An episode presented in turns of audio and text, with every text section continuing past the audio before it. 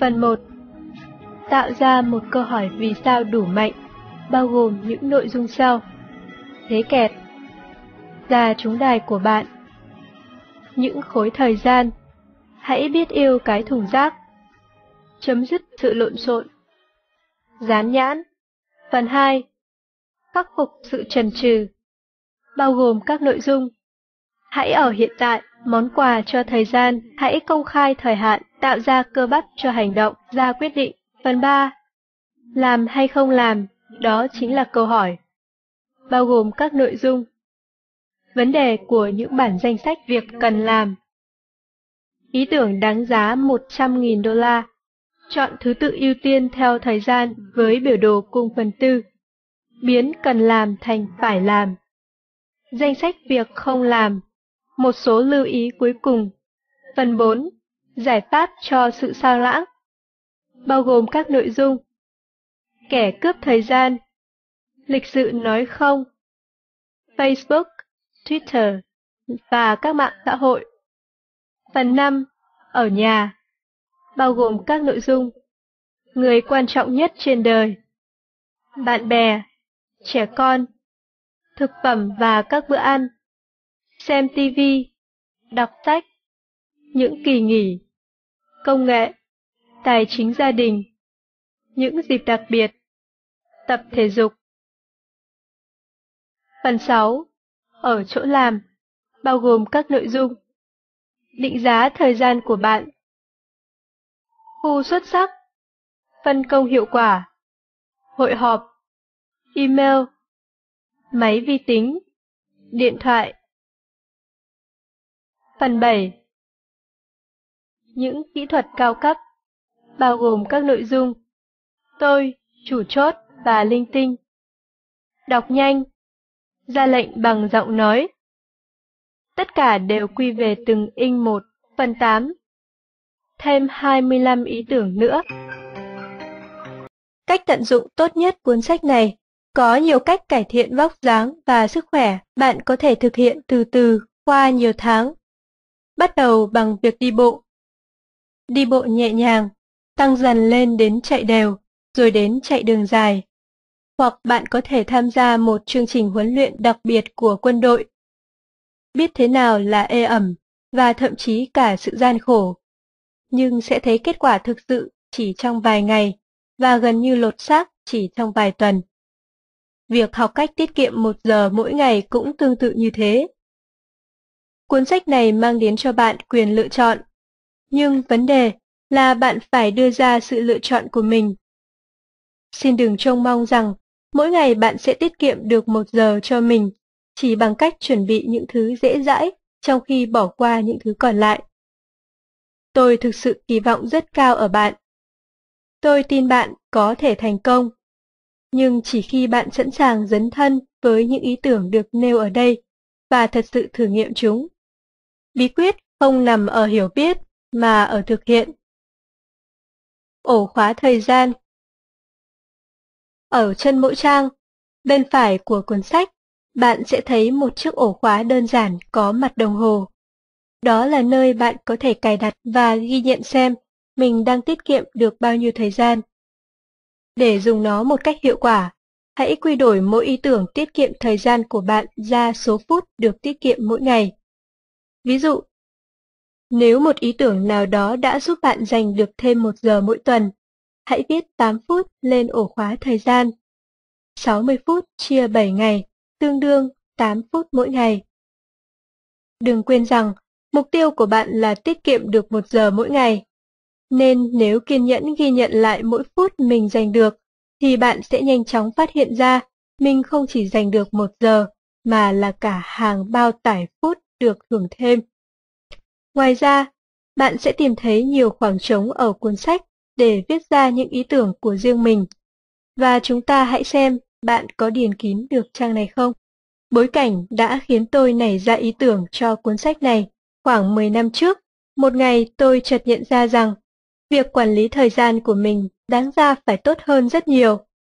Tôi cần một khóa học, một quyển sách hoặc một chương trình nào đó để hỗ trợ mình. Thế nên tôi đã tham gia vài khóa học, nghe một số chương trình dẫn trên băng, đĩa và rút ra một kết luận rất sốc. Hóa ra, phần lớn các chương trình dạy quản lý thời gian lại được thiết kế cho những người đã giỏi về chuyện đó rồi. Một số công cụ thậm chí còn đòi hỏi bằng cấp về toán thực hành chỉ để hoàn thành tất cả các biểu mẫu và chương trình. Tôi chỉ là một gã thích giản đơn, nên tôi cần những ý tưởng giản đơn. Vậy là tôi làm cái việc mình vẫn luôn làm, hỏi ý kiến mọi người, điều chỉnh những khái niệm mang tính kinh điển cho phù hợp, và tự áp dụng một số ý tưởng của chính tôi.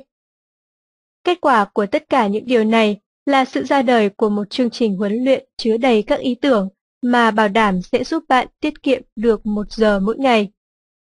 Thế nhưng, có một vấn đề, những người cần chương trình này nhất lại không đủ thời gian để tham gia.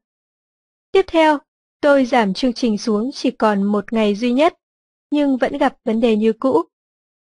Cuối cùng, tôi cũng phát hiện ra một cách để truyền đạt những ý tưởng này chỉ trong nửa ngày. Thế là những buổi huấn luyện đó lập tức trở nên hấp dẫn, và đến nay hàng nghìn người đã được hưởng lợi từ nó. Tuy nhiên, đối với tôi, hàng nghìn vẫn chưa đủ. Và một khi bạn đã chọn mục tiêu tác động lên hàng triệu cuộc đời, như tôi đã chọn, thì một quyển sách chính là cách rất hay để chạm đến nhiều, thật nhiều con người, theo nghĩa rằng bạn có thể tiếp nhận thêm vài ý tưởng khi và bởi vì bạn có vài phút rảnh rỗi. Sau khi cuốn sách mỗi ngày tiết kiệm một giờ ra đời, tôi đã nhờ những thành viên trong cộng đồng mạng của mình tại địa chỉ www.michaelhappel.com bổ sung thêm các ý tưởng giúp tiết kiệm thời gian vào danh sách của mình. Bất cứ chỗ nào thể hiện được trong cuốn sách này, tôi đều dẫn nguồn của người đã nghĩ ra ý tưởng. Và tôi chân thành cáo lỗi nếu thiếu sót trong việc nêu tên bạn cùng ý tưởng ban đầu của bạn. Vui lòng liên hệ để tôi có thể bổ sung bạn với tư cách người sáng tạo ra ý tưởng đó trong những lần tái bản sau. Cuối cùng, nếu bạn muốn chia sẻ một ý tưởng nào đó, xin hãy gửi nó cho tôi. Chúng tôi sẽ đưa nó lên website và kể cả ấn bản tiếp theo của cuốn sách nếu nó đủ hấp dẫn. Vẫn còn một lý do nữa khiến tôi viết cuốn sách này. Tôi tin những ý tưởng ở đây sẽ biến đổi cuộc đời bạn. Những điều đó chỉ xảy ra nếu bạn thực sự muốn cố gắng đạt được nó, và đó chính là lý do chương đầu tiên sẽ hướng bạn vào việc tạo ra một câu hỏi vì sao đủ mạnh. Đây là nơi bạn sẽ hiểu thêm về niềm vui và nỗi đau, hiểu tầm quan trọng của những con số 3 và 1, sẽ yêu, sẽ tống khứ đi một câu chuyện rất hoang đường, và sẽ khám phá ra điều gì khiến việc bán dạo gặp vấn đề. Thế kẹt bạn có sẵn sàng đầu tư 3 giờ, chỉ một lần thôi, vào việc học và áp dụng một ý tưởng sẽ giúp bạn tiết kiệm được một giờ mỗi tuần trong suốt phần đời còn lại? Hẳn câu trả lời là có. Tất nhiên, vấn đề khó ở đây là bạn không có được 3 giờ ngay lúc này để đầu tư. Và cái thế kẹt xuất hiện. Bạn và tôi đều hiểu rằng chỉ cần bạn đầu tư khoảng thời gian đó thì nó sẽ mang lại hiệu quả bạn biết mình nên làm. Vấn đề bạn gặp ngay lúc này là nằm ở chỗ. Đó là điều nên làm chứ không phải điều bắt buộc. Hãy khiến việc dành được một giờ trở thành điều bắt buộc. Cái tỷ lệ 3 trên 1 chẳng phải công thức khoa học, mà là dự đoán của riêng tôi, được hình thành từ quá trình truyền đạt những kỷ luật này cho hàng ngàn người qua nhiều năm. Cứ mỗi khi tôi tỏ ra thật sự có hiệu quả, những người đã áp dụng chúng lại khởi động với một mục tiêu rõ ràng, mạnh mẽ và đầy hứng thú với việc những khoảng thời gian họ giành được thêm mỗi ngày sẽ có ý nghĩa như thế nào cho cuộc đời họ. Và giờ là lúc bạn cũng làm như thế. Hãy già trúng đài của bạn. Hãy tưởng tượng, tôi là thần đèn, vừa hiện ra trước bạn với cái kiểu ba điều ước cổ điển. Tuy nhiên, những điều ước này đều tập trung vào việc bạn sẽ làm gì với thêm một giờ dành được mỗi ngày. Và vì tôi là thần đèn, nên bạn có thể được hưởng mọi lợi ích từ đó mà không phải đầu tư bất cứ khoảng thời gian, tiền bạc hay công sức nào cả. Vậy, bạn sẽ dùng một giờ mà tôi vừa cho thêm bạn mỗi ngày vào việc gì? Có thể bạn đã có câu trả lời. Nhưng nếu chưa thì sau đây là vài gợi ý để kích thích trí tưởng tượng của bạn. Những việc bạn muốn làm có thể là thư giãn, đọc, viết sách, lập kế hoạch, vẽ, ngủ, gọi điện cho gia đình, để dành cho kỳ nghỉ sắp tới. Làm điều mà tôi muốn làm, gặp bạn bè, nấu ăn, kiếm thêm ít tiền, tham gia nhóm, lên kế hoạch đi chơi, lập một trang web, viết xong cuốn nhật ký, dành thời gian cho gia đình, dành thời gian suy nghĩ, nghe nhạc, đi xem phim, đi tập thể dục. Bạn đã tìm thấy cảm hứng của mình rồi chứ? Bạn có phát hiện ra điều gì thúc đẩy bạn muốn dành thêm được một giờ mỗi ngày chưa? Nếu bạn đã giả trúng đài của mình, thì xin chúc mừng. Nếu chưa, hãy nghĩ kỹ hơn xem nào. Một khi đã tìm ra chúng, bạn hãy viết chúng ra. Nhớ giữ những lý do của mình ở nơi thuận tiện để bạn có thể xem lại mỗi khi cần tìm động lực hoặc cảm thấy rối rắm. Giải pháp nhanh gọn đã bao nhiêu lần bạn phải nghe người ta nói Chẳng có giải pháp nào nhanh gọn đâu. Tôi sẽ tiết lộ cho bạn một bí mật. Đó là câu trả lời là có. Thật ra có nhiều nữa kia. Và ngay khi bạn đã quyết định xong mình muốn làm gì với một giờ cộng thêm mà bạn đang tìm kiếm, nhiều giải pháp như thế sẽ xuất hiện trước mặt bạn. Thời gian bằng cuộc đời. Do đó, lãng phí thời gian đồng nghĩa với lãng phí cuộc đời. Còn làm chủ thời gian đồng nghĩa với làm chủ cuộc đời. Những khối thời gian Để giúp bạn tìm được đủ một giờ mỗi ngày, chúng ta sẽ đặt ra mục tiêu gồm 4 khối nhật kỳ, dài 15 phút. Bất cứ lúc nào, bạn cũng có thể đang ngồi trên những khối ấy để làm những điều bạn biết mình không thực sự cần làm. Vậy ta xác định được chúng như thế nào? Đây chính là điểm tôi sẽ hỗ trợ bạn, bởi xem ra trong tâm tưởng của mình, bạn hoàn toàn tin rằng mình đã cố sắp xếp để từng phút mỗi ngày đều dành cho toàn những thứ cực kỳ quan trọng rồi. Vậy nên, để giải trí, và bạn phải khiến chuyện này giống để giải trí. Hãy cùng xem bạn đang chi tiêu thời gian của mình như thế nào. Tạo ra một máy dò thời gian. Ngày nào bạn cũng có 96 khối 15 phút. Nhưng đã bao giờ bạn thực sự phân tích xem mình đã làm gì với chúng chưa? Paul, anh bạn thân của tôi, là một chuyên gia về huấn luyện giảm cân.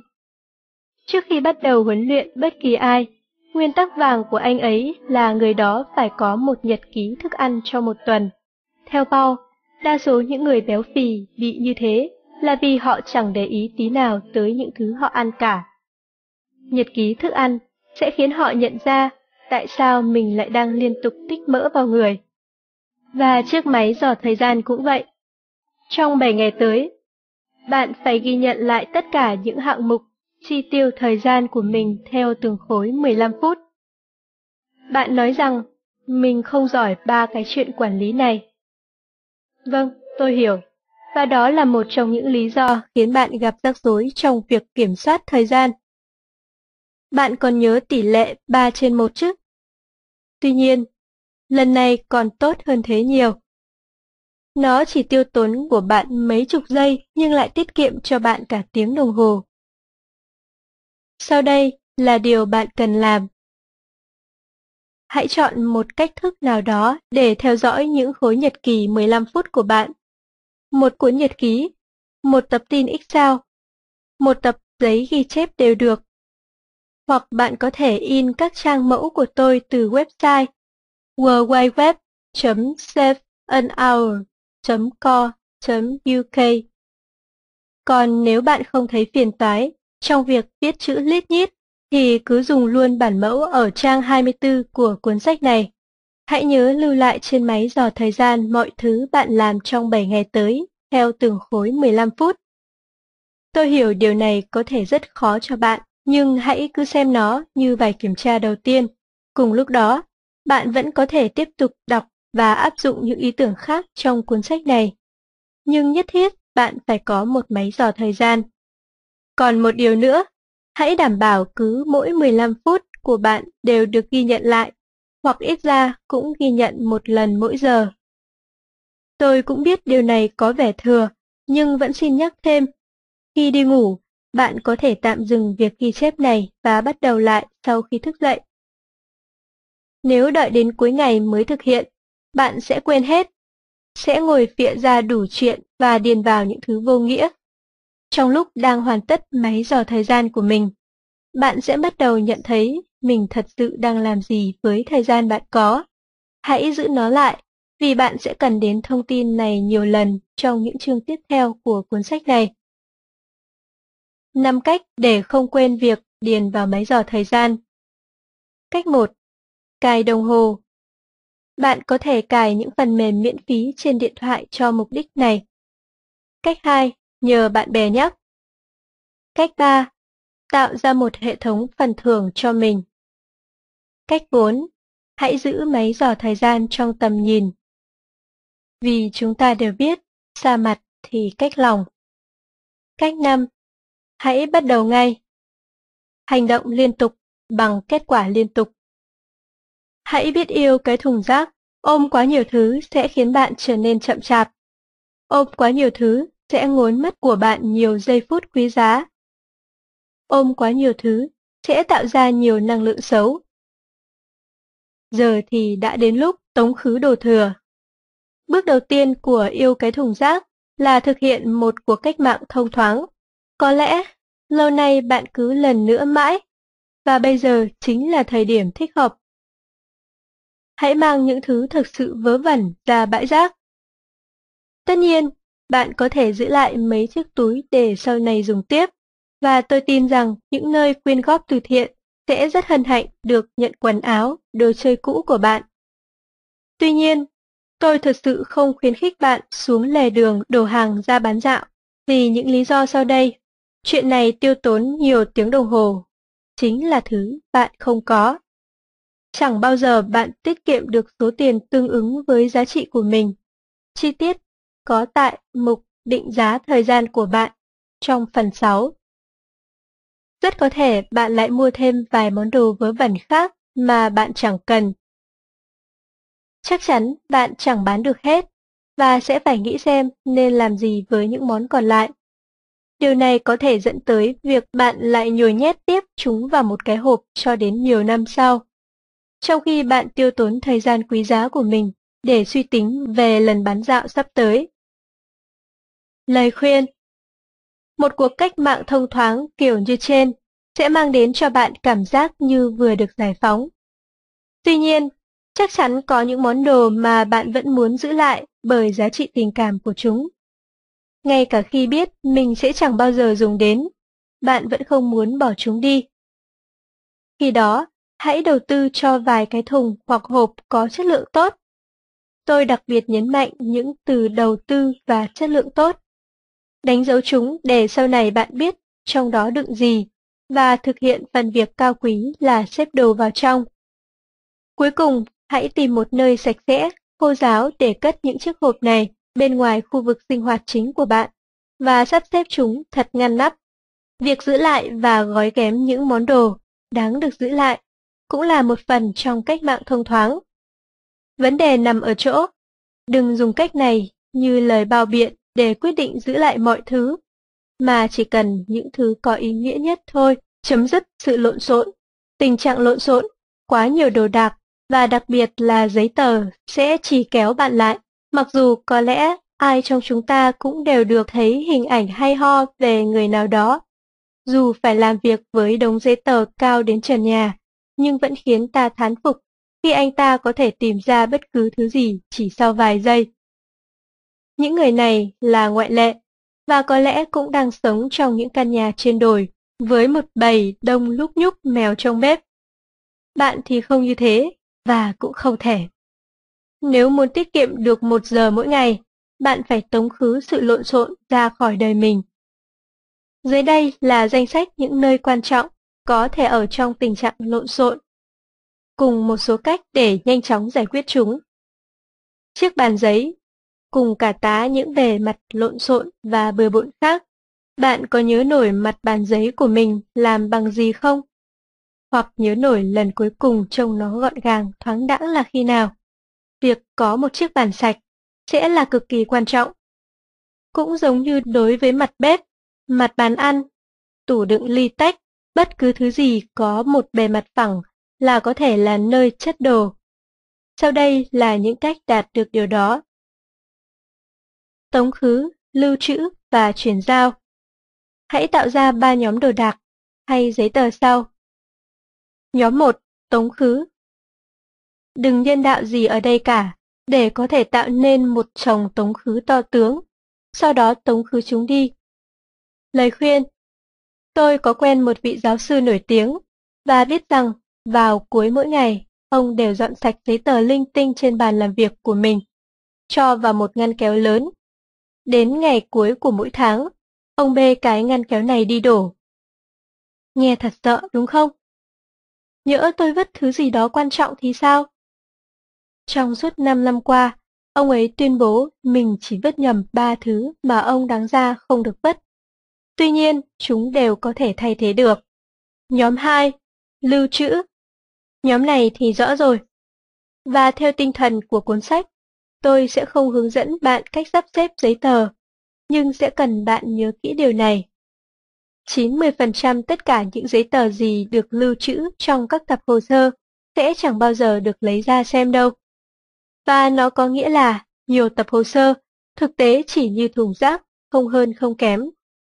Những chiếc thùng rác chẳng bao giờ được mang đi đổ. Nhóm 3. Chuyển giao Nhóm này dựa trên một triết lý nghe có vẻ vui hơn. Có ai bảo rằng những gì nằm trên bàn làm việc của mình phải thuộc trách nhiệm của mình đâu. Bạn chuyển giao nó cho ai khác được chăng? Hãy xem mục hướng dẫn 3. Cách giao việc trong phần 6 và thực hiện nó với càng nhiều thứ trong nhóm chuyển giao này càng tốt. Khi ở nhà, cách này cũng hiệu quả tương đương. Bạn vẫn có thể giao việc cho người nhà và cả bạn bè. Chỉ cần biết cách thức và thời điểm phù hợp để thực hiện. Lời khuyên Sau khi dọn thông thoáng bàn làm việc, hãy dành ra vài phút để khiến nó trông sáng sủa và bóng bẩy. Xét về mặt tâm lý, thì một chiếc bàn sạch sẽ, thâm tho sẽ khó bị bày bừa trở lại hơn so với khi nó dơ giấy. Chiếc máy tính Nếu bỗng nhiên ổ cứng trong máy tính của bạn bị hỏng nặng và bạn mất sạch dữ liệu thì sao? Có lẽ bạn chưa biết, nhưng 80% số máy tính cá nhân sẽ gặp phải một hư hỏng nghiêm trọng nào đó và mất tất cả những gì nó lưu trữ trong vòng 12 tháng tới. Đây quả là một con số thống kê đáng sợ, vì nó chỉ là do tôi bịa ra thôi. Tuy nhiên, nó có làm bạn thót tim không? Bạn có từng trải qua một thời khắc khủng khiếp với ý nghĩ, trời, toàn bộ dữ liệu quan trọng của mình mất sạch rồi. Thật tình, đôi khi bạn phải cần đến một chút sợ hãi mới có được động lực. Nếu máy tính của bạn đúng là đã hỏng, chẳng lẽ bạn không muốn những thứ quan trọng được lưu trữ gọn gàng trong các tập hồ sơ và nằm an toàn trong các ổ cứng khác từ trước rồi ư? Sao lưu? Có một cách rất dễ dàng để thực hiện điều này. Hãy tạo ra một thư mục tên là dự phòng hoặc backup hoặc một cái tên nào đó mà bạn thích và cứ vài ngày một lần lại chép nó ra một ổ đĩa gắn ngoài. Chỉ chép những thứ quan trọng, còn lại hãy xóa đi. Ít ra cách này rất có hiệu quả với cá nhân tôi. Hoặc với một khoản tiền không quá lớn, bạn có thể mua một ổ cứng gắn ngoài, chuyên dùng để sao lưu. Nó không chỉ có dư dung lượng mà còn được kèm theo tất cả những phần mềm bạn cần nhằm thực hiện việc sao lưu định kỳ. Nếu bạn có một chiếc Apple Mac, hãy dùng công cụ Time Machine, một trong những phát minh tuyệt diệu nhất của công nghệ sao lưu trong những năm gần đây. Một khi đã sao lưu đàng hoàng rồi, bạn có thể thực hiện việc thanh lọc những dữ liệu cũ của mình. Tôi dám cá rằng hơn một nửa dung lượng lưu trữ của bạn đang bị chiếm dụng bởi những thứ bạn sẽ chẳng bao giờ dùng đến. Dọn dẹp email Đây cũng là một chủ đề hay ho. Người trợ lý riêng của tôi luôn chia mọi thứ theo các thư mục và định kỳ lọc bỏ những email cũ. Còn tôi thì phải thú nhận điều này tôi chẳng bao giờ xóa bất kỳ email nào, trừ khi chúng đòi tặng cho tôi một món tiền hấp dẫn hoặc quảng cáo cho thuốc trị bất lực. Do đó, tôi chọn cách là phải đảm bảo cho mình có một chiếc máy tính thật mạnh để tìm kiếm thật nhanh. Hiện nay tôi đang giữ đến hơn 38.000 thư trong tài khoản của mình, nhưng vẫn có thể tìm bất cứ thứ gì chỉ trong vài giây. Tuy nhiên, nếu bạn không có thiết bị nào sở hữu tốc độ tìm kiếm như Google, thì hãy thực hiện vài điều đơn giản sau đây ngay lập tức. Tạo ra các thư mục để lưu những email quan trọng. Sau đó hãy thực hiện một buổi phân loại toàn bộ. Để dọn những thư rác cũ, hãy thử tìm bằng một số từ khóa, sau đó xóa từng nhóm cùng lúc. Bạn thử khởi đầu bằng từ khóa Viagra xem sao. Bạn có thể dọn dẹp theo ngày. Hãy chọn một thời điểm nhất định, ví dụ đúng một năm trước chẳng hạn, rồi xóa mọi thứ có từ trước ngày đó. Bạn cũng có thể phân loại theo dung lượng chiếm dụng.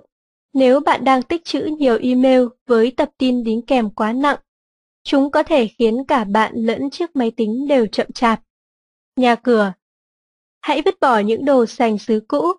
Những món đồ vẫn bị nhét bên dưới những bát đĩa thực thụ mà bạn vẫn dùng hàng ngày. Nhiệm vụ tiếp theo khá nặng. Hãy mang một cái xô đựng rác lên và dọn dẹp tầng áp mái. Sau đó là gara.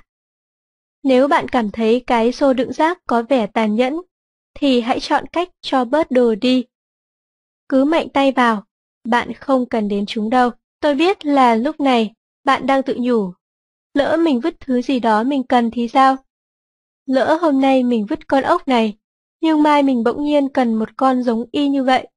Hoặc vứt hết đi như thế này thì tội lỗi quá. Vậy thì đây là một số ý kiến có thể tạo động lực cho bạn. Thứ nhất, bạn chẳng cần con ốc, đoạn dây, cái túi cũ, báo cũ, thiệp cũ, cục pin chết, mảnh thảm dơ, cái hộp đựng bàn ủi bạn đã mua lần trước, cái thùng đựng rượu còn dư, sách hướng dẫn, lọ hoa nứt. Và nếu xảy ra một tình huống hiếm hoi khiến bạn cần dùng đến chúng, bạn cũng chẳng thể nhớ nổi đã cất chúng ở nơi nào, và sẽ mất nhiều thời gian hơn để tìm kiếm. Chưa kể bạn sẽ nổi khùng trong quá trình đó. Nếu thật sự cần đến thứ gì, mà có lẽ chẳng cần đâu, hãy đi mượn hoặc mua cái mới. Tôi có thói quen giữ lại sách hướng dẫn sử dụng của mọi thứ trên đời, dồn đống lại, nhét đầy tủ, và tạo ra một mớ hỗn độn đến phát khiếp. Thế rồi tôi phát hiện ra Google. Cứ thử tìm các hướng dẫn sử dụng cho hầu như mọi thứ trong nhà hay trong công ty mà xem, chắc chắn bạn sẽ tìm thấy. Thứ hai, nếu phải cảm thấy tội lỗi, đó là tội lỗi vì bạn đang không làm những điều trong danh sách, những việc quan trọng đối với bản thân. Có thể suy nghĩ này sẽ cho bạn đủ động lực để dọn dẹp vài thứ vớ vẩn. Tuy nhiên, nếu vẫn còn thấy cảm giác tội lỗi, vậy sao bạn không mang những đồ đạc của mình đến một cửa hàng bán đồ từ thiện, một nhà mở, hay một chương trình gây quỹ? Chỉ cần bảo đảm nó không mất quá nhiều thời gian. Bạn cũng có thể lập một trang web tặng đồ cũ. Ai mà biết được, những người khác có thể đang cần thứ gì đó. Tất cả những ý tưởng trên sẽ giúp không gian của bạn thông thoáng hơn. Nhưng chúng đều đòi hỏi phải đầu tư thời gian. Vậy nên, nếu định thực hiện chúng, có thể bạn sẽ cần sự quyết đoán và tàn nhẫn. Tủ quần áo Có thể nào cái tủ quần áo của bạn cũng được dọn dẹp kỹ lưỡng? Theo phán đoán của tôi, nó đang chứa đầy những món mà bạn chẳng mặc. Trong khi hàng ngày bạn cứ tiêu tốn những phút giây quý giá, đứng thư ra nhìn chúng và lặp lại cái điệp khúc. Sao mình chẳng có gì để mặc thế? Dưới đây là một mẹo rất hay để giúp bạn phân loại những gì bạn muốn mặc và những gì có thể ra đi. Sau khi mặc bộ nào, hãy treo nó sang phía phải của tủ quần áo. Một hoặc hai tháng sau, nhiều khả năng bạn sẽ thấy rằng mình chỉ mặc 20% số quần áo của mình trong 80% thời gian. Tôi thách bạn bỏ phần lớn trong số 80% quần áo còn lại đấy. Lời khuyên Sau khi đã dọn được tủ quần áo, hãy sắp xếp lại theo màu sắc.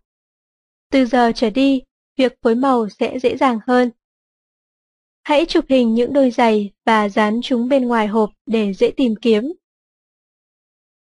Việc dọn dẹp những đống lộn xộn chính là điểm mấu chốt để dành được thêm một giờ mỗi ngày. Vậy nên, hãy quyết định và theo đến cùng. Trong lúc đó, bạn cũng đừng quên một số điểm nóng khác, như chiếc xe.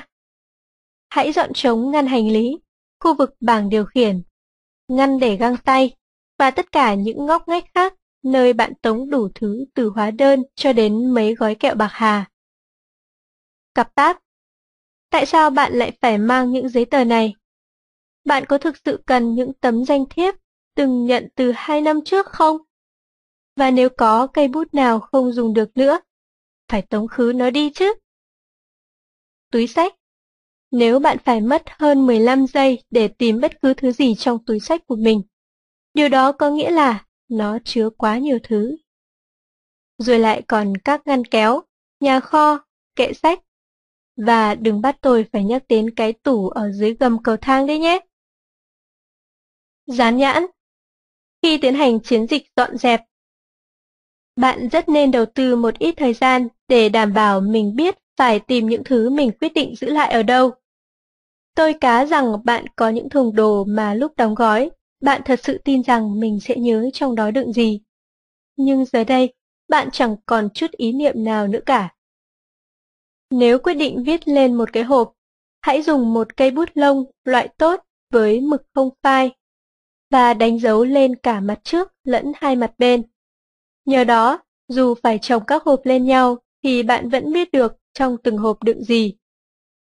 Thêm một lưu ý nữa, hãy ghi ngày đóng hộp, để rồi vài năm sau bạn mới sững sờ nhận ra rằng chẳng bao giờ mình dùng đến những món đồ bên trong kể từ ngày đó. Máy đóng nhãn Việc đầu tư một ít tiền cho một cái máy đóng nhãn vẫn có thể giúp bạn tiết kiệm nhiều thời gian. Hãy dán nhãn lên các cục sạc, để nhớ chúng dùng để sạc thứ gì. Hộp hồ sơ, sách, đĩa DVD và một số món đồ khác. Cái ngày bạn mua một chiếc máy đóng nhãn chính là ngày bạn dán nhãn nhiều nhất. Sau đó, việc này sẽ giảm dần, và đến một lúc, có thể bạn đánh mất luôn thói quen này. Thế nên, hãy cất chiếc máy ở nơi nào đó thuận tiện, trong một ngăn kéo chẳng hạn. Nhưng đừng quên dán nhãn cho cái ngăn kéo. Thế là bạn đã có một khởi đầu tuyệt diệu. Bạn đã hiểu tầm quan trọng của việc dọn dẹp, phân loại đồ đạc và thậm chí bạn còn cam kết sẽ theo dõi thời gian của mình. Còn điều này cũng rất đáng kể. Bạn biết mình sẽ làm gì với một giờ mà tôi đã hứa sẽ dành được thêm cho bạn. Bạn đã bắt đầu rồi chứ? Hay là bạn vẫn đang trì hoãn? Có lẽ phải một thời gian lâu nữa. Nếu vậy, bạn sẽ cần đến những ý tưởng trong chương 2. Khắc phục sự chần chừ trong chương này, bạn sẽ hiểu vì sao những quyết định tồi lại tốt. Sẽ được tôi giới thiệu làm quen với một gã tên là Làm Ngay. Sẽ nhận ra một ngày của bạn thật sự rơi vào những chuyện gì, và kết bạn với một người có cái tên kỳ quặc. Sự chần chừ là một lĩnh vực rất rộng trong cuốn sách này, nên tôi sẽ chia nó ra thành vài mảnh nhỏ. Một trong những khó khăn lớn nhất khi đối mặt với sự chần chừ là hành động đánh lén mà nó gây ra cho bạn. Chỉ cần một hay hai lần, mình sẽ làm chuyện này sau, hoặc bây giờ chưa được, đã đủ khiến danh sách công việc của bạn dài ra và chẳng chóng thì chảy cũng dài cả thước. Đến lúc đó, nó lại khiến bạn cảm thấy quá tải và bắt đầu lặp lại chu trình trần trừ. Khi mới bắt đầu sự nghiệp, tôi đã tìm được vài nhà cố vấn mà tôi tin sẽ giúp được mình trong giai đoạn này một trong số họ là David Bell, đang là giám đốc nhân sự tại Pearson PLC. Tại thời điểm đó, ông ấy đã rất tử tế khi sắp xếp gặp tôi trong một giờ để xem có thể giúp gì.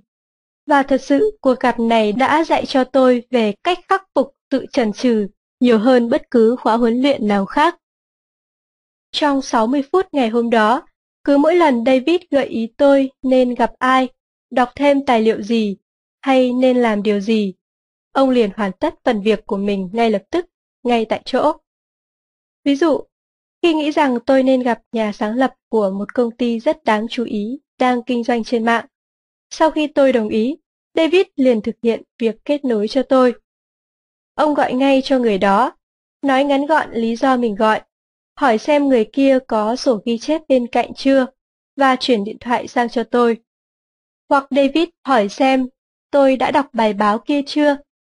Tôi đáp chưa, thế là ông lập tức gọi trợ lý đi in tài liệu đó ra và trao nó cho tôi trước khi buổi gặp kết thúc.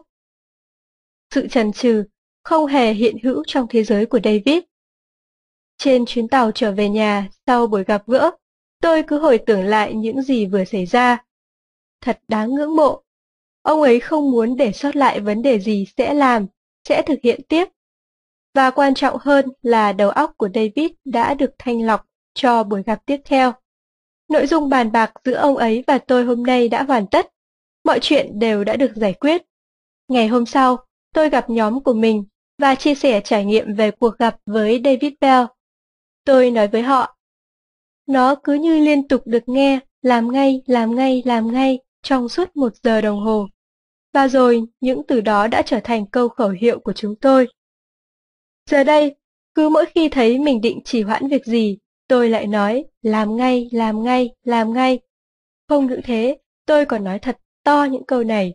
Đây là một công cụ tuy đơn giản, nhưng lại thật mạnh mẽ. Và hơn nữa, nó còn ra lệnh cho bạn phải hành động. Nhất thiết, bạn nên thử công cụ này. Còn chờ gì nữa? Làm ngay, làm ngay, làm ngay. Món quà cho thời gian. Bạn đã nghe đến quà tặng là thời gian. Còn bây giờ, bạn sẽ biết thế nào là quà tặng cho thời gian. Những người trần trừ rất giỏi tìm ra lý do để khỏi phải bắt đầu làm điều gì đó. Thế rồi họ tự lừa dối mình bằng ý nghĩ rằng nếu trước tiên họ làm một việc gì khác thì kết quả của nó sẽ giúp họ thật sự bắt đầu. Hãy thử tưởng tượng tình huống sau. Bạn phải viết một báo cáo quan trọng. Lúc này là 9 giờ sáng, rất lý tưởng để bắt đầu. Thế là bạn pha một ly cà phê vì nó sẽ giúp bạn ở trong trạng thái minh mẫn nhất. 9 giờ 10 phút, bạn bật máy tính lên và trong khi chờ nó khởi động, bạn xem lướt qua tài liệu. 9 giờ 20, bạn đặt sắp tài liệu xuống.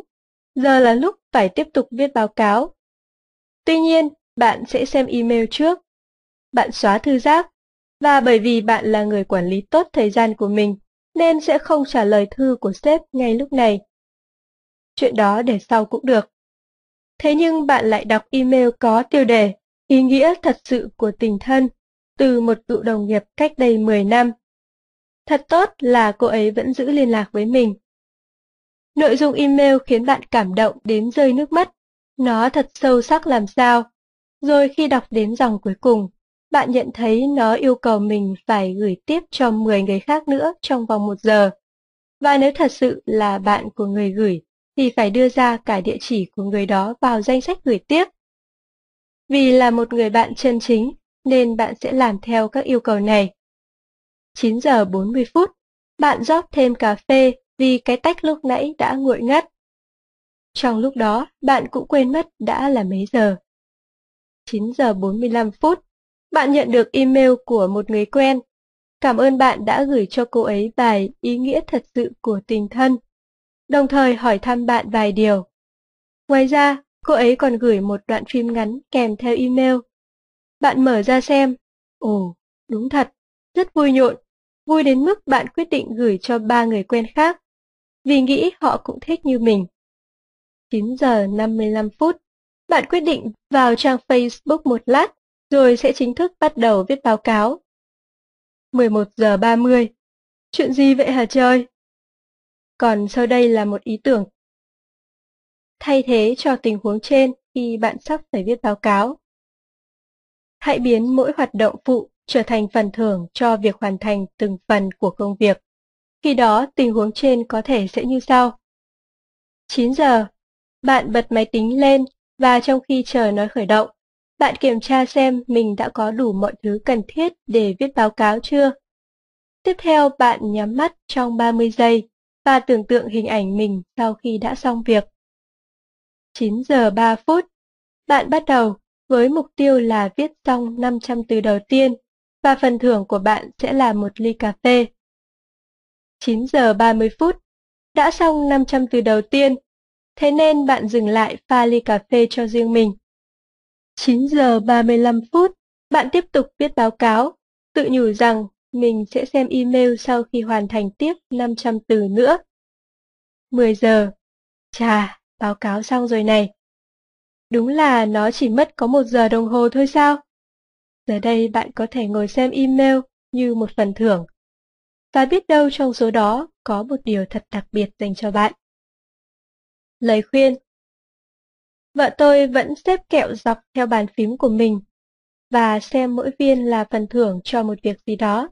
Cái ý đồ ăn dù chỉ một viên trước khi công việc hoàn thành là điều cấm kỵ đối với cô ấy. Hãy công khai thời hạn.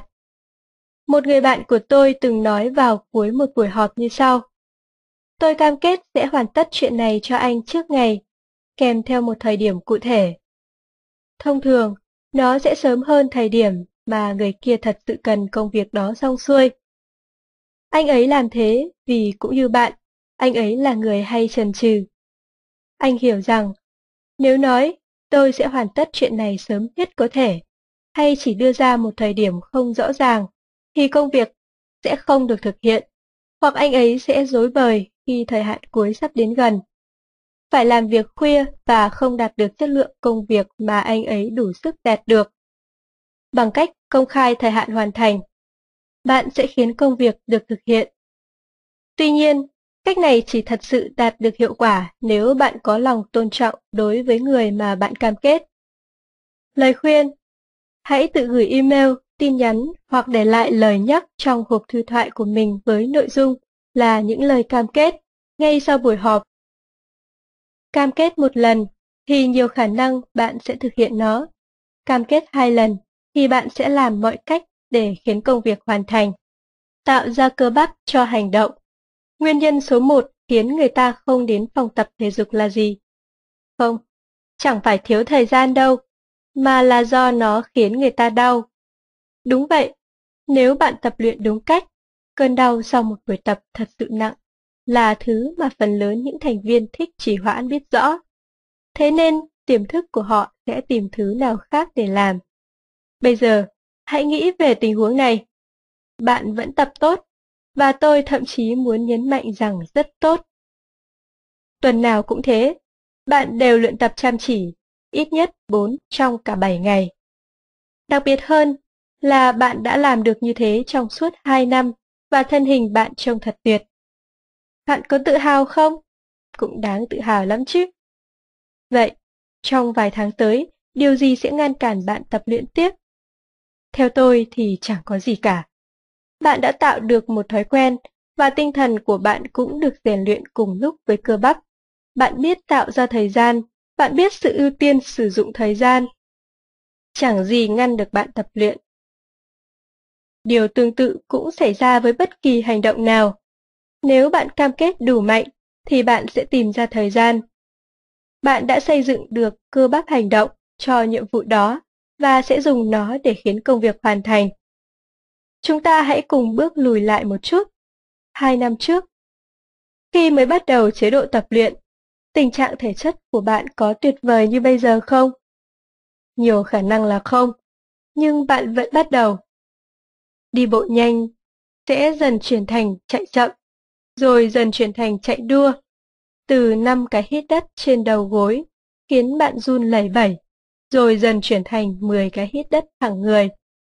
Và cuối cùng 20 cái cũng chẳng có gì là khó khăn cả. Càng tạo được cơ bắp thì việc tập luyện càng dễ dàng hơn. Càng tạo được cơ bắp thì bạn càng không muốn mất nó. Cơ bắp hành động được tạo ra càng nhiều thì chúng càng trở nên mạnh mẽ hơn và bạn càng hành động nhiều hơn. Đó là một chu kỳ tăng tiến không bao giờ ngừng. Vậy bí quyết ở đây là gì? Đó là hãy từ từ xây dựng cơ bắp hành động của mình. Đừng cam kết sẽ đến phòng tập 7 ngày một tuần, ngay ngày đầu tiên, Nhưng bạn có thể cam kết, mỗi tuần có vài buổi tập nhẹ, ai biết lập cam kết và nhìn thấy những thứ nhỏ nhặt dần dần đến cái đích thành công sẽ nhanh chóng trở thành một người biết lập cam kết và nhìn thấy những thứ lớn lao. Những điều này được áp dụng ở nhà hay ở công sở đều tốt cả. Việc dọn dẹp mặt bếp ngay sau khi nấu nướng sẽ tạo nên một thói quen đơn giản mà sau đó trở thành một phần không thể thiếu trong hoạt động bình thường của bạn. Việc mang xe đi đổ xăng một lần mỗi tuần thay vì cứ đợi đến khi phim vượt vạch đỏ cũng vậy. Tương tự là việc xử lý nội dung, thư từ ngay sau khi mở phong bì ra. Bạn hiểu ý tưởng là gì dưới đấy? Ra quyết định Một trong những trở ngại mang tính kinh điển của những người hay chần chừ là phải đương đầu với việc ra quyết định. Tôi dám cá rằng bạn vẫn ngụy trang nó dưới đủ loại lời bao biện kiểu như Mình sẽ không hấp tấp trong chuyện này, hoặc mình phải cân nhắc các mặt lợi hại trước đã. Tất nhiên, trong khi đang thật sự làm thế, hoặc không, bạn sẽ lo lắng về những kết quả hay hậu quả, và cuối cùng bị buộc phải làm gì đó khiến bạn trở nên hoảng loạn. Tôi muốn giới thiệu với bạn Magic 8 Bo, một công cụ hơi vớ vẩn được thiết kế để đưa ra cho bạn những lời khuyên. Thật ra, nó chỉ như quả bia, mang số 8 và có một cái lỗ trên đỉnh. Bạn cầm nó lắc lắc vài cái và một mẩu lời khuyên chung chung sẽ rơi ra. Trên đó có ghi những câu như Hãy hỏi người bạn thân nhất, đừng thực hiện hoặc cứ làm đi, vân vân. Còn lâu bạn mới dùng cái thứ này để giúp mình đưa ra những quyết định quan trọng, phải không? Nhưng tại sao lại không chứ? Sau đây là những gì sẽ diễn ra nếu bạn dùng nó. Giả sử bạn hỏi Magic 8 Bo một vấn đề gì đó.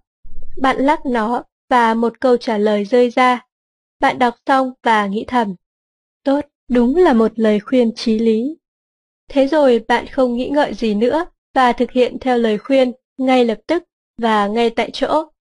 Giờ thử đặt trường hợp Magic 8 Bo cho bạn một lời khuyên mà bạn chẳng hề mong đợi. Đúng là một lời khuyên tồi. Tôi đến mức bạn lại lắc trái bóng một lần nữa để xem thứ gì sẽ rơi ra. Lần này bạn thích câu trả lời đó và làm theo. Vậy tóm lại, cái thứ đồ chơi này cho chúng ta biết điều gì về việc ra quyết định? Có một cách đơn giản. Thật ra bạn đã biết phải làm gì rồi, nhưng chỉ cần cái gì đó xác nhận rằng bạn đúng. Và công cụ Magic 8 vô giúp bạn chuyện này.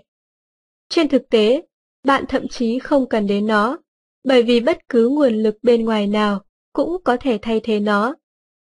Một người bạn, một thành viên trong gia đình chẳng hạn. Vấn đề là một khi bạn đã có nguồn lực bên ngoài để nhận xét cho ý kiến của mình, quá trình ra quyết định sẽ được đẩy nhanh hơn và sự chần chừ bị triệt tiêu. Cách trẻ con khiến chúng ta ra quyết định. Bạn sẽ không lạ gì với cảnh sau đây. Mẹ ơi, trường tổ chức đi chơi, mẹ cho con đi nha mẹ. Để mẹ suy nghĩ xem sao đã. Nhưng con đi được không? Được không? Xin mẹ mà. Mẹ đã nói là để mẹ suy nghĩ đã. Cho con đi đi mà. Nha mẹ, đi mà mẹ. Mẹ của mấy đứa khác đồng ý hết rồi. Thôi được rồi, mẹ cho. Người mẹ biết con mình sẽ đi chơi chuyến này. Đứa trẻ biết nó sẽ đi chơi chuyến này. Tuy nhiên, các bà mẹ không muốn lũ trẻ đạt được điều chúng muốn quá dễ dàng. Họ muốn chúng phải chờ đợi, phải cảm thấy bất an, để sau đó mới biết quý giá cái kết quả tốt đẹp cuối cùng. Tất cả những chuyện đó cũng tốt thôi, và nếu quyển sách này có nội dung về phương pháp làm cha mẹ, thì chúng ta sẽ cùng nhau thảo luận sâu thêm. Tuy nhiên, quyển sách này lại là về việc bạn sử dụng cùng một quy trình như trên để ra quyết định cho chính mình. Có thể chỉ là phán đoán cá nhân, nhưng tôi tin một trong những lý do khiến bạn trì hoãn việc ra quyết định là bởi bạn sợ mình đưa ra nó quá dễ dàng. Không tốn công sức thì không thu lợi ích. Thế nên bạn phải hành xác, phải vò đầu bứt tai để cuối cùng đi đến một kết quả nào đó. Theo tôi, không phải việc ra quyết định khiến bạn lo lắng, mà chính là việc ra quyết định sai.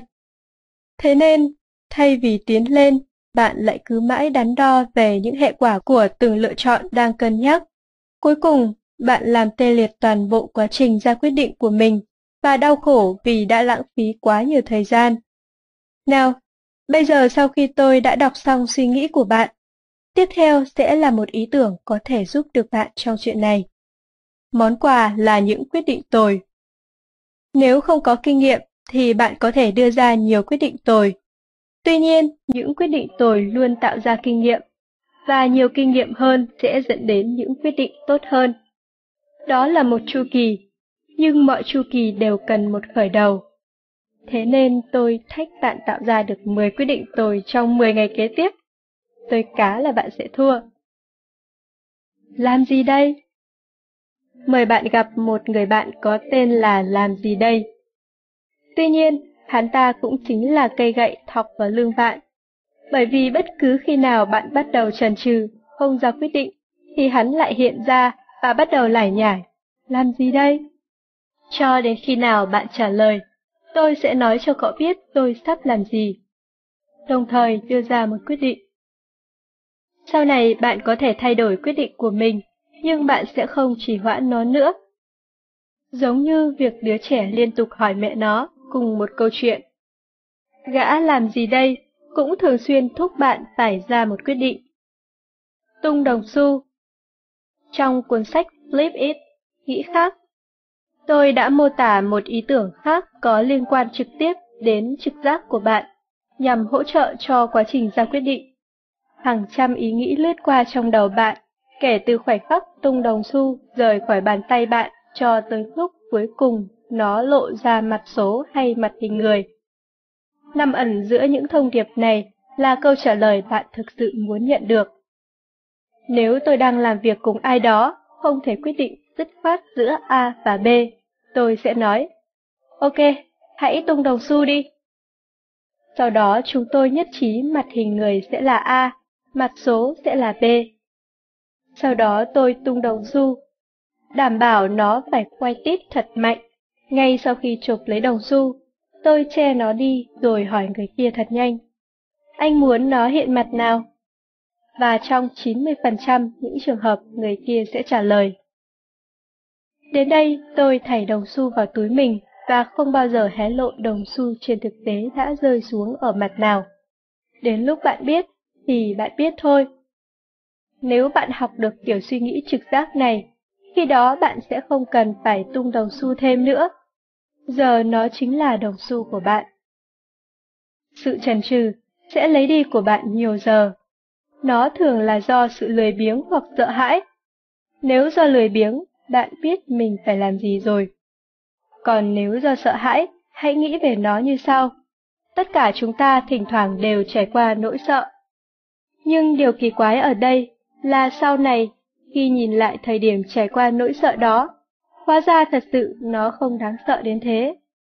Vậy nên, nỗi sợ hãi, fear, có nghĩa là chữ viết tắt của false, evidence, appearing, real, có nghĩa là bằng chứng giả xuất hiện như thật. Thử nghĩ về ngày đầu tiên bạn đến trường mới hoặc công ty mới mà xem, hoặc cuộc hẹn hò với một người mà bạn nghĩ là hơn mình rất nhiều, hay thậm chí đêm đầu tiên cắm trại. Phần lớn những thứ mà bạn lo sợ, thật ra khi bạn nhìn lại, sẽ thấy chúng chỉ như những bằng chứng giả xuất hiện như thật. Tôi muốn bạn hãy kiểm tra cơ bắp rủi ro của mình và thử áp dụng những ý tưởng trong chương này. Một số trong đó cực kỳ đơn giản, nhưng sẽ tạo ra được những kết quả tuyệt vời. Và đến lúc này, nếu bạn chỉ đang tạo ra một danh sách công việc, chứ không hành động, thì tôi có một câu hỏi cho bạn trong chương 3. Làm hay không làm? Chương 3. Làm hay không làm? Đó chính là câu hỏi. Trong chương này, bạn sẽ học được một ý tưởng đáng giá 12 triệu đô la. Phát hiện những vấn đề rắc rối của những chữ nên. Hiểu tại sao những danh sách việc cần làm sẽ làm bạn mất thời gian. Thật sự học cách lập thứ tự ưu tiên và nhận ra lý do bạn có thể chẳng bao giờ cần phải mang theo chìa khóa. Vấn đề của những bản danh sách việc cần làm Lâu nay, người ta vẫn tin rằng lập danh sách việc cần làm là một ý tưởng hay. Nên như thế, vì ai ai cũng áp dụng nó. Thế nhưng, nó có giúp được họ không? Có và không. Vấn đề chính mà tôi gặp phải đối với những danh sách việc cần làm là chúng chẳng bao giờ trở thành danh sách việc đã làm xong cả. Thông thường, chuyện sẽ diễn ra như sau. Do có cả đống thứ phải làm, nên bạn quyết định sẽ lập ra một danh sách việc cần làm. Thế là bạn lấy một tờ giấy trắng và bắt đầu liệt kê tất cả những gì mình phải thực hiện. Chỉ tính việc ghi nhận lại chúng ra giấy đã đủ khiến bạn cảm thấy yên tâm hơn nhiều rồi. Danh sách này có 26 đầu việc, và bởi vì bạn ngồi lập ra nó vào buổi sáng sớm, nên bạn có chọn một ngày để hoàn thành nó. Tối hôm đó, bạn xem lại tờ danh sách nhằm đánh giá xem mình thực hiện đến đâu. Và nhận thấy mình có một khởi đầu rất tốt khi đã hoàn thành được 8 việc. Chỉ có điều, chúng là những việc dễ thực hiện nhất trong số đó. Nhớ giữ bí mật chuyện này, chứ đừng nói với ai. Vài ngày nữa trôi qua, trong nháy mắt, bạn lại cảm thấy mất kiểm soát và một lần nữa cần có một bản danh sách việc cần làm. Bạn lập một cái mới, lần này có 27 đầu việc, và ngay lập tức bắt tay vào thực hiện 8 mục dễ nhất. Xem ra không ổn, chắc phải có cách nào hay hơn. Ý tưởng đáng giá 100.000 đô la. Vào cuối thế kỷ trước, Charles Wall chính là người giàu nhất hành tinh. Một ngày nọ, một chàng trai đến gặp ông và nói, Thưa ông Swore, tôi có một ý tưởng mà tôi tin rằng sẽ giúp ông mỗi ngày tiết kiệm được nhiều giờ quý báu. Tôi tin ý tưởng này rất hay, đến nỗi tôi muốn trao nó cho ông. Và tất cả những gì tôi yêu cầu chỉ là ông hãy dùng nó trong một tháng, rồi sau đó hãy trả cho tôi số tiền mà ông nghĩ rằng xứng đáng với giá trị của nó. Joshua chấp nhận lời đề nghị và một tháng sau, ông trả cho người thanh niên kia 100.000 đô la. Điều này cũng tương tự với việc đến gặp một người như Bill Gates, trao cho ông ý tưởng của bạn, và một tháng sau, ông ấy viết cho bạn tấm séc trị giá 12 triệu đô la. Bạn có muốn biết ý tưởng đó là gì không? Nó thật đơn giản, nhưng lại cực kỳ uy lực. Vào cuối mỗi ngày, hãy viết ra 5 thứ quan trọng nhất cần làm vào ngày hôm sau. Tôi xin được thêm một vài từ để giúp nó thật sự rõ ràng và thực hiện chúng. Tôi hiểu, lúc này bạn đang nghĩ, chỉ có thế thôi hả? Một ý tưởng nhiều triệu đô la mà đơn giản tới mức một đứa nhóc 5 tuổi cũng nghĩ ra được. Tôi không trách bạn, bởi chính tôi cũng nghĩ vậy khi lần đầu tiên nghe cái ý tưởng 100.000 đô la này. Thế rồi tôi thử áp dụng nó. Và đây là những lý do nó thật sự xuất sắc thời điểm bạn lập danh sách. Hãy nhớ rằng, ý tưởng nói trên không phải được áp dụng vào đầu ngày, vào lúc bạn có vài phút rảnh rỗi hay vài lần mỗi tuần. Nó nói rất rõ ràng, vào cuối mỗi ngày. Với việc lập danh sách này, vào cuối mỗi ngày, và tôi đề nghị là ngay trước lúc đi ngủ, bạn sẽ kích thích trí não của mình thêm từ 6 đến 9 giờ nữa trong khi ngủ. Đây là thời gian chuẩn bị rất hữu ích cho tiềm thức của bạn, sự tạo thành thói quen. Đây sẽ là một thói quen thường nhật vì nó diễn ra vào cuối mỗi ngày, chứ không phải một hoạt động thi thoảng mới có. Nếu thực hiện được nó, bạn sẽ nhanh chóng quen thuộc với việc viết ra danh sách top 5 và chỉ cần vài phút để hoàn thành. Nó thu hút tâm trí của bạn. Chìa khóa mang lại những phương pháp tiết kiệm thời gian hiệu quả là hành động viết ra mọi thứ. Khó khăn nằm ở chỗ, thông thường sẽ có quá nhiều thứ phải viết, nên bạn không muốn làm hoặc đến lúc nào đó không thèm làm nữa.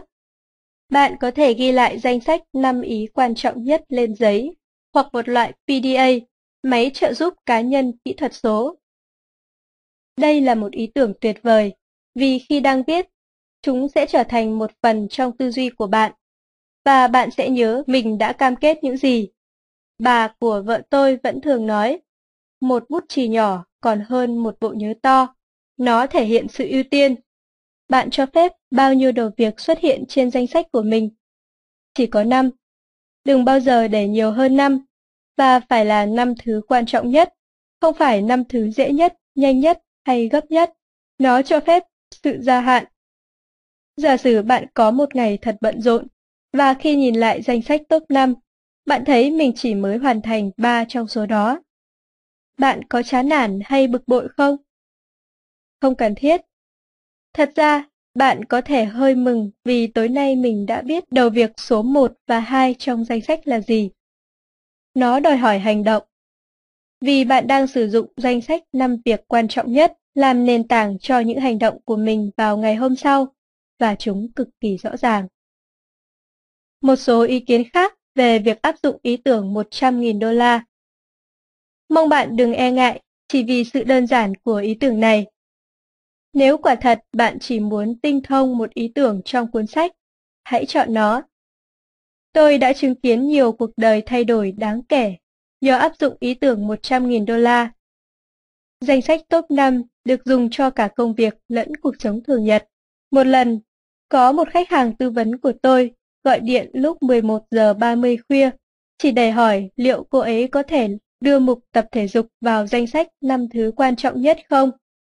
Tôi bèn hỏi lại rằng, việc tập thể dục ngày mai quan trọng đến đâu? Mang tính sống còn đấy, tôi phải tập thể dục đủ, nhưng lại thường xuyên chảnh mảng, cô ấy nói, vậy thì nó nên nằm trong danh sách. Tôi đáp, chắc chắn bạn sẽ phải suy nghĩ rất kỹ khi quyết định chọn những chuyện gì thực sự quan trọng. Do nghĩ rằng điều này có thể khiến người ta rất đau đầu, nên tôi đã tạo ra lộ trình cần làm và phải làm dưới đây.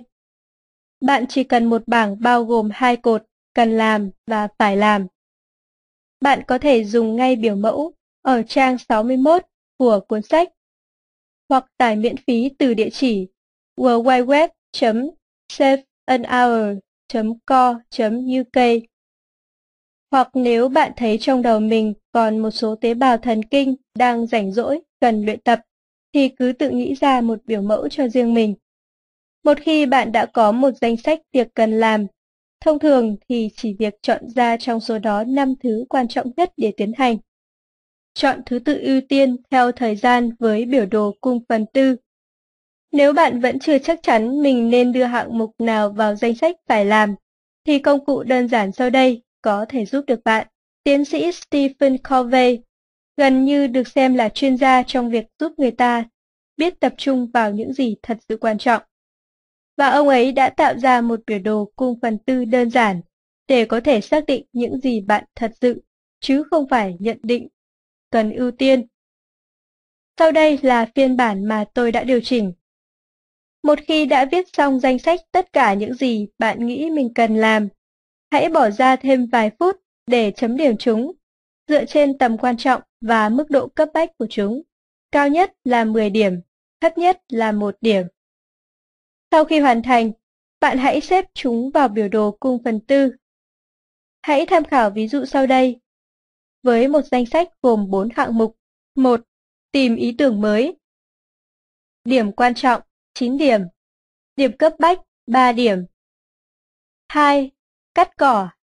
Điểm quan trọng 3 điểm, điểm cấp bách 7 điểm. 3. Tập thử bài thuyết trình cho ngày mai. Điểm quan trọng 9 điểm, điểm cấp bách 8 điểm. 4.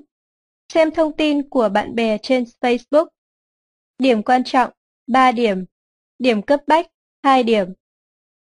Tiếp theo, hãy tạo ra một biểu đồ cung phần tư Trông nó thật đơn giản, nhưng cũng giống như phát minh ra một loại khóa, gồm một giải nhám và một giải trơn, để chúng dính chặt vào nhau. Nhưng bạn đừng nên xem thường nó. Giờ thì hãy xếp các hạng mục vào biểu đồ cung phần tư, theo mức độ quan trọng và mức độ cấp bách bạn đã cho điểm.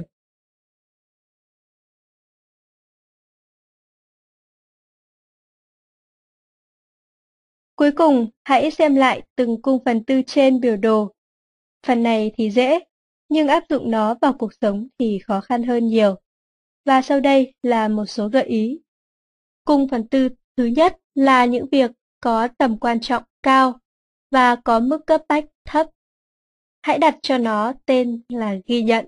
Cung phần tư thứ hai là phần có mức cấp bách cao nhưng tầm quan trọng thấp Hãy đặt cho nó cái tên là giao phó. Cung phần tư thứ ba là phần có tầm quan trọng cao và mức cấp bách cao. Hãy đặt tên cho nó là làm ngay. Cung phần tư thứ tư có tầm quan trọng và mức cấp bách thấp. Hãy đặt tên cho nó là dẹp bỏ. Làm ngay, vừa quan trọng vừa cấp bách. Cứ theo bề ngoài mà xét thì bạn có thể tin rằng đây chính là nhóm mình nên chọn để khởi đầu. Tuy nhiên, vấn đề nằm ở chỗ, cái cung phần tư này sẽ tạo ra rất nhiều căng thẳng cho bạn. Những người trần trừ mất rất nhiều thời gian vì nhóm này và tự thuyết phục bản thân rằng mình đang làm việc hiệu quả, nhưng đồng thời họ cũng thường xuyên cảm thấy sao mà khó thế. Nếu có nhiều hạng mục công việc trong cung phần tư này, thì nhiều khả năng bạn đang thấy mất kiểm soát. Dường như không còn thời gian nữa, và tôi tin bạn không thể khai thác được tốt nhất khả năng của mình. Đương nhiên có nhiều thời điểm trong đời, bạn sẽ phải sắp xếp các nhiệm vụ của mình vào nhóm này. Nhưng hãy dùng những ý tưởng trong cuốn sách để giúp di chuyển suy nghĩ và hành động của bạn vào nhóm ghi nhận. Rồi bạn sẽ nhanh chóng nhận thấy vì sao điều này có thể cứu vớt cho cuộc đời mình, giao phó, cấp bách nhưng không quan trọng. Đồng ý rằng cần cắt cỏ, nhưng có nhất thiết phải do tôi làm không? Liệu tôi có thể sai một trong mấy đứa con hoặc thuê một người làm vườn thực hiện? Nếu bạn quý trọng thời gian của mình, thì những hạng mục trong nhóm này sẽ cần được chuyển giao càng nhanh càng tốt. Bạn cũng cần xem lại một chút tại sao mình lại có những nhiệm vụ như thế. Có lẽ cái thái độ, dạ em sẽ làm, đã tạo ra quá nhiều thứ trong cung phần tư này. Trong cuốn sách, bạn sẽ tìm thấy nhiều gợi ý trong việc phân công, cùng với những cách hay nhằm nói lời từ chối. Thế nên, tôi tin rằng, chẳng có lý do gì khiến bạn không thể giải quyết nhóm công việc này và tránh tình trạng tồn động nhiều việc trong tương lai. Dẹp bỏ, không cấp bách, cũng không quan trọng. Lý do quái quỷ gì lại khiến bạn có nhiều thứ trong nhóm này thế? Người ta thường nhầm lẫn cung phần tư này với việc thư giãn. Chúng ta hãy xem một cách tổng thể. Vừa ngồi vừa xem một vở hài kịch vừa cười thỏa thê và thích thú trong nửa tiếng là dùng tivi để thư giãn. Nhưng ban ngày mà ngồi xem tivi mất 3 tiếng đồng hồ, nôn nao chờ đợi từng đợt quảng cáo qua đi để biết được kết quả cuối cùng ai là hung thủ hoặc chuyển liên tục giữa 300 kênh vớ vẩn để tìm ra thứ gì đó đáng xem, thì đó chẳng phải là thư giãn, đó là ăn không ngồi rồi, ghi nhận, không cấp bách nhưng quan trọng, đây là phần đáng lưu tâm. Nếu bạn chủ yếu có việc ở cung phần tư này thì bạn đang đi đúng hướng. Hãy bảo đảm mình ghi nhận lại và theo dõi một cách phù hợp. Vì nếu không, bạn sẽ nhanh chóng phải chuyển chúng sang phần làm ngay. Bạn hiểu những gì đang diễn ra rồi phải không? Bạn phải nhanh chóng khởi động những công việc quan trọng trước khi chúng trở nên cấp bách. Cứ thử hình dung trong một phút thôi, điều đó sẽ mang lại kết quả như thế nào đối với cả tình trạng tinh thần và thể chất của bạn.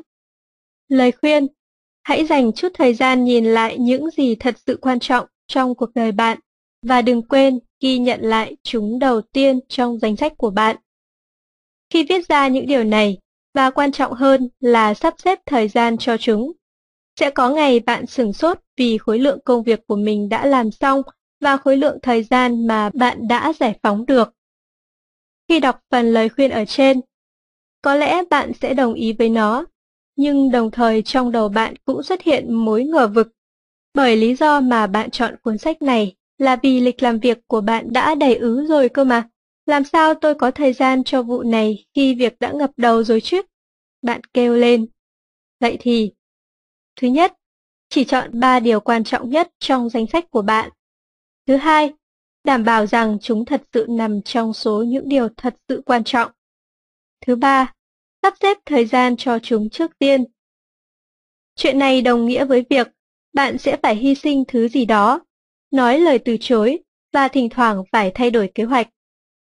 Tuy nhiên với lượng thời gian mà bạn tạo ra cùng cảm giác vui sướng khi cách này hiệu quả, nó rất đáng để bạn thực thi. Và nếu bạn vẫn còn cần một cú hích vào lưng, thì hãy nghe tiếp phần sau. biến việc cần làm thành việc phải làm. Đừng quên rằng, một khó khăn lớn đối với những bản danh sách việc cần làm là thường xuyên xảy ra lộ trình sau.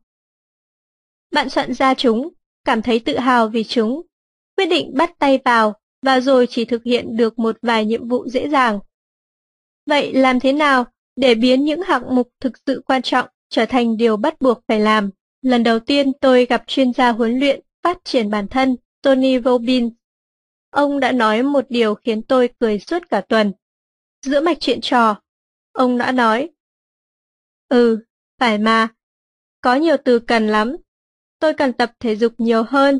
Tôi cần dành thêm thời gian với các con. Tôi cần học tiếp. Tôi cần tập trung hơn. Tôi cần giảm cân. Chẳng sớm thì muộn, từ đầu đến chân anh, cái gì cũng thành cần hết. Tất nhiên theo nghĩa đen thì nó buồn cười. Nhưng tôi cho rằng lời nhận xét đó rất hay. Đã đến lúc thúc đẩy những cái cần và biến chúng thành phải. Khi thay đổi lối tư duy của mình từ cần làm thành phải làm, bạn sẽ trở nên rõ ràng và tập trung hơn vào những mục tiêu của mình. Từ đó, việc ra quyết định cũng dễ hơn, thậm chí tốt hơn, bởi bạn tạo ra thời gian cho những điều quan trọng, những điều phải làm. Vậy nên, sau đây là câu hỏi bạn hãy cân nhắc trong lần soạn danh sách việc cần làm kế tiếp. Đây là việc cần làm hay việc phải làm? Mặc dù có thể bạn thật sự muốn cân nhắc xem liệu mình nên đưa nhiều thứ khác vào danh sách hay không. Nhiều khả năng chúng nên nằm trong một danh sách khác, danh sách việc không làm. Lời khuyên Hãy thực hiện những việc phải làm trước, sau đó mới đến những việc còn lại.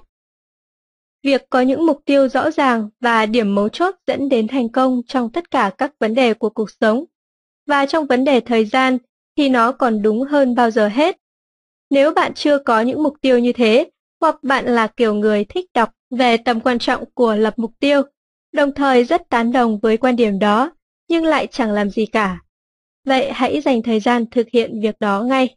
Chỉ một hành động đơn giản là viết ra điều bạn muốn trong đời một cách rõ ràng cũng đủ giúp bạn làm sáng tỏ và ổn định suy nghĩ của mình, đồng thời giữ bạn đi đúng hướng. Và việc đi đúng hướng sẽ mang tính sống còn đối với một số thử thách tiếp theo mà bạn sẽ gặp trong cuốn sách này. Danh sách việc không làm. Khi tôi hỏi ông bạn quý Rob của mình về các ý tưởng để tiết kiệm thêm thời gian, anh ấy bèn đáp trả lại tôi bằng một email với nội dung ngược đời. Đại đa số người ta chỉ có danh sách việc cần làm, nhưng Rob lại đề nghị nên có danh sách việc không làm. Một người bạn của anh ấy là doanh nhân, rất thành đạt, tỏ ra cực kỳ sùng bái công cụ này. Thế là tôi cùng với Rob liệt kê ra một số điều có thể đưa vào danh sách. Ở quy mô từ nhỏ đến lớn, trong danh sách dưới đây, bạn muốn chọn không làm điều nào để hỗ trợ cho mục tiêu tiết kiệm được một giờ mỗi ngày. Mở thùng thư, lướt web, nấu ăn, chơi điện tử. Mang theo chìa khóa. Điều này khiến bạn phải đảm bảo rằng có người khác sẽ mở cửa và khóa cửa cho mình. Nói chuyện điện thoại hơn 5 phút. Họp trong hơn một giờ. Lái xe, đọc báo, dọn dẹp nhà cửa, du lịch, nghe điện thoại, xem tin tức, rửa xe, đọc email giải trí. Danh sách trên đây nhằm giúp bạn hình dung sơ bộ về những điều bạn có thể muốn đưa vào danh sách việc không làm của mình, từ một chuyện đơn giản như chơi điện tử cho đến chuyện quan trọng như mang theo chìa khóa. Bạn có thể bổ sung rất nhiều nữa. Để có một danh sách việc không làm đạt hiệu quả, có nhiều mục của danh sách ở trên sẽ dễ dàng bị gạch bỏ, trong khi những mục khác có thể mang tính quan trọng nhất định. Tuy nhiên, câu hỏi bạn cần đặt ra ở đây là liệu có ai khác làm những việc này cho mình không? Hoặc thậm chí, liệu có thật sự cần phải làm những việc này không? Điều gì có thể xảy ra nếu bạn giảm một nửa lượng thời gian thực hiện một số nhiệm vụ nào đó? Bạn chỉ có thể tìm ra câu trả lời nếu bạn thử áp dụng nó. Khi vẫn còn là một bà mẹ đơn thân, vợ tôi thường mang cả ngôi nhà lên giường. Nghĩa là trước khi đi ngủ, cô ấy sẽ quét dọn, hút bụi, đổ rác, lau bàn, lau kệ, dọn dẹp toàn diện. Sau khi chúng tôi kết hôn, cô ấy tiếp tục như thế cho đến một ngày, tôi, thu hết can đảm hỏi cô ấy tại sao. Vấn đề chủ yếu không nằm ở chỗ bảo đảm cho căn nhà sạch sẽ, mà đó là cách của cô ấy để chứng tỏ mình đang biết quán xuyến thì đúng hơn. Bước đột phá chính là cắt giảm công việc từ đêm đó trở đi, tiết kiệm được 3 đến 4 giờ mỗi tuần, và cuối cùng là quyết định chỉ thực hiện những gì cần thiết. Một số lưu ý cuối cùng. Những bản danh sách việc cần làm có tác dụng tạo cảm giác kiểm soát hơn là khiến công việc chạy đều và tiết kiệm thời gian. Nếu chỉ được áp dụng một trong các ý tưởng của chương này, bạn hãy chọn cái ý tưởng trị giá 100.000 đô la. Nó đã thay đổi cuộc đời tôi và hàng ngàn người khác. Nó cũng có thể thay đổi cuộc đời bạn. Việc có những bản danh sách việc cần làm, danh sách việc không làm và nắm vững ý tưởng 100.000 đô la sẽ vô cùng tuyệt vời nếu mọi thứ chỉ liên quan đến một mình bạn. Tuy nhiên còn những người và vật khác cũng đang đòi hỏi bạn dành thời gian cho họ. Đây là lý do bạn cần trở thành một chuyên gia về giải pháp cho sự sao nhãng. Nội giải pháp cho sự sao lãng Trong phần này, bạn sẽ tìm ra thứ gây nghiện hơn cả cocaine. Học cách tôn trọng chữ không, vui vẻ nhận thêm việc xếp giao và biết phải làm gì với những tên cướp thời gian. Kẻ cướp thời gian Cho mình xin một phút thôi là một trong những câu nói giảm nguy hiểm nhất trên đời. Điều mà những người này thật sự phải nói là mình muốn lấy 40 phút trong quỹ thời gian quý báu của cậu, được chứ? Và nếu họ hỏi như thế, bạn sẽ trả lời ra sao? Những kẻ cướp thời gian là trường hợp gây sao lãng nguy hiểm nhất. Bởi dù sao cách thức đối mặt với các sự vật vẫn đơn giản hơn với con người. Và sau đây là cách bạn nên tiến hành. Nếu bạn có thể thì hãy trốn, đúng thế, hãy trốn khỏi những kẻ cướp thời gian Hãy rời bàn làm việc, cài đặt thêm các bộ lọc, ở yên trong nhà, chặn cuộc gọi và đóng kín cửa. Dù sao, việc xác định những loại kẻ cướp thời gian khác nhau để có cách đối phó thích hợp vẫn là ý hay. Bà Tám, những người này thường bắt đầu bằng cách hỏi, Ê, nghe gì chưa? Và ngay khi đáp lại, chuyện gì? Thì bạn đã trao cho họ cả giờ đồng hồ rửa tay. Người quét dọn trong văn phòng của chúng tôi đúng là một chuyên gia trong lĩnh vực này. Cô ta sẽ bắt đầu nói đại loại như Đêm qua có một chuyện làm tôi hết cả hơi, rồi dừng lại chờ đợi. Bởi cô ta biết, thế nào cũng có người hỏi, Ủa, chuyện gì vậy? Thế là hơn nửa tiếng kể lể sẽ tuôn ra ảo ạt. Giải pháp, hãy mặc kệ họ, đừng trao cho họ cái đoạn dạo đầu mà họ muốn. Người mắc bệnh than những người này đang tìm kiếm đồng minh. Họ thích kể cho bạn biết về chuyện gì đó không hay, để rồi khiến bạn đồng tình với họ, để họ cảm thấy thoải mái hơn. Vấn đề là họ càng than vãn, và bạn càng đồng tình thì họ lại càng than vãn nhiều hơn. Ngoài ra, một khi đã tìm được đồng minh thì sau này họ cứ tiếp tục tìm đến giải pháp. Nói với họ, thật sự mình rất tiếc vì chuyện đó đã xảy ra với cậu. Nhưng ngay bây giờ, mình không nói chuyện nhiều được, vì mình phải làm xong việc này, hay mình đang bị trễ hẹn, hay hôm nay việc của mình đúng là rất gấp. Nếu bạn vừa nói thế vừa di chuyển, hiệu quả sẽ đến rất nhanh. Nhân viên tập sự, những người này đang tìm kiếm lời khuyên. Bạn cảm thấy nở mày nở mặt khi một ngày nọ họ đến nhờ mình giúp đỡ, và sau đó bạn còn nhiệt tình dặn dò. Khi nào cần cứ đến gặp tôi, đó mới chính là lúc bạn phải hối tiếc. Giải pháp, nói với họ, tôi đề nghị cô làm như sau. Hãy suy nghĩ kỹ để tìm ra một giải pháp, và sau đó chúng ta sẽ thảo luận về nó.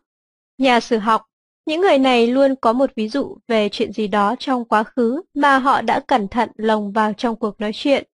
Điều đáng nể ở đây là ngay cả với một mối liên hệ cực kỳ mỏng manh, họ vẫn có thể tạo nên sự liên kết để kể phiên bản của mình về chuyện gì đã xảy ra, đang xảy ra hoặc sắp xảy ra. Giải pháp Thông thường, một lời đáp lịch sự kiểu như Vậy à, ghê thật. À xin lỗi, mình phải đi rồi, gặp cậu sau nhé. Sẽ giải quyết được vấn đề. Lời khuyên Việc chuẩn bị trước và luyện tập những cách ứng phó như trên sẽ rất hữu ích. Nhờ vậy, sắp tới nếu có một kẻ cướp thời gian nào chặn đường bạn, thì bạn có thể tiết kiệm thời gian của mình và cả của họ nữa. Lịch sự nói không, trong cuốn sách xuất sắc Yes Man, tạm dịch, Người chỉ nói vâng, và bộ phim cùng tên rất hay của tác giả Danny Wallace, đạo diễn Peyton Reed, nhân vật chính bị thôi thúc phải nói vâng thường xuyên hơn. Và chính nhờ bám chặt lấy câu thần chú này mà anh ta đã nhận được cơ hội mới, được thăng chức và thậm chí cả tình yêu. Vấn đề là hiện tại bạn nói vâng quá nhiều, và đó là một trong những lý do bạn đang đọc cuốn sách này. Bạn nhận được quá nhiều trọng trách, sợ mình khiến người khác thất vọng, nên cuối cùng nó làm bạn mất thêm nhiều tiếng đồng hồ. Đã đến lúc bạn phải bám chặt lấy từ không. Bạn không thể hình dung nổi đối với tôi việc viết ra câu vừa rồi khó khăn đến thế nào. Bởi nó có vẻ tiêu cực quá. Tuy nhiên, nếu bạn thật sự muốn tiết kiệm được một giờ mỗi ngày, thì việc học cách nói không và nói một cách lịch sự sẽ là một vũ khí mạnh mẽ trong kho trang bị của bạn. Thật ra, việc nói không quá đơn giản. Chỉ mất một giây, chẳng phải hành động nói không khiến bạn phiền lòng, mà chính là những hệ quả của nó. Thế nên, bạn cần học cách nói không mà vẫn giữ được tiếng thơm của mình. Hãy làm như sau. một Hãy để một phản ứng ban đầu tích cực, chỉ có điều đừng đáp vâng. Bạn có thể dùng những cách nói như Cảm ơn anh vì đã đề nghị tôi. Nghe hay đấy. Được cô tín nhiệm cho việc này khiến tôi thấy rất vinh hạnh, hoặc chị thật tốt khi... 2. Hãy tránh dùng từ nhưng, bởi nó là một trong những từ hàm nghĩa tiêu cực. Thay vào đó hãy dùng những từ như và, tuy nhiên. 3. Hãy hồi đáp một cách khôn khéo.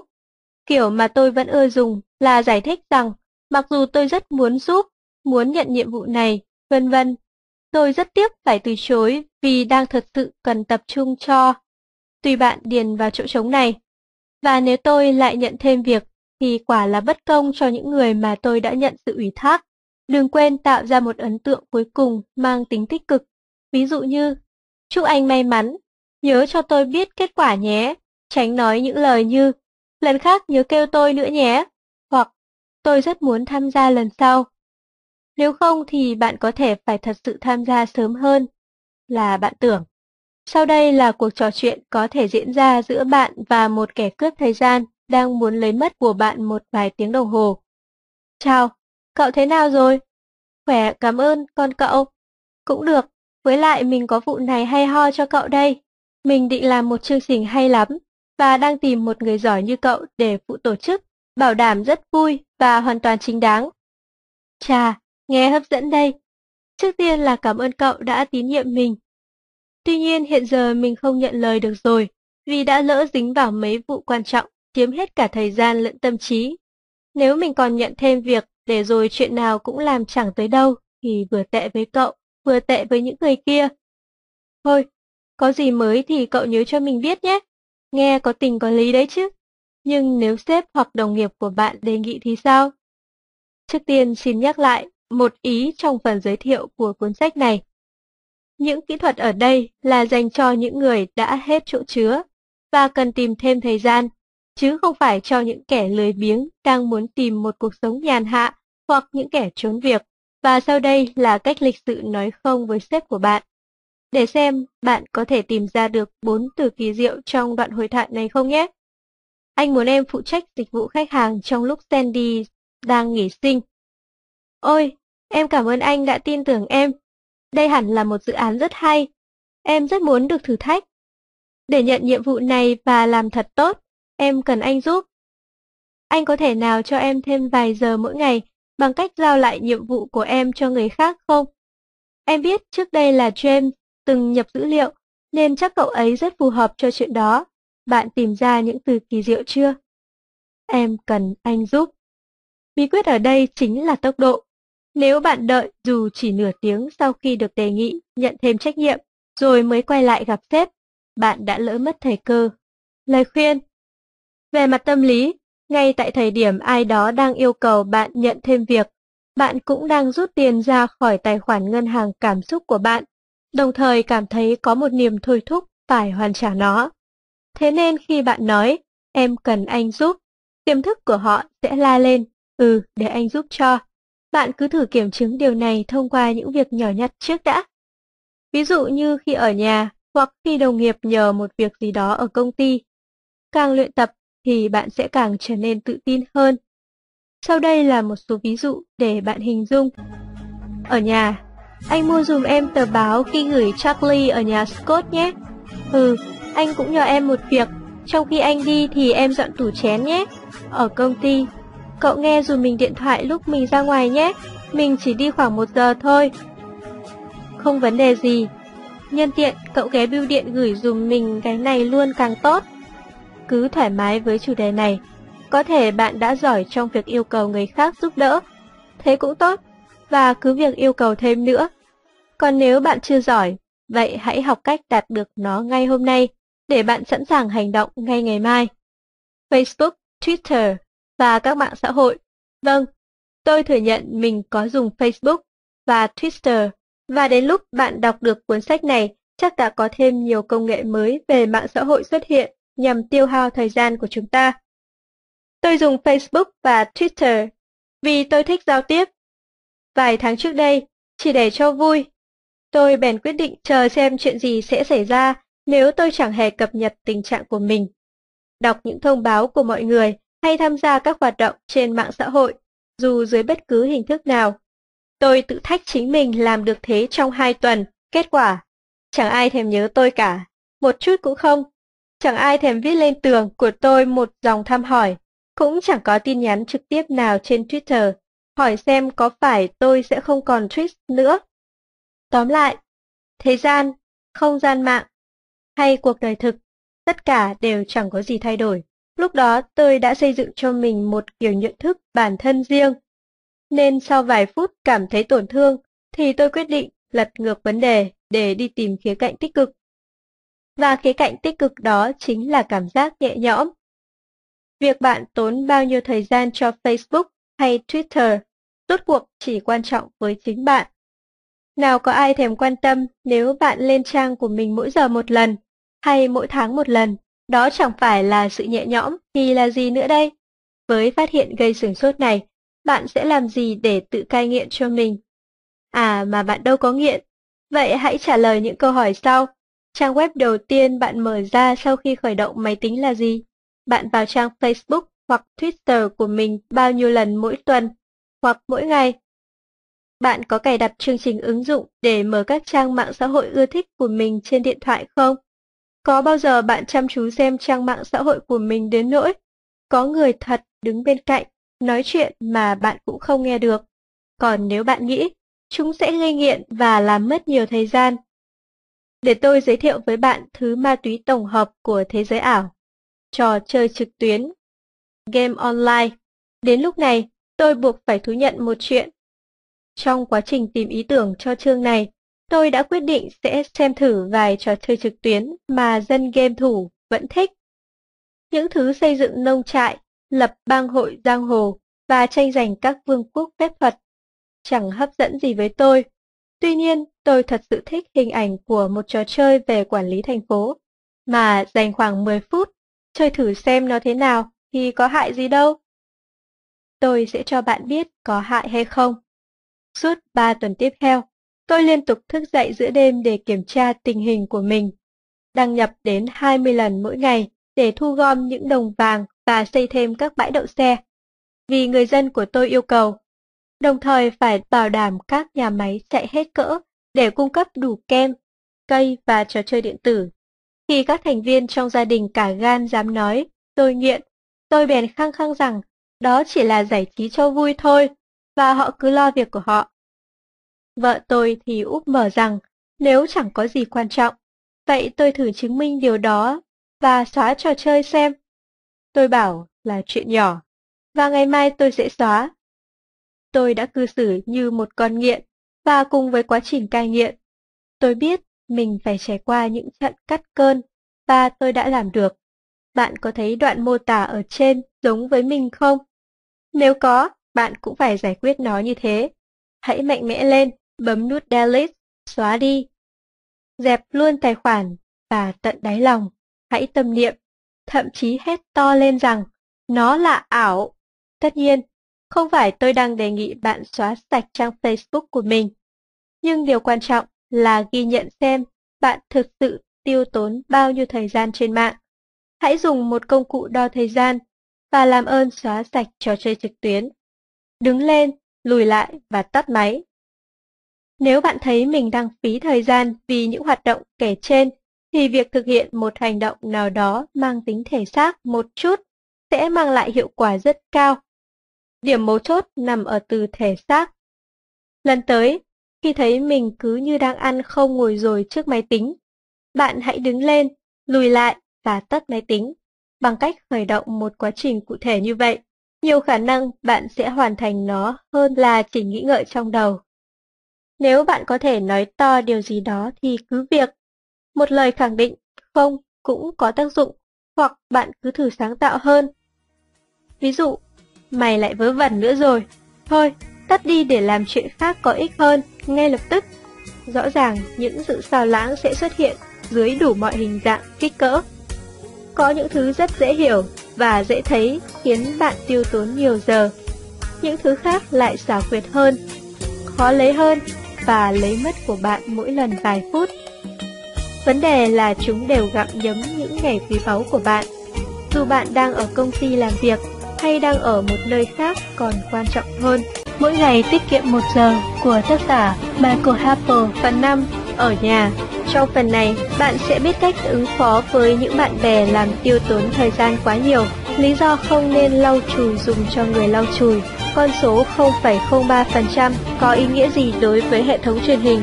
Những bài tập có thể thực hiện mà chẳng cần quần áo, một vài chuyện nhỏ liên quan đến những ngày nghỉ lễ và công cụ tiết kiệm thời gian được chọn đứng vị trí số 1 bởi cộng đồng mạng của tôi, người quan trọng nhất trên đời. Chẳng phải sẽ rất tuyệt vời sao nếu bạn có thể dồn hết thời gian quý báu của mình ở nhà cho người quan trọng nhất trên đời, chính là bạn. Thế nhưng thay vì vậy, nó lại chứa đủ thứ chuyện, chiếm mất nhiều tài nguyên trong cái kho báu đó. Để giúp bạn xử lý vấn đề này, tôi đã chia phần 5 thành nhiều bài nhỏ nhằm đảm bảo không bỏ sót những điều cốt lõi liên quan đến sinh hoạt của bạn ở nhà. Trong số đó sẽ có những bài khiến bạn quan tâm hơn những bài còn lại. Trước tiên, hãy đọc những lời khuyên sau đây. Bạn bè, trong cuốn sách Flip It, nghĩ khác, tôi đã đề ra ý tưởng phân loại bạn bè và xem cuối cùng họ được xếp vào đâu trên một bản đồ đơn giản.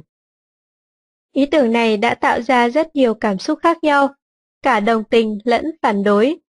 Một số độc giả cho rằng đó là phần hay nhất của cuốn sách và nhiệt thành ca ngợi nó không ngớt. Số khác lại nghĩ việc xếp loại người ta như thế thật đáng tởm. Ý tưởng của tôi là chia người ta ra thành bốn nhóm. Người tội nghiệp Họ là những người rất dễ chịu, sẵn sàng làm đủ thứ chuyện cho bạn. Nhưng đổi lại, họ rất muốn bạn phải chia sẻ với họ tất cả những điều không như ý trong cuộc đời họ. Người ganh tị, họ luôn muốn mình phải hơn bạn. Nếu bạn kể với họ rằng bạn đang rất háo hức vì vừa đạt được một kỳ nghỉ hai tuần ở Florida họ sẽ lập tức thông báo họ đã đặt chỗ trong 3 tuần. Người phá hoại, cứ như họ hút sinh lực ra khỏi bạn vậy.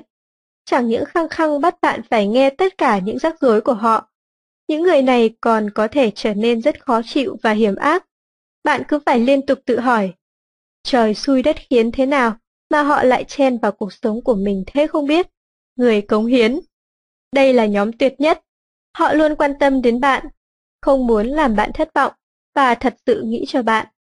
Nếu có 5 người như thế bên cạnh, thì chắc chắn bạn đang rất thuận lợi. Nếu như cuốn sách này nói về việc cải thiện các mối quan hệ, tôi sẽ đưa ra cho bạn những lời khuyên khác.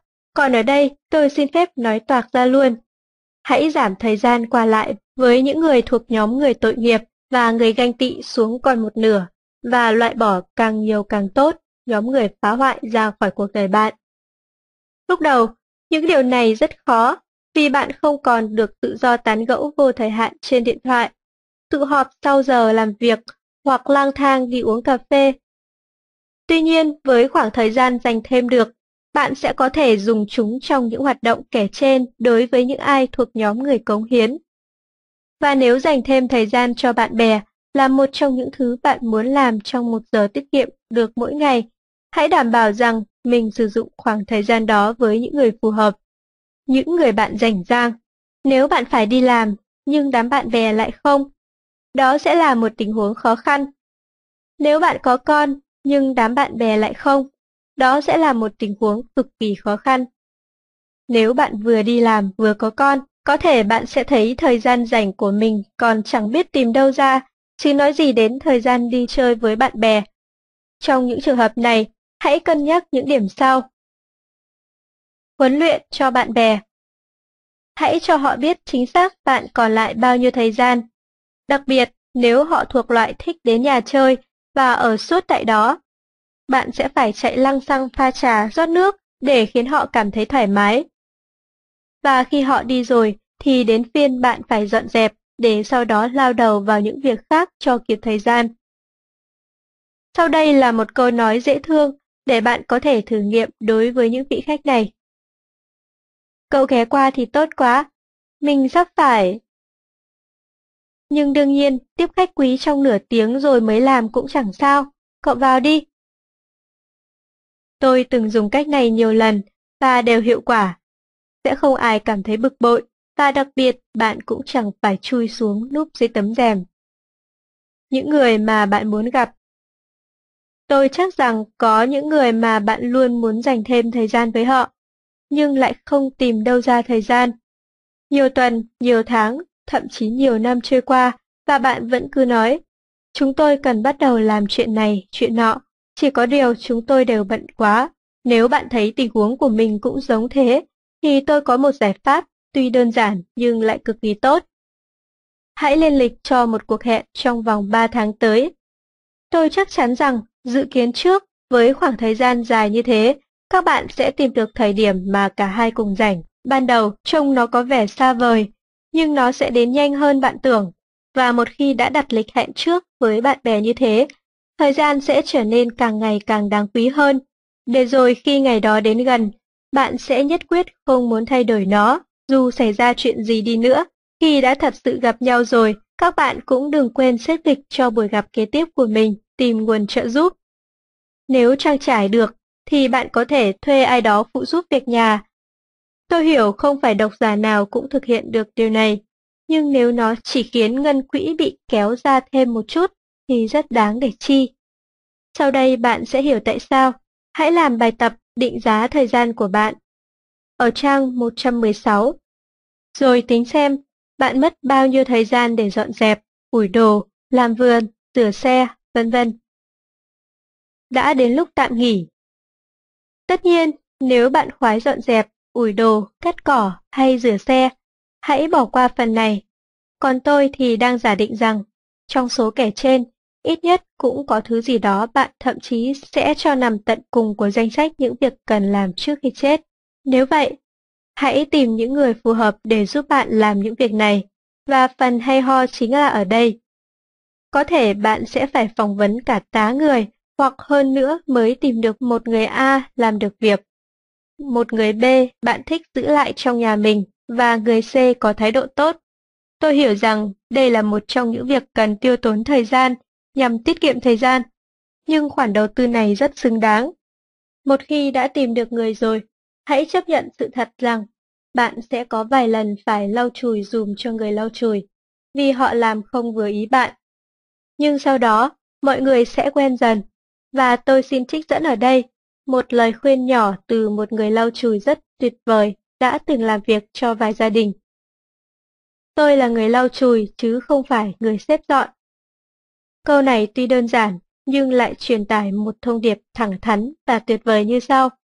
Giữ cho nhà sạch sẽ là việc của tôi, còn giữ cho nhà ngăn nắp là việc của anh. Giả sử bây giờ bạn đã tìm được những người tuyệt vời như thế, vậy hãy quan tâm đến họ. Hãy truyền đạt chính xác điều bạn muốn họ làm cùng với cách thức cụ thể. Và hãy nói lời cảm ơn mỗi khi họ làm tốt công việc của mình. Những bước này rất quan trọng. Tôi biết một cặp vợ chồng vẫn thuê cùng một người lau dọn suốt hơn 10 năm qua. Cô ta làm việc không tốt lắm, thường bỏ sót một số khu vực và cả hai người bạn của tôi phải lau chùi lại lần nữa. Chuyện này là sao? Khi tôi hỏi lại tại sao không phê bình gì cả, họ giải thích rằng khi mới thuê được cô kia, họ mừng quá vì đã có người giúp việc, đồng thời bận rộn quá nên chẳng thèm nhắc nhở gì nữa. Và lâu dần thành quen luôn. giờ đã quá trễ để thay đổi bất cứ điều gì. Thế nên họ đành chịu vừa mất tiền, vừa mất thời gian. Chuyện làm vườn cũng là một vấn đề đáng lưu tâm. Vợ chồng tôi cũng thích làm vườn, nhưng mỗi năm hai lần, chúng tôi vẫn mời một công ty đến để đại tu, và vẫn duy trì được một nguồn cộng tác viên định kỳ. Trong đó có cả đám trẻ con hàng xóm và mấy đứa con tôi. Chúng rất khoái cắt cỏ để kiếm thêm ít tiền tiêu vặt. Thật ra, lúc này mức giá đã là 20 bảng nhưng vẫn xứng đáng. Ngoài kia cũng có cả ngàn dịch vụ rửa xe bằng tay, thường nằm trong những bãi gửi xe của các siêu thị hay trạm xăng cũ, và họ chỉ mất có một phần mười thời gian để lau rửa, đánh bóng và hút bụi cho xe của bạn so với khi bạn tự làm.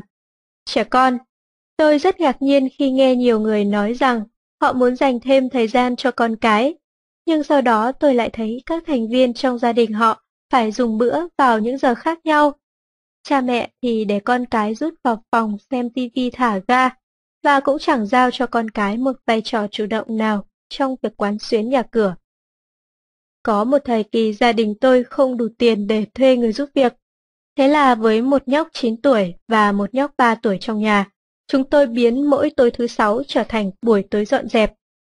Christine, Michael và tôi bỏ phiếu phân công nhiệm vụ vào một chiếc mũ và bốc thăm từ 2 đến 3 việc mà chúng tôi sẽ thực hiện. Còn Sarah, cô con gái 3 tuổi, cũng có một số việc dành cho công chúa để làm. Sau đó, cả gia đình chúng tôi cùng nhau vừa nghe nhạc vừa dọn dẹp, đặt ra những phần thưởng cho người nào hoàn thành tốt nhiệm vụ và cố gắng biến buổi tối hôm đó thành khoảng thời gian vui vẻ với tất cả mọi người. Nếu bạn muốn dành thêm thời gian cho con, nhưng lại thấy mình không sắp xếp được, hãy cân nhắc những ý tưởng sau. Cùng nhau dùng bữa, đặc biệt quan tâm tới bữa tối, và nếu được thì cả bữa sáng. Hỏi thăm nhau về ngày hôm đó. Đừng quên hỏi tiếp vài câu nữa để cuộc trò chuyện không trở thành nhàm chán. Tổ chức những buổi bố mẹ với con cái hay bố mẹ với con trai. Hãy đưa con đến một nơi đặc biệt nào đó, và nếu bạn có nhiều hơn một đứa, thì hãy thường xuyên đưa từng đứa đi chơi. Đi mua sắm theo một danh sách. Hãy giao cho con bạn nhiệm vụ kiểm tra và đánh dấu vào danh sách mua hàng, hoặc cộng tổng tiền của số hàng hóa đang có trong xe đẩy. Nguyên nhân hàng đầu khiến lũ trẻ không thích đi mua sắm là vì chúng nghĩ việc này chán chết. Nằm nướng sáng Chủ nhật Cả gia đình sẽ cùng nằm tán gẫu, và sáng Chủ nhật chính là thời điểm thích hợp. Sau đây là một số điều không nên làm đối với trẻ con. Đừng nghĩ chúng không muốn dành thời gian với bạn. Vấn đề là bạn chưa tìm ra cách thích hợp để thực hiện điều này mà thôi. Đừng dùng Facebook như phương tiện liên lạc chủ yếu với chúng. Tôi rất ngạc nhiên khi thấy có người thể hiện tình cảm với con mình ở trên tường của Facebook thay vì nói trực tiếp với chúng. Đừng nêu những câu hỏi đóng, bởi bạn sẽ liên tục gặp kịch bản sau. Trường lớp sao hả con? Dạ, bình thường. Thế là hết chuyện. Thay vào đó, hãy thử cách mà tôi vẫn ưa dùng. Kể cho bố nghe chuyện đáng kể nhất ở trường con hôm nay đi.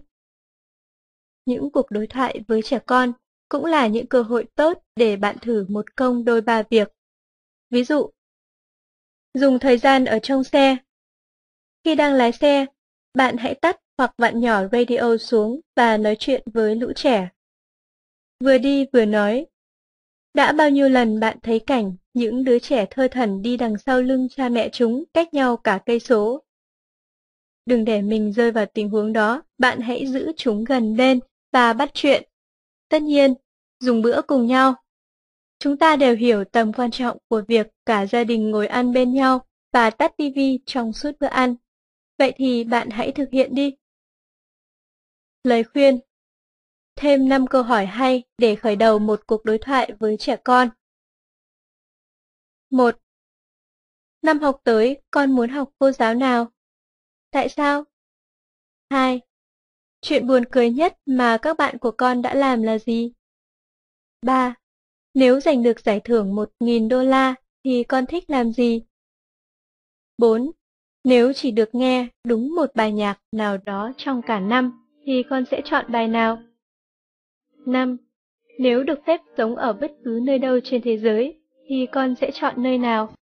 Thực phẩm và các bữa ăn Các bữa ăn nên là niềm vui mới đúng, một khoảnh khắc để chậm lại, thưởng thức từng muỗng thức ăn và thư giãn. Tuy nhiên với nhiều người, nó lại khác hẳn, vội vã, ăn khi đang trên đường, và với mục đích giải quyết cơn đói hơn là bổ sung nhiên liệu cho một cuộc sống năng động. Những bữa ăn nhờ lò vi sóng là một trong các lựa chọn. Nhưng lẽ nào bạn thật sự muốn ăn những thứ thực phẩm được sản xuất hàng loạt theo dây chuyền trong nhà máy, được vận chuyển và đóng gói trong kho lạnh, rồi bị ém bởi hàng tỷ thứ chỉ có trời mới biết trước khi được tháo ra khỏi những cái quan tài nhựa của chúng. Hay bạn thích thứ gì đó tươi, lành mạnh do bạn tự làm và có vẻ ngon lành hơn? Tôi biết bạn đang tự nhủ. Nếu có thời gian, thì tôi đã chọn cách này rồi. Vậy, hãy đọc tiếp một số ý tưởng có thể giúp được bạn. Bạn hãy lên mạng và tìm bằng từ khóa bữa ăn chuẩn bị trong 30 phút. Bạn sẽ có cả nửa triệu bài và 100.000 ý tưởng. Tiếp theo, hãy xem các trang web này và lập ra một kế hoạch thực phẩm của bạn cho hai tuần tới. Lời khuyên một trong những lý do chính khiến người ta không có thời gian để ăn uống đàng hoàng là họ chẳng chịu bỏ ra chỉ một chút thời gian để lập kế hoạch. Mua gấp đôi Trong lúc nghiên cứu cách chuẩn bị cho các bữa ăn, hãy tự hỏi liệu bạn có nên mua gấp đôi nguyên liệu và sau đó cất trong tủ lạnh một nửa để dùng vào một dịp sắp tới hay không? Cái tủ lạnh đúng là quà của Thượng Đế dành cho những ai muốn tiết kiệm mỗi ngày một giờ. Hãy viết ra một danh sách nguyên liệu cần mua. Nếu bạn đang xem bằng máy tính, thì việc này chỉ như một chuỗi copy và paste thôi. Rồi lên kế hoạch đi chợ. Mà bạn có phải thuộc kiểu người hay mất thời gian đi tới đi lui trong siêu thị để tìm cảm hứng mua sắm không?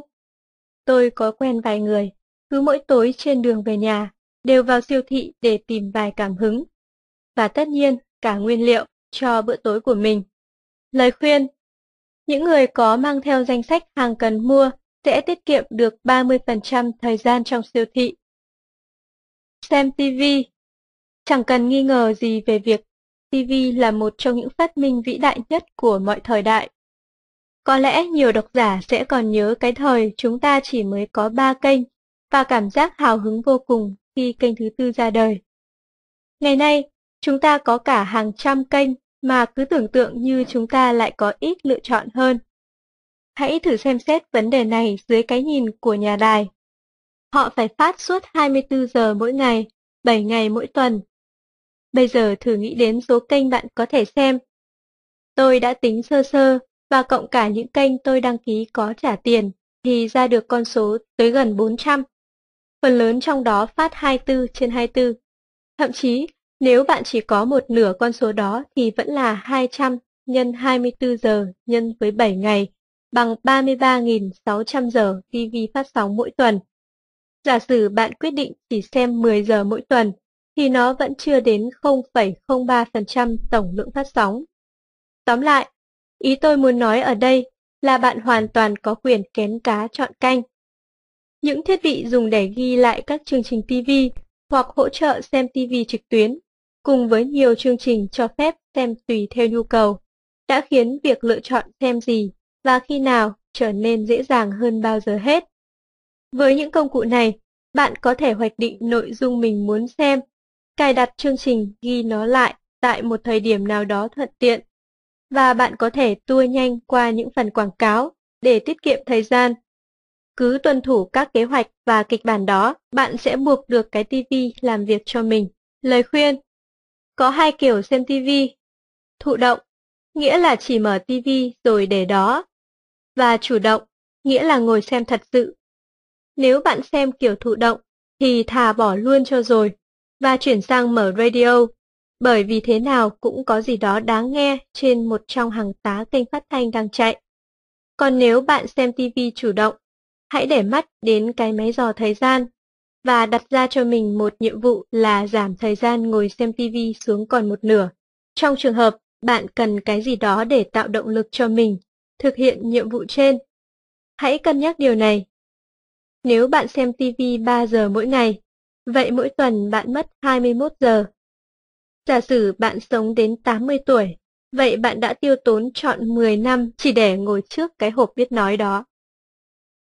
Đọc sách khi tổ chức các buổi hội thảo, mỗi ngày tiết kiệm một giờ, tôi thường bắt đầu bằng câu hỏi cử tọa sẽ làm gì đối với một giờ mà tôi sẽ giúp họ giành được, và đọc thêm sách luôn là câu trả lời nằm trong top 3. Có thể bạn đã từng cố gắng giải quyết vấn đề, tìm thêm thời gian để đọc sách, nhưng nhiều khả năng bạn vẫn chưa tìm được toàn bộ thời gian mà mình cần. Vậy, hãy cân nhắc một số ý tưởng sau. Sau khi mua một cuốn sách, bạn nên giữ nó gần bên mình. Hãy mang nó theo khi đi du lịch, khi lên xe, đặt nó cạnh giường, trên bàn làm việc, thậm chí trong toilet. Toilet cũng có thể được xem là nơi phù hợp để xem một cuốn sách trong khi bạn đang ngồi bận bịu. Một nhà phê bình sách từng nhận xét. Michael Harper viết những cuốn sách đọc trong toilet rất hay.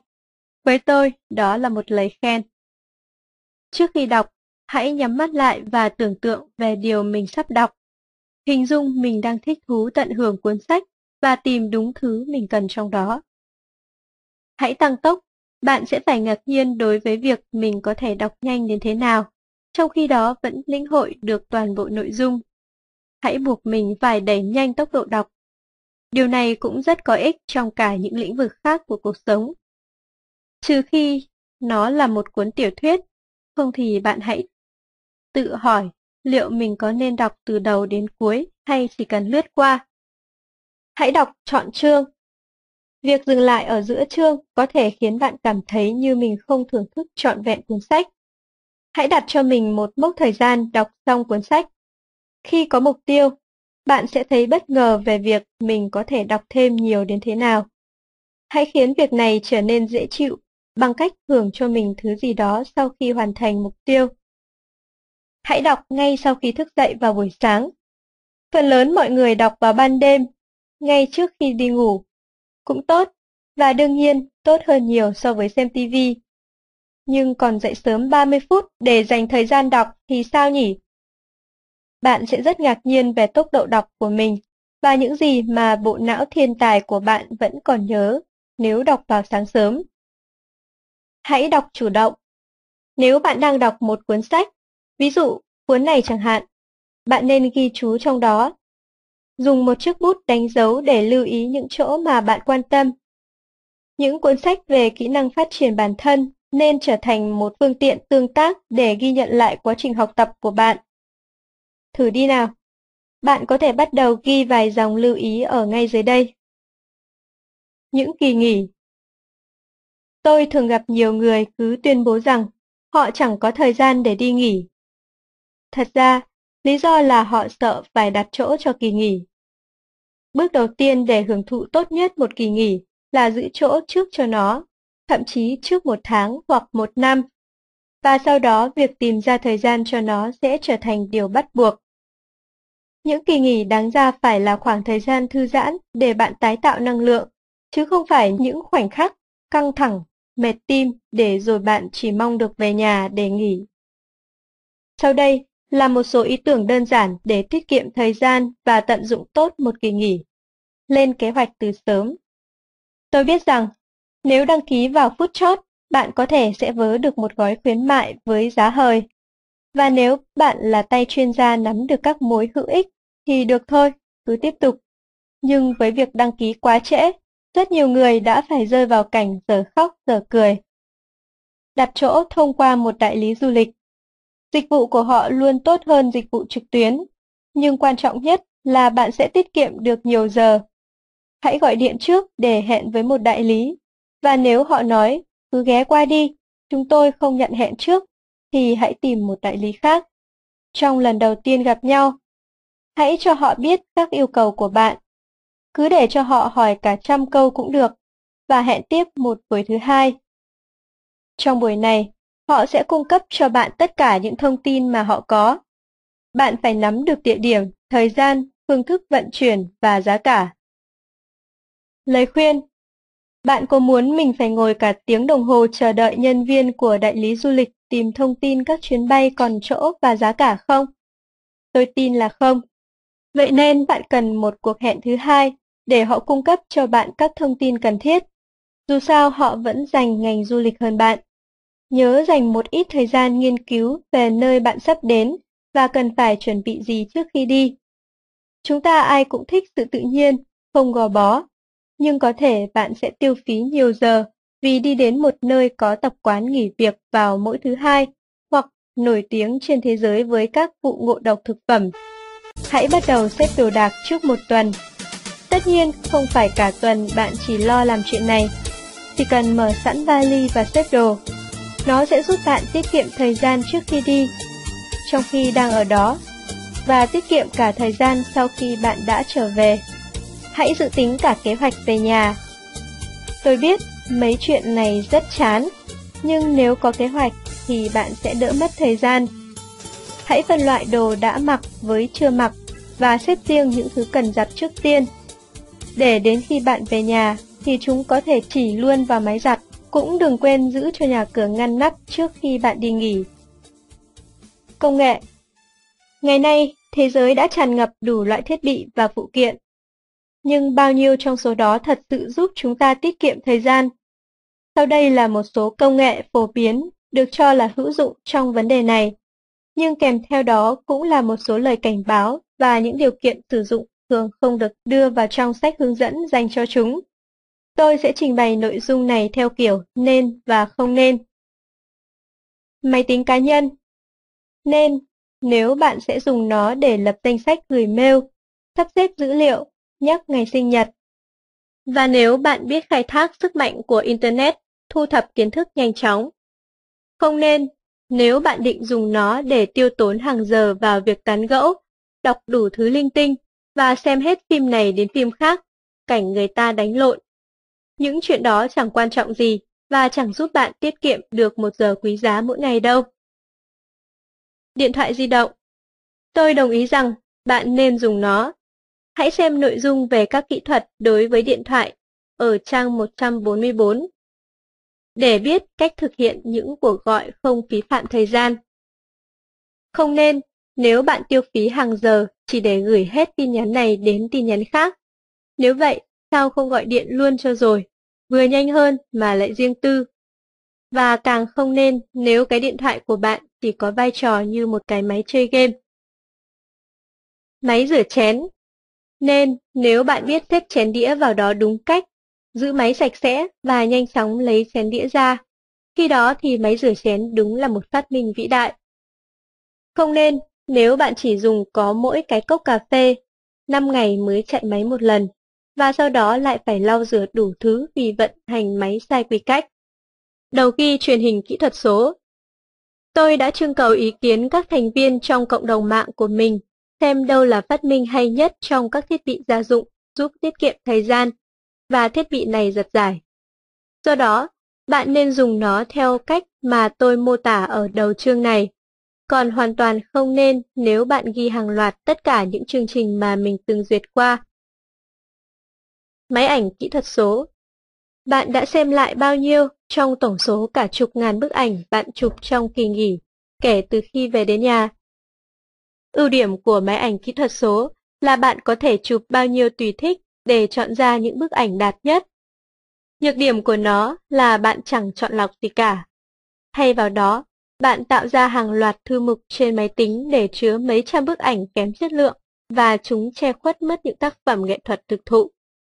Hãy tạo ra một thư mục gọi là ảnh đẹp, sau đó chép tất cả những bức đạt chất lượng của bạn vào đó và xóa hết phần còn lại.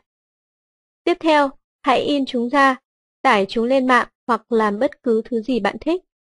Ứng dụng Hầu như tất cả các loại điện thoại đều có khả năng tải các phần mềm tiện ích hay còn gọi là ứng dụng, được thiết kế với mục tiêu nâng chất cho cuộc sống của chúng ta. Nhiều trong số đó đúng là đã làm được điều này, nhưng số ứng dụng hủy diệt quỹ thời gian quý báu của bạn còn nhiều hơn. Hãy nhớ đọc các bài phê bình trước khi bạn phải tốn thời gian tự mình thử nghiệm, và nếu thấy còn ngờ vực thì cứ việc xóa nó đi. Danh sách top 10 Sau đây là danh sách 10 phụ kiện giúp tiết kiệm thời gian mà cộng đồng trên trang worldwideweb.michaelhappel.com của tôi đã bình chọn. Đứng vị trí số 10 là xe hơi của bạn. Số 9, Microsoft Outlook. Số 8, hệ thống vệ tinh dẫn đường. 7. Công cụ ngân hàng trực tuyến. 6. Lò vi sóng. 5. Điện thoại di động. 4. Công cụ mua hàng trên mạng. 3. Máy tính 2. Máy rửa chén và đứng vị trí đầu tiên là đầu thu kỹ thuật số. Tài chính gia đình Lúc này chúng ta cùng đi chậm lại một chút và thảo luận về quản lý tài chính gia đình. Một vấn đề có thể phải mất nhiều giờ mới thực hiện xong. Chẳng có gì vui thú và thậm chí cuối ngày bạn còn chẳng tìm đâu ra thời gian để ngó ngàng đến nó. Nhưng nếu tôi hướng dẫn cho bạn một cách chỉ mất chưa đến 15 phút mỗi tuần thì sao? Việc kiểm soát được tình hình tài chính của gia đình sẽ cho bạn một cảm giác thật tuyệt vời. Dù nó đang ở trong tình trạng không tốt lắm đi nữa, chỉ cần biết được tình trạng thật sự, không bị phạt vì thanh toán trễ hạn và tự giải thoát được cho mình khỏi những đống giấy tờ cao nghẹo cũng đã là một niềm thư thái. Sau đây là một bản hướng dẫn ngắn để đánh giá tình trạng tài chính của bạn. Chỉ mất có 15 phút mỗi tuần. Hãy dùng dịch vụ ngân hàng trực tuyến. Nếu bạn chưa có thì hãy đăng ký, còn nếu có rồi thì hãy dùng nhiều hơn nữa. Thiết lập các bước cài đặt để những hóa đơn định kỳ của bạn sẽ được chi trả thông qua những tài khoản thanh toán. Ngay khi mở phong bì xem một tờ hóa đơn, hãy viết thật to hạn thanh toán trên đầu trang và đặt nó vào một cái khay có ghi thực hiện. Nếu bạn có thể thanh toán trực tuyến, thì sau này khi phải thanh toán cho người đó hoặc công ty đó một lần nữa, thông tin của họ đã được lưu cho bạn. Khi nhận được bản kê sao của ngân hàng, hãy kiểm tra để bảo đảm nó thống nhất với số tiền bạn đã tiêu. Bạn có thể làm điều này một lần mỗi tháng. Hãy định kỳ kiểm tra trước khi thực hiện, để bảo đảm bạn không trễ hạn thanh toán hóa đơn nào. Nếu cần, hãy cài chương trình nhắc việc trên điện thoại di động của bạn. Sau khi đã thanh toán xong tất cả hóa đơn, bạn hãy tập thói quen tiết kiệm một ít tiền mỗi tháng. Vậy đấy, những chuyện này đâu phải tốn cả giờ đồng hồ, nhưng đều là những chuyện cần thực hiện. Những dịp đặc biệt. Việc chọn, viết và gửi thiệp có thể mất hàng giờ, còn mua quà thậm chí còn tốn thời gian nhiều hơn. Sau đây là một cách thức tuyệt hay và cực kỳ đơn giản để tiết kiệm thời gian. Nếu bạn thấy thích một hoặc vài tấm thiệp nào đó thuộc loại trung tính, không ghi sẵn lời chúc, hãy mua luôn khoảng chục cái hoặc nhiều hơn tùy nhu cầu. Nhớ luôn luôn mang theo bên mình một trong số đó, đã có dán sẵn tem. Xem như đây là tấm thiệp trong trường hợp khẩn cấp của bạn. Vào ngày đầu tiên của tháng, hãy viết tất cả những tấm thiệp bạn cần gửi đi trong tháng. Dán tem cho chúng và đặt tất cả vào trước khay thực hiện. Cuối cùng, chỉ việc gửi chúng đi, thật đơn giản. Lời khuyên Nếu cần gửi thiệp Giáng sinh, tại sao bạn phải mất nhiều thời gian chọn những tấm thiệp khác nhau? Cứ chọn một mẫu bạn thích nhất và gửi cho tất cả mọi người, chẳng phải tốt hơn sao? Những hướng dẫn cho việc mua quà cũng tương tự. Nếu bạn thật sự muốn tiết kiệm không chỉ một vài phút mà hàng giờ đồng hồ, vậy hãy tìm thứ gì đó mà đa số đều thích và mua cho tất cả mọi người. Tập thể dục Không có thời gian cho việc tập thể dục ư? Thật vô lý, tôi cá là bạn sắp xếp được thời gian để ăn uống mà. Vấn đề chỉ là bạn chưa tìm được chương trình phù hợp mà thôi. Ai bắt bạn phải thay đồ, rồi đến phòng tập, lại thay đồ, rồi tập mất một giờ đồng hồ, đi tắm, rồi lại thay đồ và về nhà. Paul Mott, huấn luyện viên của tôi, thường làm việc với những người tuy bận rộn, nhưng rất muốn có cơ thể khỏe mạnh. Anh ấy đã thiết kế nên các chương trình mà tôi chỉ mất có nửa tiếng để hoàn thành, kể cả phần làm nóng và kéo duỗi cơ. Paul thậm chí còn nghĩ ra một bài tập trong phòng khách sạn chỉ mất có 5 phút. Nó gồm 10 bài tập nhỏ như hít đất, chạy vòng tròn, vân vân. Bạn có thể lên mạng xem một đoạn phim anh ấy thực hiện các bài tập trong một phòng khách sạn. Ngoài ra, tất cả những bài tập mà Paul hướng dẫn đều không cần một thiết bị đặc biệt nào. Thậm chí nếu đang ở trong phòng riêng, tại nhà, thì bạn còn có thể tập luyện mà chẳng cần quần áo. Nếu bạn nghĩ mình quá bận rộn, đến nỗi không còn thời gian tập thể dục, hoặc cảm thấy việc đến phòng tập sẽ mất quá nhiều thời gian, hãy xem những hướng dẫn chi tiết của Paul tại địa chỉ www.saveanhour.co.uk. Nhà riêng nên là nơi có thể thật sự hưởng thụ và thư giãn. Tất nhiên, sẽ có nhiều lúc bạn phung phí thời gian vào những thứ không nên làm, hoặc tốn hàng giờ vì sự chần chừ và trì hoãn, thay vì tập trung vào những thứ nên làm. Tất cả những chuyện đó đều sẽ dẫn đến sự căng thẳng, còn bạn thậm chí chẳng được trả đồng nào khi ở nhà. Tuy nhiên, bạn lại được trả lương khi ở chỗ làm. Ở chỗ làm, trong phần này, bạn sẽ nhận ra thời gian của mình thật sự đáng giá đến đâu. Sẽ vén mở khu xuất sắc của bản thân, tìm được cách phân công ngược lại cho sếp, khám phá sức mạnh khó ngờ tới của một từ ngữ đơn giản, và hiểu bằng cách nào nó lại có thể biến đổi được cách thức bạn yêu cầu sự giúp đỡ. Định giá thời gian của bạn, bạn đã bao giờ định giá thời gian của mình chưa? Định giá thật sự ấy, nó không nhất thiết phải là mức lương bạn nhận được theo giờ, mà có thể là mức lương bạn mong muốn hoặc giá trị mà bạn đóng góp thêm cho công ty. Sau đây là một số cách để thực hiện việc này. Giá trị tuyệt đối. Theo quan điểm kinh doanh, hãy nghĩ xem trong năm tới, bạn muốn kiếm được bao nhiêu tiền. Sau đó chia con số này cho số ngày làm việc, thông thường khoảng 220 ngày. Tiếp tục chia kết quả thu được cho 8, số giờ làm việc trung bình mỗi ngày. Cuối cùng hãy nhân kết quả với 2. Lý do là chỉ một nửa số giờ làm việc của bạn tạo ra mức thu nhập cao nhất hay cốt yếu. Danh sách dưới đây sẽ cho bạn một sự hình dung sơ bộ về mức giá tính theo giờ của mình. 10.000 đô la bằng 11,36 đô la, 15.000 đô la bằng 17,04 đô la, 25.000 đô la bằng 28,41 đô la, 50.000 đô la bằng 56,82 đô la, 100.000 đô la bằng 113,64 đô la. Vậy nếu tự định giá mình ở mức lương 30.000 đô la, thì nghĩa là bạn có giá 34 đô la mỗi giờ. Xem như mỗi giây đáng giá 1 sen. Đến đây, bạn đã thấy quý thời gian của mình chưa? Nếu bạn thường làm những chuyện có vẻ quá thấp kém so với giá trị tuyệt đối của mình, thì đặt dấu hỏi ngay lập tức. Giá trị tôi tạo ra theo quan điểm rộng. Bây giờ hãy thử làm bài tập này dựa trên giá trị mà bạn mang đến cho công ty. Có thể bạn sẽ không thực hiện được nó trong bối cảnh công việc của mình. Nhưng nếu bạn làm được thì tôi khuyên bạn nên thử. Trước tiên, hãy xem tổng thu nhập hàng năm của công ty bạn là bao nhiêu, sau đó ước lượng phần đóng góp của bạn trong đó. Hãy lấy con số này chia cho 220, số ngày làm việc, và lại chia tiếp cho 8, số giờ làm việc. Cuối cùng nhân với 2, để tính luôn cả những lúc không có năng suất. Bạn sẽ có được giá trị tiền tệ mà mình tạo ra. Sau đây là một ví dụ. Một nhân viên bán hàng mang lại 20% doanh số của một công ty có tổng doanh số là 500.000 đô la. 500.000 đô la nhân với 20% bằng 100.000 đô la. Lấy 100.000 đô la chia cho 220 rồi lại chia cho 8 bằng 56,82 đô la. 56,82 đô la nhân với 2 bằng 113,64 đô la mỗi giờ.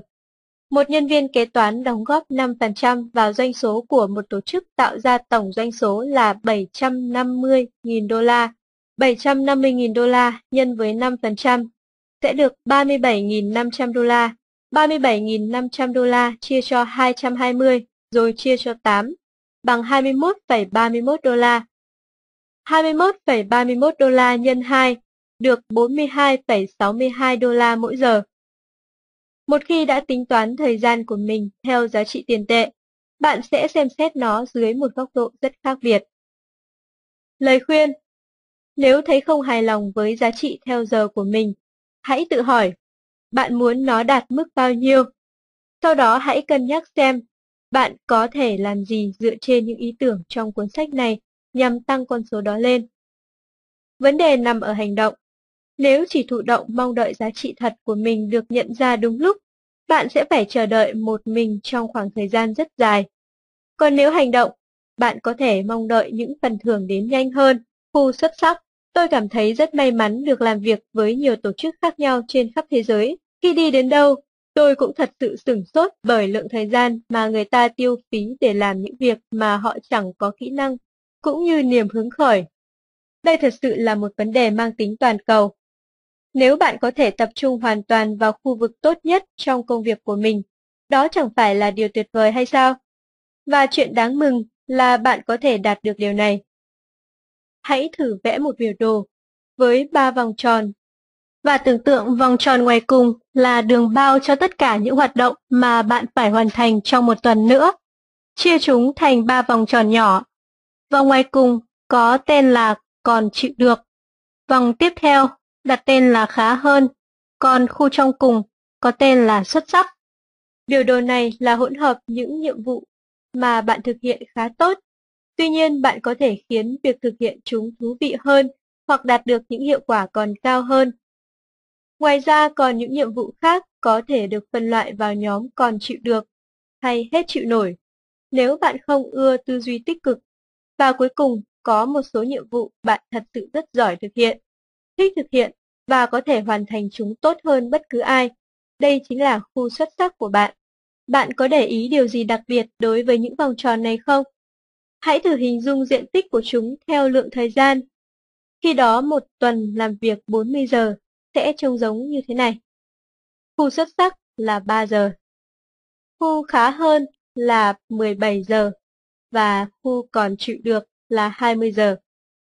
Nếu có một chiếc đũa thần, tôi sẽ hóa phép để cả tuần đều trở thành khu xuất sắc, và bạn sẽ thích thú lắm. Tuy nhiên, tôi chẳng có đũa thần. Thay vào đó, tôi sẽ chỉ cho bạn cách dành thêm được vài giờ thông qua việc cắt giảm tối đa hai phần khá hơn và còn chịu được. Bước 1 là chia nhỏ những nhiệm vụ trong tuần của bạn vào ba nhóm, còn chịu được, khá hơn và khu xuất sắc. Nếu bạn đã tạo ra một chiếc máy dò thời gian, thì việc này sẽ dễ thôi. Tiếp theo, hãy xem qua toàn bộ nhóm khu xuất sắc và cân nhắc liệu có còn chuyện gì trong công việc mà bạn có thể đưa thêm vào đây không. Đừng quên rằng chúng là những chuyện mà bạn rất thích làm. Bạn có thể nhận việc của người khác không? Liệu sếp có thể phân công thêm cho bạn? Tôi hiểu rằng cuốn sách này nói về chuyện dành được thêm một giờ đồng hồ và bạn sẽ giành được nó. Nhưng trong quá trình đó, bạn cũng cần một vài lợi thế để mặc cả. Bước tiếp theo là xem kỹ nhóm khá hơn và cân nhắc liệu bạn có muốn chúng thậm chí còn khá hơn được nữa hay không. Ví dụ, nếu bạn có nhiệm vụ làm bản giới thiệu bằng PowerPoint trong danh sách nhóm khá hơn, hãy tự hỏi liệu mình có muốn đạt hiệu quả cao hơn nữa trong lĩnh vực này, hay đây là thứ mà mình chỉ muốn né tránh. Tôi thách bạn tìm được dù chỉ vài mục trong số này mà bạn muốn làm tốt hơn nữa, và do đó buộc phải học thêm, đọc thêm hay nhờ giúp đỡ để càng ngày càng nâng cao khả năng của mình. Bước cuối cùng là xem danh sách còn chịu được, bao gồm những việc mà bạn ghét nhất, đồng thời mất thời gian nhiều nhất. Đã đến lúc phải có những động thái dũng cảm và tìm cách để tống khứ chúng đi. Câu hỏi đầu tiên dành cho những hạng mục trong danh sách này là tại sao mình lại làm nó? Câu hỏi tiếp theo, nếu mình không làm thì chuyện gì sẽ xảy ra?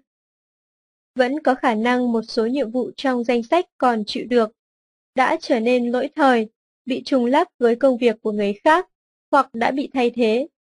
Nếu vậy, hãy loại bỏ chúng ngay. Tiếp theo, hãy cân nhắc hệ quả nếu bạn không thực hiện những việc này nữa Biết đâu một cuộc thảo luận với sếp cũng đủ để anh ta hay cô ta quyết định hủy nhiệm vụ này không chừng. Với tất cả những hạng mục còn sót lại, hãy làm mọi cách để phân công chúng cho người khác. Có thể bạn thấy việc phân công rất khó đối với mình vì bạn chẳng có ai để phân công, hoặc bạn không đủ tự tin, hoặc chỉ vì đơn giản bạn chưa từng nghĩ đến nó trước đây. Nếu vậy, những trang kế tiếp sẽ giúp ích cho bạn rất nhiều. Lời khuyên Bằng cách tập trung vào khu xuất sắc của bản thân, không những công việc của bạn sẽ trở nên thú vị hơn nhiều, mà công ty của bạn cũng được hưởng lợi. Hãy nói với sếp của bạn rằng đó chính là một tình huống mọi người đều thắng. Bạn cứ dành thời gian để hoàn thành những nhiệm vụ thuộc khu xuất sắc, những phần thưởng mà bạn nhận được sẽ không tệ đâu. Phân công hiệu quả Học được cách phân công hiệu quả sẽ giúp bạn tiết kiệm được nhiều thời gian hơn so với hầu hết những ý tưởng khác trong cuốn sách này. Thế nên tôi sẽ giải thích phần này kỹ lưỡng hơn một chút. Và trước khi bạn kịp bỏ qua phần này của chương 6, vì nghĩ rằng mình chẳng có ai để phân công, hãy nghĩ lại và tiếp tục đọc, vì sẽ có điều ngạc nhiên dành cho bạn. Ba cách để phân công Phân công xuống dưới Nếu bạn có vài người cấp dưới thì đây chính là cách truyền thống và hoàn hảo để phân công. Còn nếu không có, đừng hoảng hốt vì mọi chuyện chưa chấm dứt với bạn đâu. Hãy đọc đề mục kế tiếp để tận hưởng một điều bất ngờ thú vị. Khó khăn chính trong việc phân công cho cấp dưới thật ra là một cái vòng luẩn quẩn. Bạn muốn phân công, nhưng chẳng có ai làm tốt được như bạn đang làm. Bạn lại không có thời gian để cho người đó thấy bạn đang làm như thế nào và muốn công việc được thực hiện như thế nào. Trước đây, khi bạn phân công, họ thực hiện chẳng ra sao cả. Còn bạn thì phải đi giải quyết hậu quả và tự nhủ, phải chi mình tự làm luôn cho rồi. Tất cả những chuyện này đều mất thời gian, thứ mà bạn đang cố gắng giành giật. Bạn cũng lâm vào tình cảnh tương tự phải không? Tôi rất thông cảm với bạn, vì trước đây tôi cũng từng như thế. Cho đến một ngày, khi mọi sự bỗng thay đổi nhờ buổi gặp gỡ tình cờ với một người lạ trên một chuyến tàu. Lúc đó chúng tôi đang nói chuyện về quản lý con người, và tôi bèn than trời về việc những người khác không thực hiện được nhiệm vụ của họ tốt như tôi sẽ thực hiện. Sau một vài phút lịch sự ngồi lắng nghe cái thông điệp lộn xộn của tôi, người kia ngắt lời và nói, Michael ạ, nhân viên sẽ khiến anh thất vọng, con cái sẽ khiến anh thất vọng, bạn bè cũng sẽ khiến anh thất vọng. Thế rồi, ngay khi tôi định bình phẩm vài lời, thì anh ta thốt ra những từ mầu nhiệm mà chẳng ai muốn nghe cả nhưng cứ thực hiện nó đi. Rồi bổ sung thêm, bởi vì anh cũng khiến họ thất vọng, mà họ có than phiền chuyện đó đâu. Chà, đó mới đúng là đào tạo trực tiếp. Càng suy ngẫm về điều đó, thì tôi càng được khai sáng. Hóa ra trách nhiệm đều thuộc về tôi cả. Nào là thời gian bỏ ra để đào tạo, chất lượng của những lời hướng dẫn, và những sự hỗ trợ cùng với đó. Thế nhưng sau tất cả, thì công việc vẫn không được hoàn thành đúng như cách thức mà tôi sẽ kỳ vọng. Dù vậy, tôi vẫn phải thực hiện nó.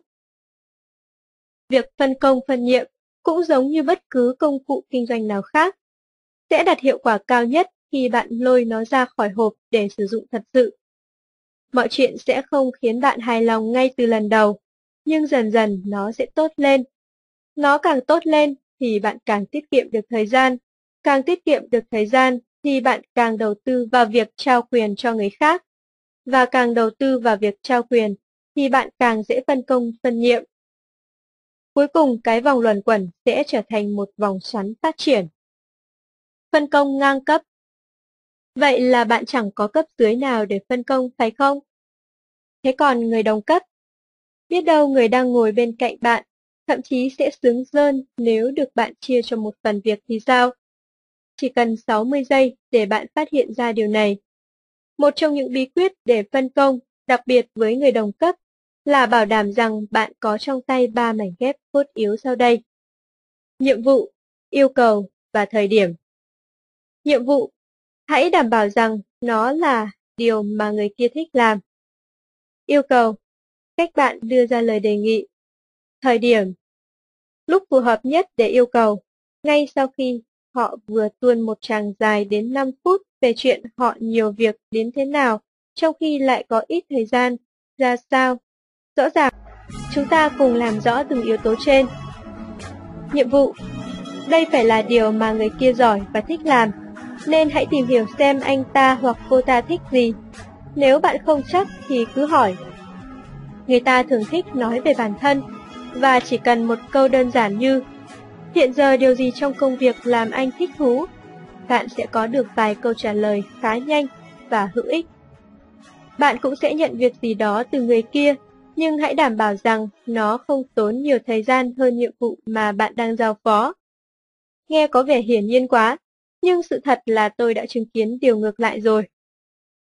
Yêu cầu Có một từ và một cụm từ mà tôi mong bạn sẽ dùng khi yêu cầu việc gì Lý do không phải vì chúng mang lại may mắn hoặc nghe êm tai, mà vì chúng đã cho thấy tác dụng tăng tỷ lệ hồi đáp tích cực lên đáng kể. Đó là cụm từ giúp tôi với và từ bởi vì. Giúp tôi với, nghe có vẻ rất rõ ràng, nhưng tôi thật ngạc nhiên rằng không nhiều người sử dụng nó. Khi bạn muốn yêu cầu người khác giúp mình, tất cả những gì bạn cần làm là mở lời bằng cách nói, giúp tôi với. Và thế là cứ như trong não của chúng ta có một chương trình phải giúp đỡ người khác đang chạy nền ngay lập tức được kích hoạt. Nếu bạn nghĩ nó có vẻ lạ đời, thì hãy xem mình thậm chí có thể đạt được những kết quả tuyệt vời hơn nữa bằng một từ bởi vì vào năm 1978, giáo sư Ellen Langer đã tiến hành một thí nghiệm mang tính đột phá, cho thấy sức mạnh của từ bởi vì. Ngay khi một người nào đó sắp photo tài liệu, một thành viên trong đội nghiên cứu của giáo sư Langer đã chen vào và hỏi liệu mình có thể photo trước được không. Họ sẽ dùng một số cách hỏi khác nhau. Đầu tiên là, xin lỗi, tôi có 5 trang, cho tôi dùng máy photo nhé. Cách thứ hai, xin lỗi, tôi có 5 trang, cho tôi dùng máy photo nhé, vì tôi đang gấp quá. 60% người được hỏi đã cho phép nhóm nghiên cứu chen vào trước.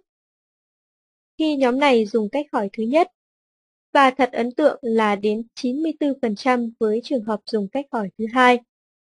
Đến đây có thể bạn nghĩ rằng lý do họ cho phép người kia chen ngang là do anh ta nói tôi đang gấp quá. Nhưng không phải thế. Cách hỏi thứ ba là xin lỗi, tôi có 5 trang. Cho tôi dùng máy photo nhé, vì tôi phải photo mà. Vẫn có đến 93% đồng ý. Thí nghiệm của giáo sư Langer và nhiều nghiên cứu khác sau đó đã cho thấy. Đã cho thấy, yếu tố tạo nên sự khác biệt chính là sức mạnh của từ bởi vì. Đối với những lời yêu cầu được viết ra, kết quả cũng tương tự. Tuy nhiên tôi khuyên bạn nên yêu cầu giúp đỡ bằng cách gặp mặt trực tiếp bất cứ khi nào có thể. Thời điểm Nếu trong hài kịch, yếu tố thời điểm đóng vai trò tối quan trọng, thì với chủ đề này nó cũng chiếm một vị trí then chốt. Nhiều khi bạn nên chờ vài ngày rồi mới đưa ra yêu cầu, thay vì nhảy sổ vào và hy vọng người kia sẽ vui mừng giúp đỡ mình. Đây là một trong những bối cảnh mà hy vọng không đóng vai trò như một công cụ hữu ích. Bạn hãy thử áp dụng những gợi ý ở trên ngay ngày mai mà xem. Chúng sẽ tỏ ra hiệu quả và bạn sẽ nhận thấy mình hoàn toàn có khả năng phân công ngang cấp một cách dễ dàng. Còn bây giờ, chúng ta sẽ đến với cách phân công cuối cùng và hãy giúp tôi làm cho nó hiệu quả thật sự. Phân công vượt cấp Đây là lúc bạn phân công gì đó cho sếp của mình. Bất khả thi ư? Khi bạn biết cách thì cái gì cũng khả thi. Tương tự như cách bạn thực hiện trong phần trước, bạn phải có gì đó để trao đổi, cùng với sự kết hợp những ý tưởng và ngôn ngữ bạn sử dụng trong phần phân công ngang cấp, bạn cũng sẽ thành công. Hãy đặt mình vào vị trí của sếp và nghĩ xem bạn sẽ phản ứng thế nào khi một nhân viên giỏi giang của mình đến nêu ý kiến. Em vẫn đang nghiên cứu cách sử dụng thời gian làm việc của mình hiệu quả hơn và em tin mình đã tìm ra một cách để tăng hiệu suất. Nhưng anh giúp em với nhé. Em mong mình sẽ làm được nhiều việc XYZ hơn bởi vì em giỏi về chuyện đó.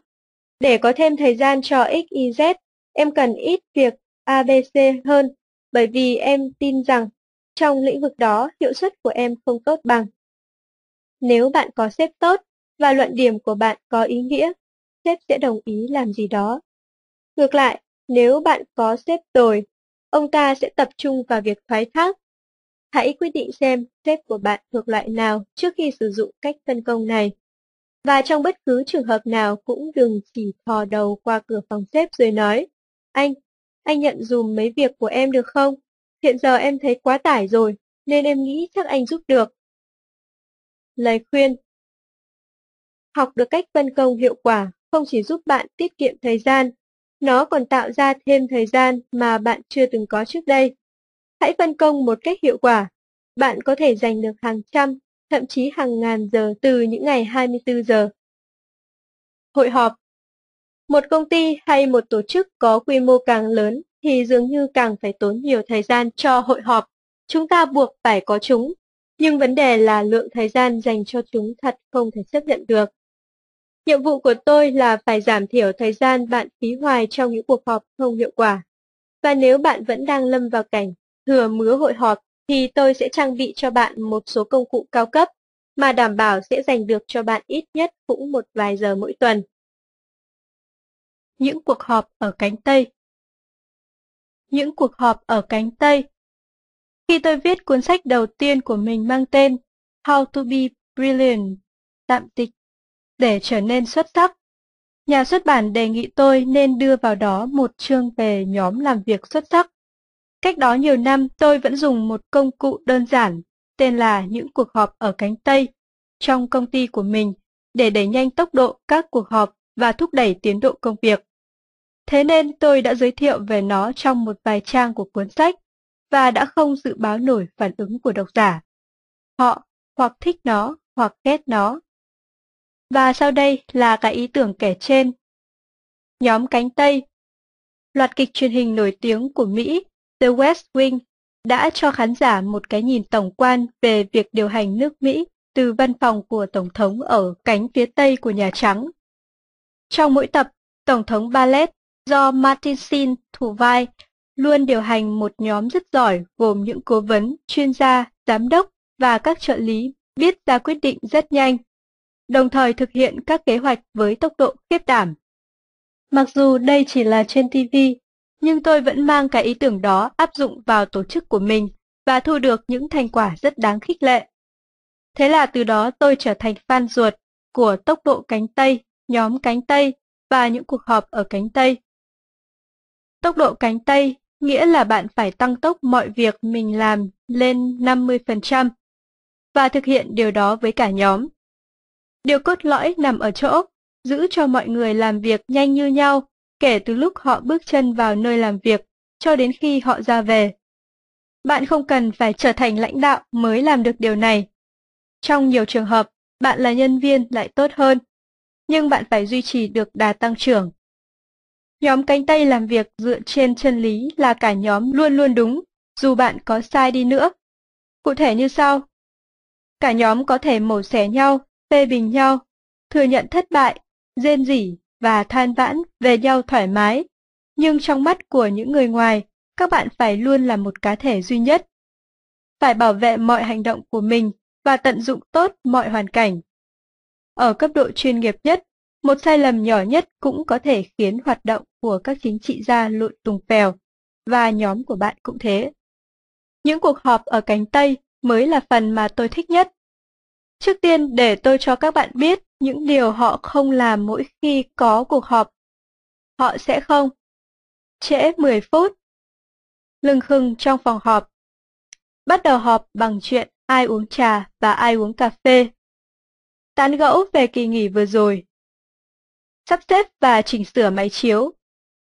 Cáo lỗi vì không có đủ số bản photo, tập báo cáo. Gõ gõ tách trà để nhắc mọi người chú ý. Mất 5 phút đầu cuộc họp để quyết định ai sẽ ghi biên bản, nói rằng chúng ta sẽ gác nó lại cho tuần sau. Hoặc, trời, mình ở đây cả tiếng rồi, có nên gọi bánh sandwich không nhỉ? Vì Terry vẫn chưa bắt đầu được bài báo cáo, còn Su vẫn đang dáng làm cho xong phần chiến lược quý 3. Mà chúng ta sẽ phải chuyển phòng họp vì nhóm của Gavin cần phòng lúc 12 giờ để họp phân tích các tác động của thuế VAT lên chi phí trong quý 2. Vậy thôi, mình biểu quyết xem ai đồng ý chuyển phòng hoặc ai đồng ý hoãn phần báo cáo của Terry và chương trình của Su đến tuần tới. Mà trước khi làm chuyện đó thì cho tôi hỏi nhanh lần nữa là ai uống trà, ai uống cà phê. Ngược lại, một cuộc họp của nhóm cánh Tây sẽ diễn ra như sau. Họ đều đứng họp. Vâng, đứng. Tôi rất khoái vụ này. Họ giới thiệu ngắn gọn về ý kiến của mình. Họ tranh luận về một quyết định chỉ trong 30 giây, và họ ra quyết định. Nếu không thì Tổng thống sẽ quyết định. Rồi họ thực thi quyết định đó ngay lập tức trong lúc trở về phòng làm việc của mình. Mọi thứ xong xuôi chỉ trong 5 phút. Thật đáng ngưỡng mộ. Cuộc họp 45 phút. Bạn biết tại sao đa số các cuộc họp đều kéo dài một giờ đồng hồ không? Bởi vì chúng được lên lịch diễn ra trong một giờ. Vậy nếu bạn lên lịch cho tất cả những cuộc họp 1 giờ diễn ra trong 45 phút thì sao? Đấy, đơn giản thế thôi, và để bảo đảm chúng chỉ kéo dài 45 phút, hãy sắp xếp bắt đầu cuộc họp lúc x giờ 15. Lời khuyên đơn giản này đã tiết kiệm hàng ngàn giờ cho nhiều cá nhân và tổ chức mà chúng tôi từng cộng tác trong nhiều năm qua, và nó tỏ ra hiệu quả, bởi bạn thường chẳng cần đến một giờ để họp, chỉ 45 phút thôi, hay bạn còn có thể cắt giảm thêm nữa. Họp với Harold Evans Vào ngày 5 tháng 10 năm 1995, tôi đang ở New York vì có hẹn với Harold Evans. Giờ là ngài Harold, ông chủ của tòa báo. Tôi nhớ được ngày chính xác vì đó là hôm tòa ra quyết định trong vụ Simpson. Tôi biết Harold là người rất bận rộn. Cứ tra tên của ông rồi bạn sẽ hiểu. Nên tôi đã chuẩn bị sẵn sàng cho một cuộc gặp rất ngắn. Cô trợ lý duyên dáng của ông ấy đón tôi ngay từ thang máy và đưa tôi đến một phòng đợi nhỏ. Từ đó tôi nghe được giọng của Harold đang nói chuyện điện thoại. Nghe này, anh bận, tôi bận, chúng ta đều bận, nhưng chúng ta có thỏa thuận hay không? Rồi một hai giây sau đã có tiếng của ông ấy chúc mừng người ở đầu dây bên kia, và vẫy tôi bước vào. Khi tôi đi ngang qua, cô trợ lý trồm người với và khẽ nói, anh có 17 phút. Vậy đấy, tôi đứng giữa một văn phòng rất đẹp trong một tòa nhà chọc trời ở New York với một trong những chủ bút quyền lực nhất thế giới, cùng với cái đồng hồ đang kêu tích tắc trong đầu. Vì đã luyện tập phần màu đầu của mình, nên sau câu trả ngắn gọn, tôi phát báo ngay. Tôi nghĩ hôm nay chúng ta sắp có cuộc trò chuyện duy nhất ở New York này mà không liên quan gì đến phán quyết với Simpson. Vậy sao? Harold đáp. Anh biết ai không? Ông hỏi và chỉ vào chiếc điện thoại. Không, ai vậy? Này Michael, người đó là một luật sư tòa sơ thẩm đang xúc tiến một hợp đồng làm sách chỉ chưa đến 2 giờ sau phán quyết. Ở đây mọi chuyện nhanh lắm. Vậy là có khả năng tôi đã chen ngang vào một thỏa thuận làm sách mang tầm quốc tế. Và có 17 phút. Thật ra lúc đó chỉ còn lại khoảng 15 phút rưỡi để gặp một trong những con người có ảnh hưởng lớn nhất nước Mỹ. Thế nên bạn cũng hiểu tôi thấy hơi căng thẳng. Tuy nhiên sau đó tình hình trở nên khá hơn, hoặc tệ hơn, tùy quan điểm của bạn. Tôi giúp gì được anh nào? Harold hỏi. À, như ông biết, tôi là giám đốc của một quỹ cộng đồng mới mở, và tôi muốn mời ông làm phó chủ tịch. Rất hân hạnh, còn gì nữa không? Chúng tôi đang cần gây quỹ, nên liệu ông có thể cân nhắc tài trợ cho chúng tôi được không? Xem như xong, còn gì nữa không? Đến lúc này, tôi đã đạt được hai mục tiêu lớn của mình và chỉ mất chưa đến 60 giây. Hẳn tôi phải còn ít nhất 14 phút trong tổng số 17 phút quý giá của mình. Nhưng súng lại chẳng còn viên đạn nào. Thế nên tôi đành nói. Tôi nghĩ là không, cho đến khi một ý tưởng tuyệt vời bỗng xuất hiện. Tuy nhiên vì cuốn sách này nói về vấn đề tiết kiệm thời gian cho bạn, và tôi thì không biết liệu bạn có quan tâm đến chuyện tôi đã kéo dài cuộc gặp gỡ thế nào và đạt được còn hơn cả những gì tôi mơ ra sao. Nên tôi sẽ để phần còn lại của câu chuyện này trong các tài liệu tặng thêm của trang web www.saveanhour.co.uk. Điều tôi muốn các bạn lưu ý ở đây là cách Harold Evans điều khiển cuộc gặp. Chính xác, thời gian là tiền bạc. Thời gian của ông ấy đáng giá khối tiền. Và ông hiểu rằng những cuộc gặp gỡ là nhằm đưa đến kết quả, chứ không phải để ngồi nghe giọng của chính mình và những người xung quanh. Không phải tôi khuyên bạn nên thực hiện tất cả những cuộc hội họp của mình theo kiểu Harold Evans, nhưng chắc chắn bạn có thể học từ đó nhiều điều. Điều khiển các cuộc họp Người chủ tọa cuộc họp giữ vai trò then chốt về mặt thời gian. Tôi từng dự nhiều cuộc họp mà sau 3 tiếng rưỡi người ta chỉ mới bàn đến mục 2 của chương trình. Mục 1 là cáo lỗi, nhưng ngược lại, cũng có những cuộc họp mà 6 hạng mục công việc được giải quyết xong chỉ trong 30 phút.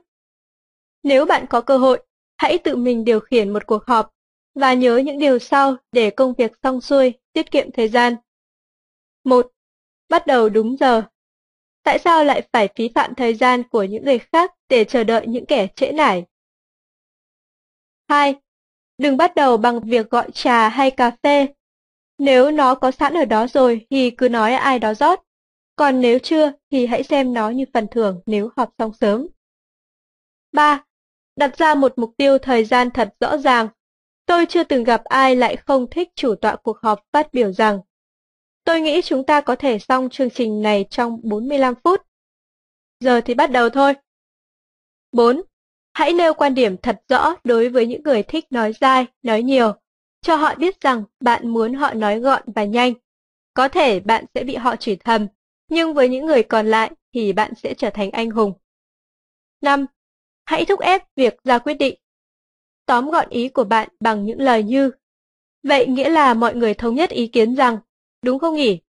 Hoặc, liệu chúng ta có đồng ý rằng 6. Nếu bạn không thể đưa ra quyết định ngay tại chỗ, hãy chuẩn bị cho việc gác một hạng mục lại và thảo luận những vấn đề khác. 7. Sẵn sàng và vui vẻ kết thúc sớm cuộc họp. Việc còn thời gian trong chương trình đâu có nghĩa là nó phải kéo dài đến thế. 8.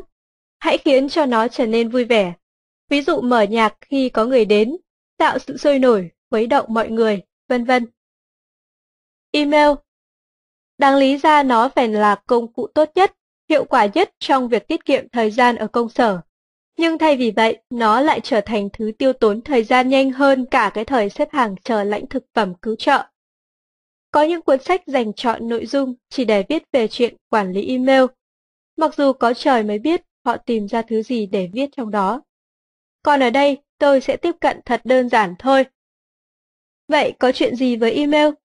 Năm vấn đề phổ biến nhất liên quan đến nó là Trên ngang CC và BCC Gửi nối tiếp Thư giác Spam Hay cho lời nói Chúng ta cùng xem xét lần lượt từng vấn đề. Thứ nhất, chen ngang. Bạn đâu có cho phép ai cứ liên tục thò đầu qua cửa phòng mình, nói một câu màu đầu rồi cứ đứng đó đợi bạn dừng việc đang làm và mời họ nói tiếp. Vậy mà bạn lại làm thế với email. Nếu bạn vẫn đang giữ thiết lập cho phép cái hộp pop-up sổ ra khi có email mới. Giải pháp Tắt nó đi và chỉ kiểm tra hộp email 3 hoặc 4 lần mỗi ngày. 2. CC và bcc Từ cái thời giấy than và giấy carbon còn được chúng ta dùng để lót dưới giấy viết tay nhằm sao chép ra một bản khác. Đến nay, dù cái thuật ngữ đó vẫn còn được dùng, CC là chữ viết tắt của Carbon Copy và BCC là Blind Carbon Copy. Nhưng ngày nay nó chỉ tương đương một cái click chuột. Tuy nhiên, bạn nhận được rất nhiều email CC không phải do người gửi nghĩ rằng bạn cần thông tin đó, mà do họ không yên tâm và muốn thủ thế mà thôi. Giải pháp Hồi đáp ngắn gọn ngay cho người đã gửi email một cách không cần thiết cho bạn, để hỏi liệu ý kiến của bạn có thật sự cần thiết không. 3. Gửi nối tiếp Nhóm này có hai loại. Đầu tiên là cái kiểu quái đản. Hãy gửi tiếp email này đến 10 người khác trong vòng một giờ nữa bạn sẽ gặp may mắn, nếu không, bạn sẽ bị nguyền rủa. Loại thứ hai là cái kiểu email mà cuối cùng bạn giống như đang chơi tennis với nó, nghĩa là cứ hết gửi qua rồi gửi lại, thay vì chọn cách trao đổi thông tin trực tiếp hiệu quả hơn. Giải pháp Với loại đầu tiên thì dễ thôi, cứ mạo hiểm với lời nguyền và xóa cái thứ mê tín đó xem sao. Còn với loại thứ hai, hãy nhanh chóng kết thúc cuộc trao đổi nếu bạn không thể đẩy cái chuyện tế nhị này cho ai khác, thì hãy dũng cảm tự mình làm lấy vậy. 4. Thư giác, pam Chuyện này thì đúng là kinh điển. Hôm nay tôi nhận được tổng cộng 380 email. Hơn 300 trong số đó là thư giác chào mời các hình thức vay tiền.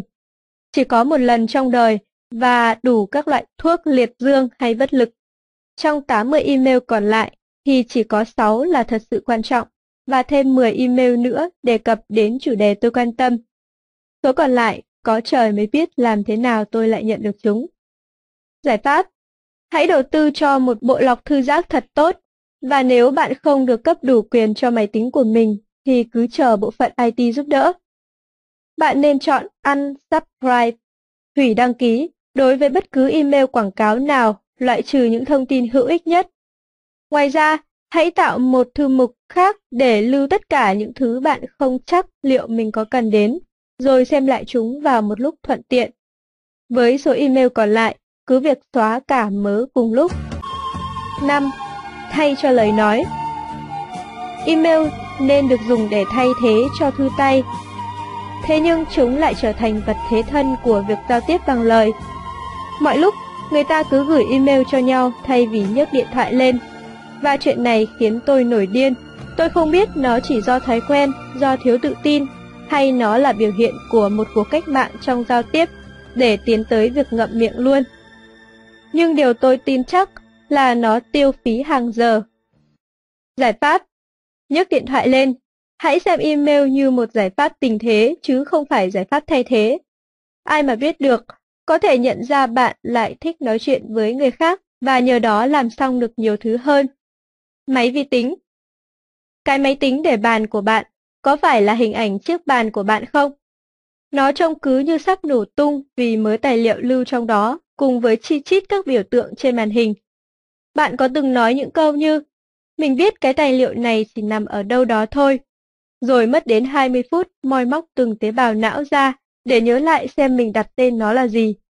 Tìm kiếm đủ kiểu trong máy. Để rồi cuối cùng, vớ được một phiên bản cũ cần chỉnh sửa rất nhiều. Sau đây sẽ là một số ý tưởng đơn giản để giúp cuộc sống của bạn dễ chịu hơn và tiết kiệm được nhiều thời gian quý báu.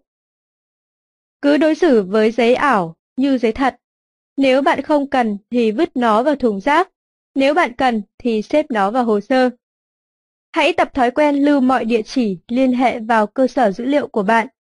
Thói quen này có thể giúp bạn tiết kiệm nhiều thời gian, bởi hiện nay công nghệ đã phân biệt được rất nhanh giữa số điện thoại, địa chỉ email và các loại thông tin liên lạc khác. Hãy dùng những công cụ như lịch, phần mềm nhắc việc và chuông báo.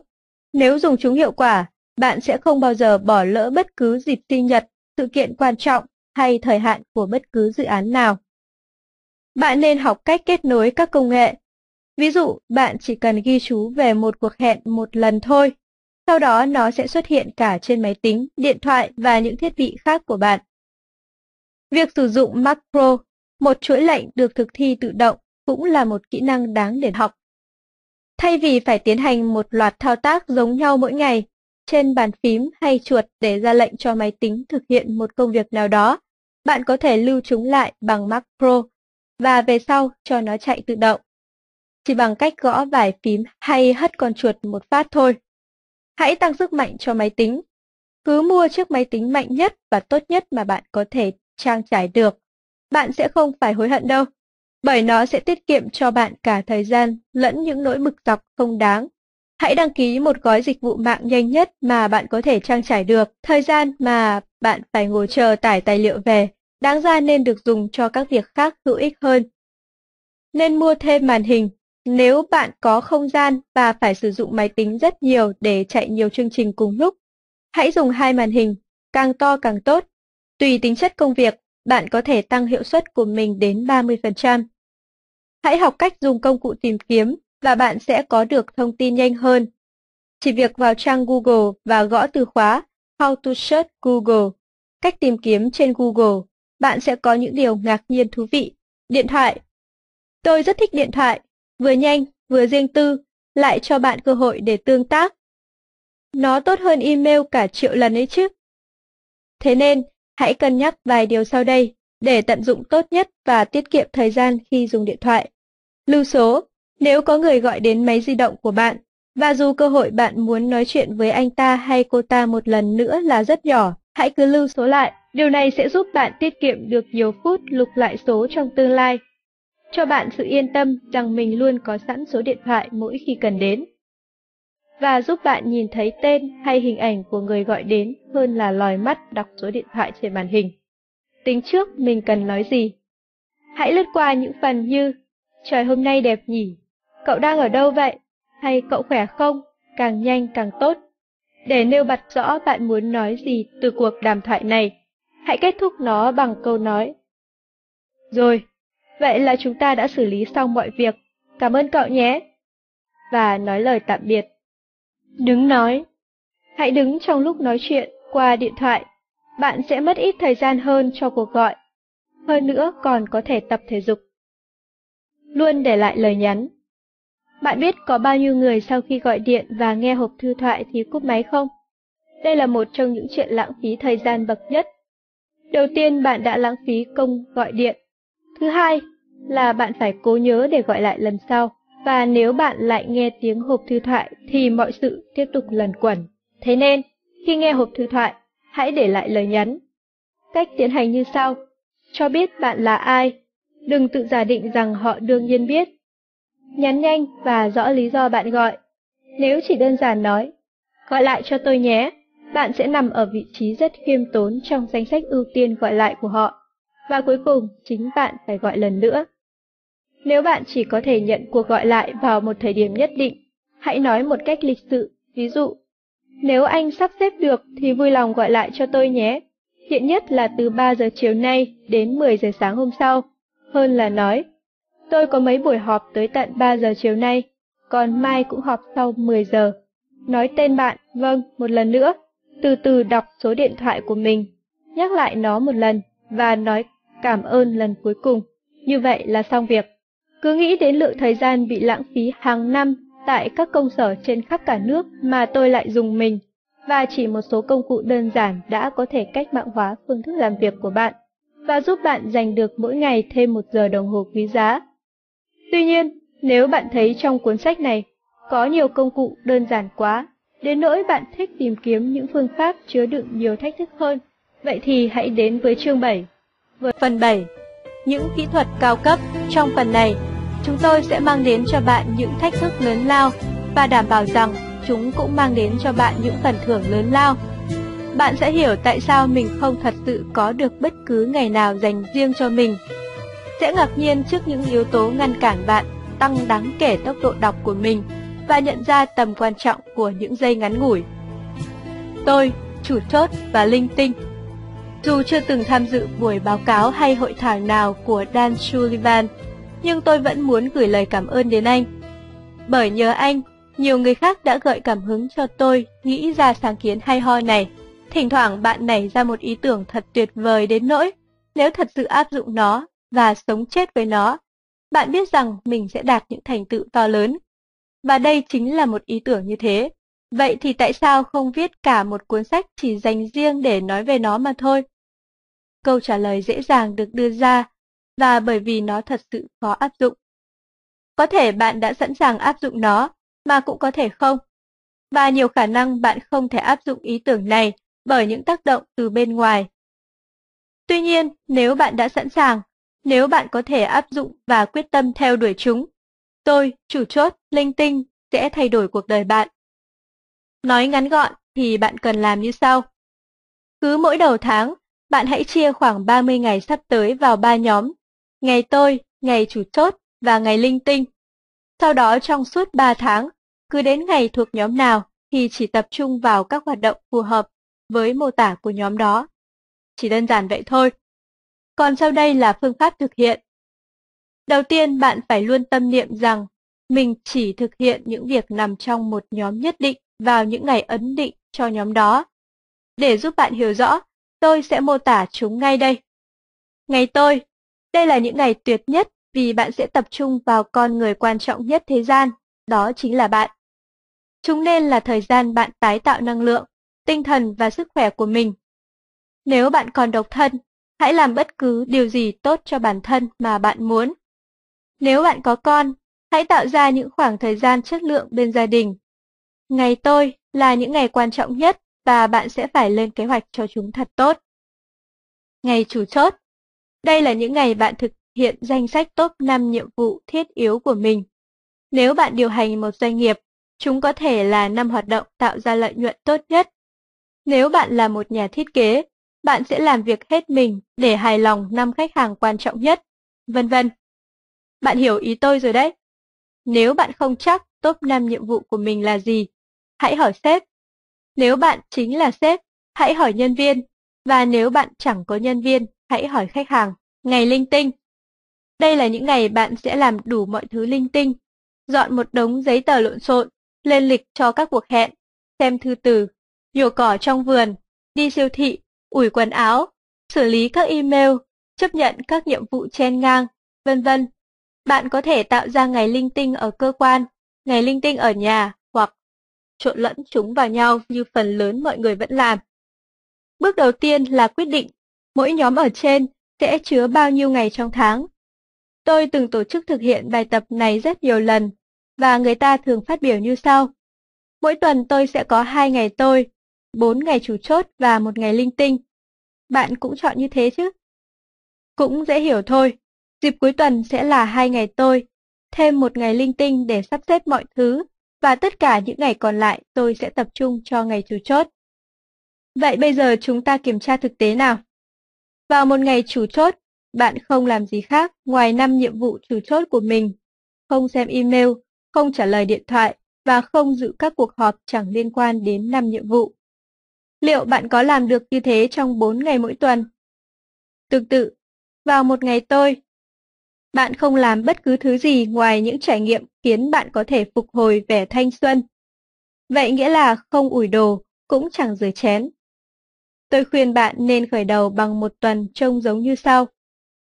Thứ hai linh tinh, thứ ba chủ chốt, thứ tư linh tinh, thứ năm chủ chốt, thứ sáu linh tinh, thứ bảy linh tinh, chủ nhật tôi.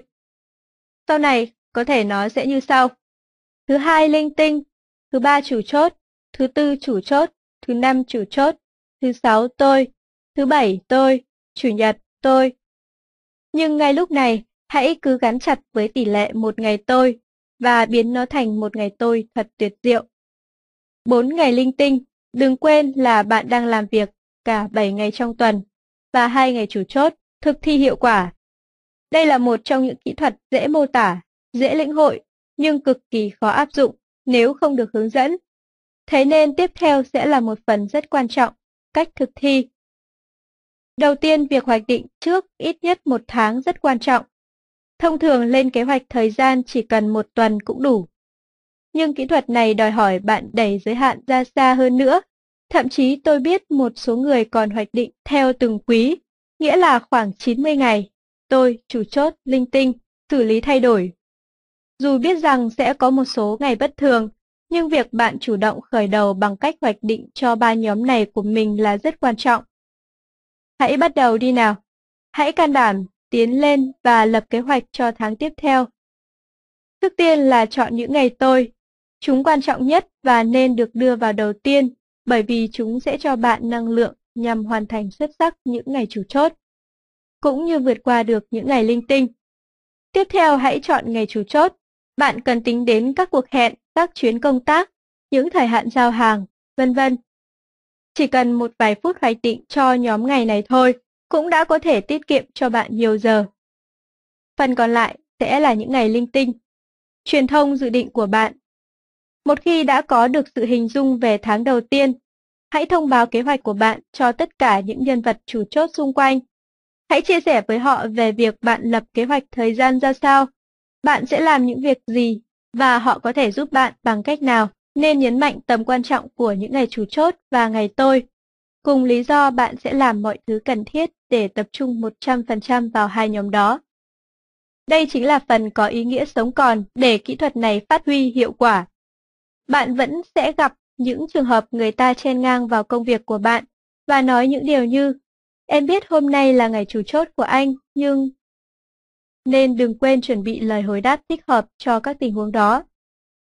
Lời khuyên Nếu phải bay từ London đến Singapore, bạn sẽ ở trong không trung mất tổng cộng khoảng 18 giờ và hoàn toàn không thể liên lạc được. Làm thế nào bạn hoạch định khoảng thời gian đó để công việc, công ty, nhân viên, khách hàng của bạn vẫn tiếp tục vận hành đúng lúc bạn đang lơ lửng ở độ cao cả chục ngàn mét. Bằng cách lên kế hoạch cho nó vào một ngày linh tinh, để bạn có thể hoàn toàn tập trung trong một ngày chủ chốt. Sau khi bạn đã hoàn thành kế hoạch cho tháng đó và thông báo về nó, hãy sử dụng từng ngày thật hiệu quả. Tiếp theo, tôi sẽ cung cấp cho bạn một số ví dụ về những sai lầm người ta mắc phải trong từng nhóm ngày và cách tránh được chúng. Ngày tôi Tôi dự định dành chọn ngày cho lũ nhóc và làm một bữa ăn cho chồng. Thế nhưng lại có quần áo cần ủi nên tôi nghĩ hay là mình làm chuyện đó trước. Theo lời kể của Alison, một người mẹ luôn luôn bận bịu của ba đứa con. Vấn đề trong tình huống của Alison là cô ấy cứ cảm thấy như mình phải làm lụng gì đó thì mới xứng đáng được hưởng một ngày vui vẻ. Cô chẳng thích thú gì chuyện ủi đồ, và sau cả hai tiếng đồng hồ chưa làm xong, thì Alison bắt đầu càn nhằn. Mấy cái người bày ra quá chừng đồ giặt ủi. Đến lúc cô có thời gian để dành cho con cái, thì khối thời gian đã trôi qua mất. Allison phải nhanh chóng chuẩn bị bữa tối và tiêu tốn một giờ đồng hồ đầu tiên của bữa ăn, chỉ cho chuyện than phiền với chồng rằng, từ lúc thức dậy đến giờ, cô chẳng hề ngơi tay. Những ngày tôi là khoảng thời gian mang lại năng lượng cho bạn, chứ không phải bòn rút nó đi. Vậy nên hãy lên kế hoạch cẩn thận và nghiêm túc tuân thủ. Ngày chủ chốt Ê Tôm, tôi biết hôm nay là ngày chủ chốt của cậu, nhưng liệu cậu có thể nhìn lướt qua mấy giấy tờ này được không? Tom không muốn mang tiếng là người khó chịu nên đành dừng việc đang làm. Các bước hoàn tất cuối cùng cho một hợp đồng 8 triệu đô la và để đây lấy mất của mình đến 30 phút quý giá. Tom phải biết cách nói thế này. Dave, mình biết cậu tin tưởng mình nên mới nhờ, nhưng trừ khi nó liên quan trực tiếp đến hợp đồng mình đang làm, liệu cậu vui lòng để nó lại đến ngày mai được không? Đôi khi với một số việc thì chọn một ngày chủ chốt sẽ hơi thừa thời gian, nên bạn vẫn có thể sắp xếp nửa ngày chủ chốt và nửa ngày tôi hoặc linh tinh. Ngày linh tinh Mình chỉ cần 5 phút xử lý xong cái hợp đồng qua điện thoại, xem lướt trang Facebook để gặp Jill. Sau đó sẽ chọn một ngày linh tinh. Những ngày linh tinh về cơ bản vẫn để hoạch định cho những ngày chủ chốt và ngày tôi. Đừng tự làm dối mình bằng cách cố gắng làm mọi việc trong những ngày này. Dù gì, chúng vẫn là về quản lý và tìm kiếm thêm thời gian. Nếu bạn đã đọc đến đây, tôi đoán rằng bạn sẽ thử áp dụng kỹ thuật tôi chủ chốt linh tinh này. Nó có thể trở thành cái ý tưởng gây bực mình nhiều nhất, nhưng cũng có thể là ý tưởng mang tính tự do và hiệu quả nhất một khi bạn khiến cho nó hiệu quả.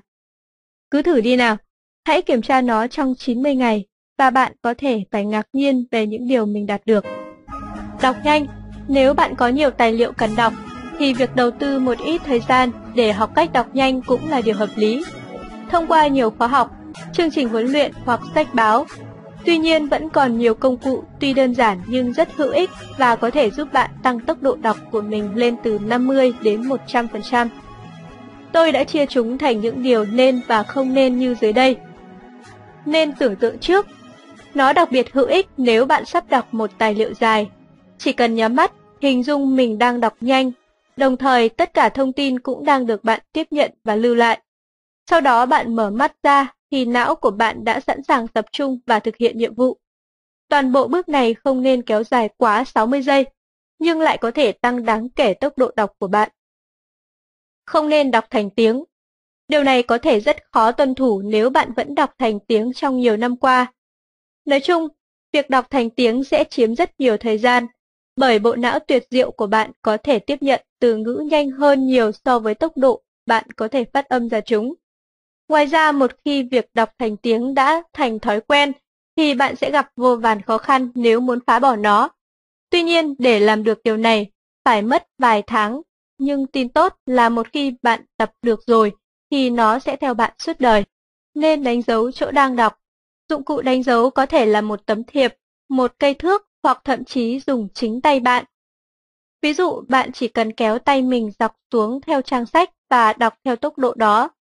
Lưu ý rằng tôi không hề hướng dẫn, tay bạn nên lướt theo tốc độ đọc. Bằng cách này, bạn sẽ có thể tạo ra một nhịp độ mà mắt mình theo kịp. Ngoài ra bạn cũng có thể dùng tay lướt qua các dòng trên trang sách. Nếu sử dụng cách này, hãy lướt nhẹ nhàng, cứ như bạn đang cảm nhận từng từ nằm bên dưới những ngón tay vậy. Bạn cũng có thể dùng một tấm thiệp hoặc một cây thước để che phần chữ mình sắp đọc tới và di chuyển nhẹ nhàng tấm thiệp xuống dưới, khuyến khích mắt bạn đi theo. Không nên đọc lại. Bạn sẽ phải ngạc nhiên vì số lần mình quay ngược lại để đọc một số câu hay đoạn trước đó. Dù việc này không thật cần thiết, bạn có biết tại sao không? Đó là vì chuyện này quá dễ dàng.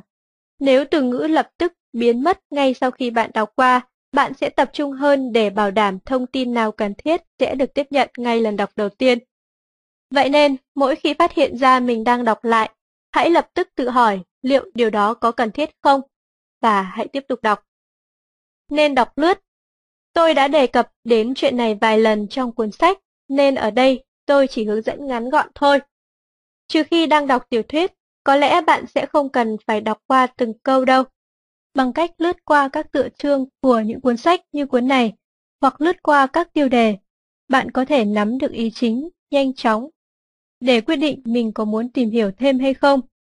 Tiếp theo, hãy đọc lướt qua phần đó để xem bạn có thật sự cần đọc kỹ, không nên bỏ sót. Nhiều người lầm tưởng rằng đọc nhanh nghĩa là đọc qua loa đại khái.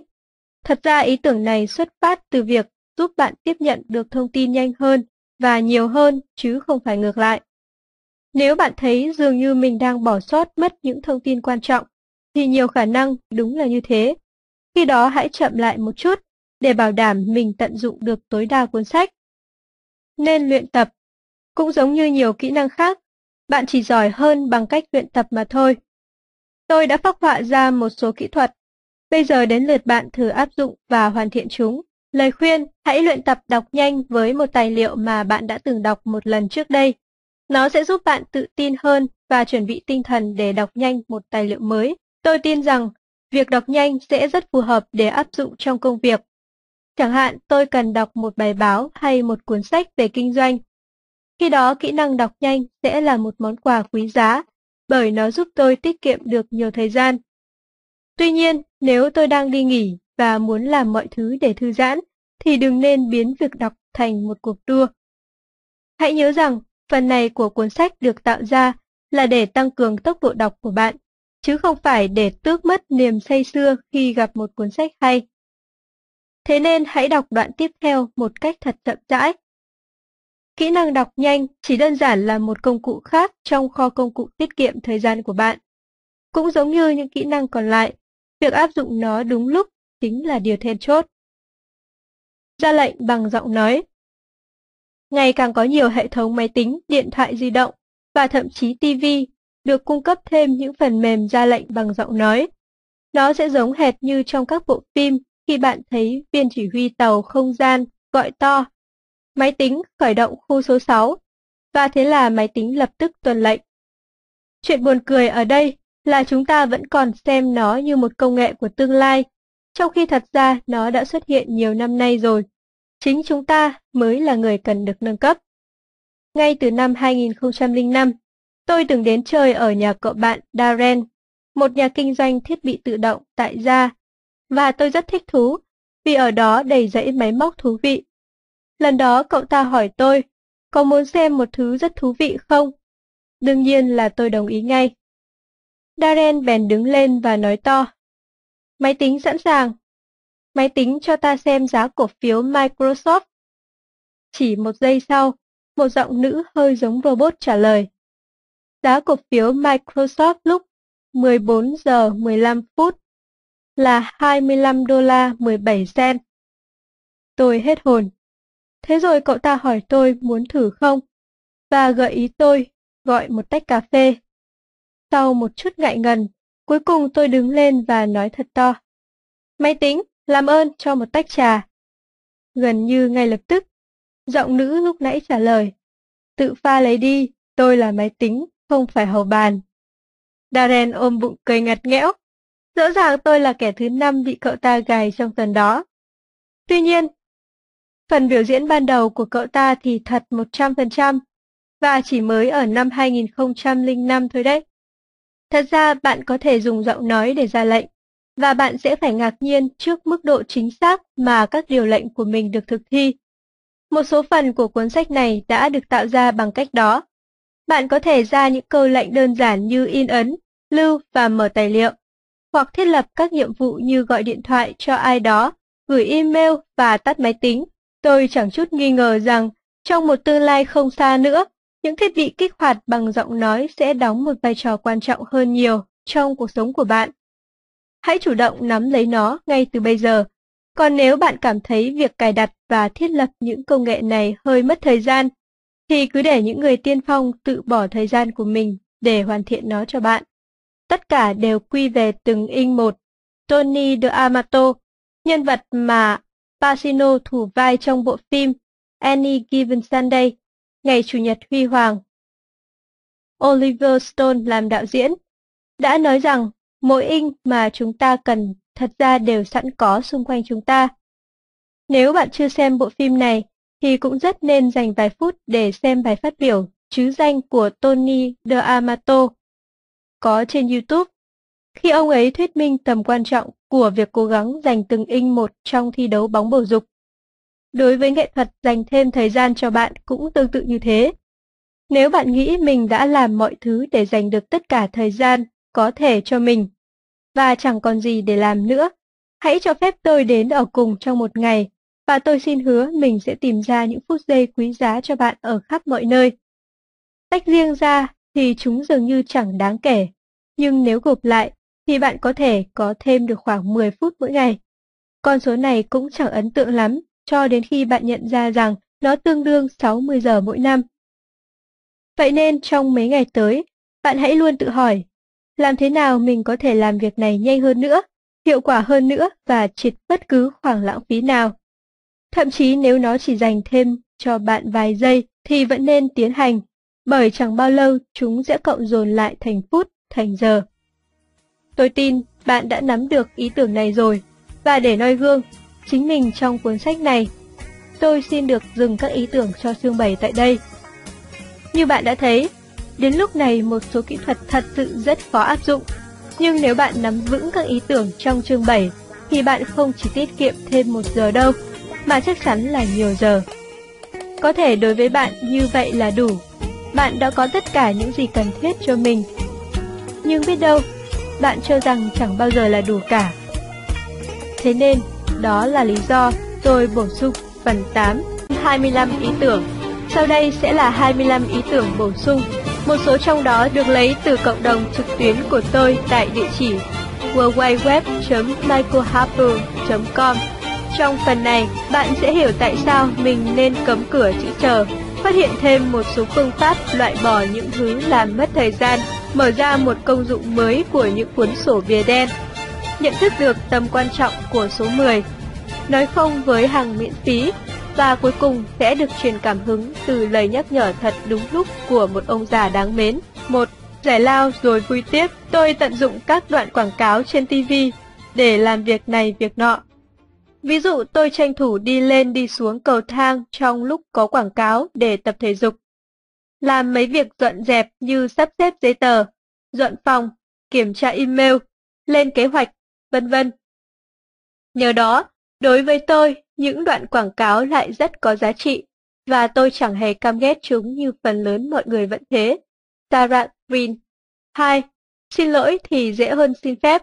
Nếu bạn phải đối mặt với tầng tầng lớp lớp thủ tục lẫn sự quan liêu trong công ty, đôi khi cứ mạnh dạn làm tới một việc gì đó chứ đừng xin phép. Đặc biệt khi nó mới và chưa có tiền lệ, nếu bạn phạm lỗi hoặc đi quá trớn, điều này hiếm khi xảy ra. Cứ chân thành xin lỗi, như thế tốt hơn và cũng nhanh hơn so với việc ngồi đợi sự cho phép. Rob Collins 3. Chim triển triện Cách tiết kiệm thời gian mà tôi chủ yếu áp dụng là đến sớm trước mọi người một giờ đồng hồ. Trong khoảng thời gian đó, tôi thường làm được nhiều việc hơn cả ngày cộng lại. Chris Hill 4. Tích tắc, bục Một trong những công cụ ưa thích của tôi để có một khoảng thời gian tập trung tốt là cái đồng hồ nấu bếp, vừa rẻ tiền vừa đơn giản. Do nó được thiết kế để chạy chính xác 3 phút, nên tôi vẫn dùng nó nhiều lần trong ngày, chỉ trừ việc luộc trứng. Thỉnh thoảng tôi dùng nó để tập trung. Khi cần viết một báo cáo gấp, hoặc một cách vui vui để giữ cho cuộc nói chuyện không lan man. Khi một đồng nghiệp hỏi liệu tôi có rảnh được vài phút để thảo luận gì đó, tôi bèn vặn đồng hồ và cho người đồng nghiệp biết anh ấy có đúng 3 phút. Việc nhận thấy thời gian sắp hết sẽ khiến cuộc thảo luận đi thẳng vào vấn đề. Chris Tracy 5. Tài liệu tiếp nối Công cụ quản lý thời gian tốt nhất mà tôi nghĩ ra là tài liệu tiếp nối đặc biệt dành cho những người không thích việc sắp xếp tài liệu. Hãy để sẵn một cái bìa còng bật khổ A4, bên trong chứa khoảng 20 bìa nhựa trống và viết chữ tài liệu tiếp nối ở trên gáy, sau đó đặt nó ở nơi nào bạn sẽ thường xuyên nhìn thấy. Khi bạn nhận được một thiệp mời hoặc thông tin chi tiết về một cuộc gặp sẽ diễn ra vào 3 tháng nữa và muốn giữ thiệp, vé lại, Chỉ cần bỏ chúng vào trong một bìa hồ sơ. Bất cứ lúc nào chuẩn bị đi dự một sự kiện nào đó, bạn sẽ yên tâm rằng tất cả tài liệu liên quan đã được lưu trữ xong cùng với vé, giấy mời, vân vân ở trong tập tài liệu tiếp nối. Biện pháp này sẽ chấm dứt hoàn toàn cảnh chạy đôn chạy đáo tìm thứ này, thứ kia suốt cả ngày. Công cụ thứ hai của tài liệu tiếp nối là khi có những việc gì đó bạn không muốn xử lý ngay, nhưng biết rằng khoảng một tuần nữa bạn sẽ phải giải quyết nó. Vậy hãy cho nó vào tập tài liệu tiếp nối, sau đó thỉnh thoảng mở ra xem qua. Nhiều thứ trong đó sẽ không còn quan trọng nữa và bạn có thể phân loại nó vào máy hủy giấy một lần cho mãi mãi. Còn nếu nó vẫn quan trọng, thì bạn hãy xử lý luôn. Tuy nhiên, điểm hay nhất của phương pháp này là hồ sơ chẳng cần theo thứ tự gì cả. Và việc bỏ hay lấy ra cũng chẳng mất bao nhiêu thời gian. Hơn nữa, bạn có thể thấy mọi thứ trong đó chỉ bằng cách lật qua lật lại những bìa nhựa. Hãy nhớ chỉ để khoảng 20 bìa mà thôi, nếu không thì có thể bạn đang loại bỏ các tài liệu cũ quá chậm.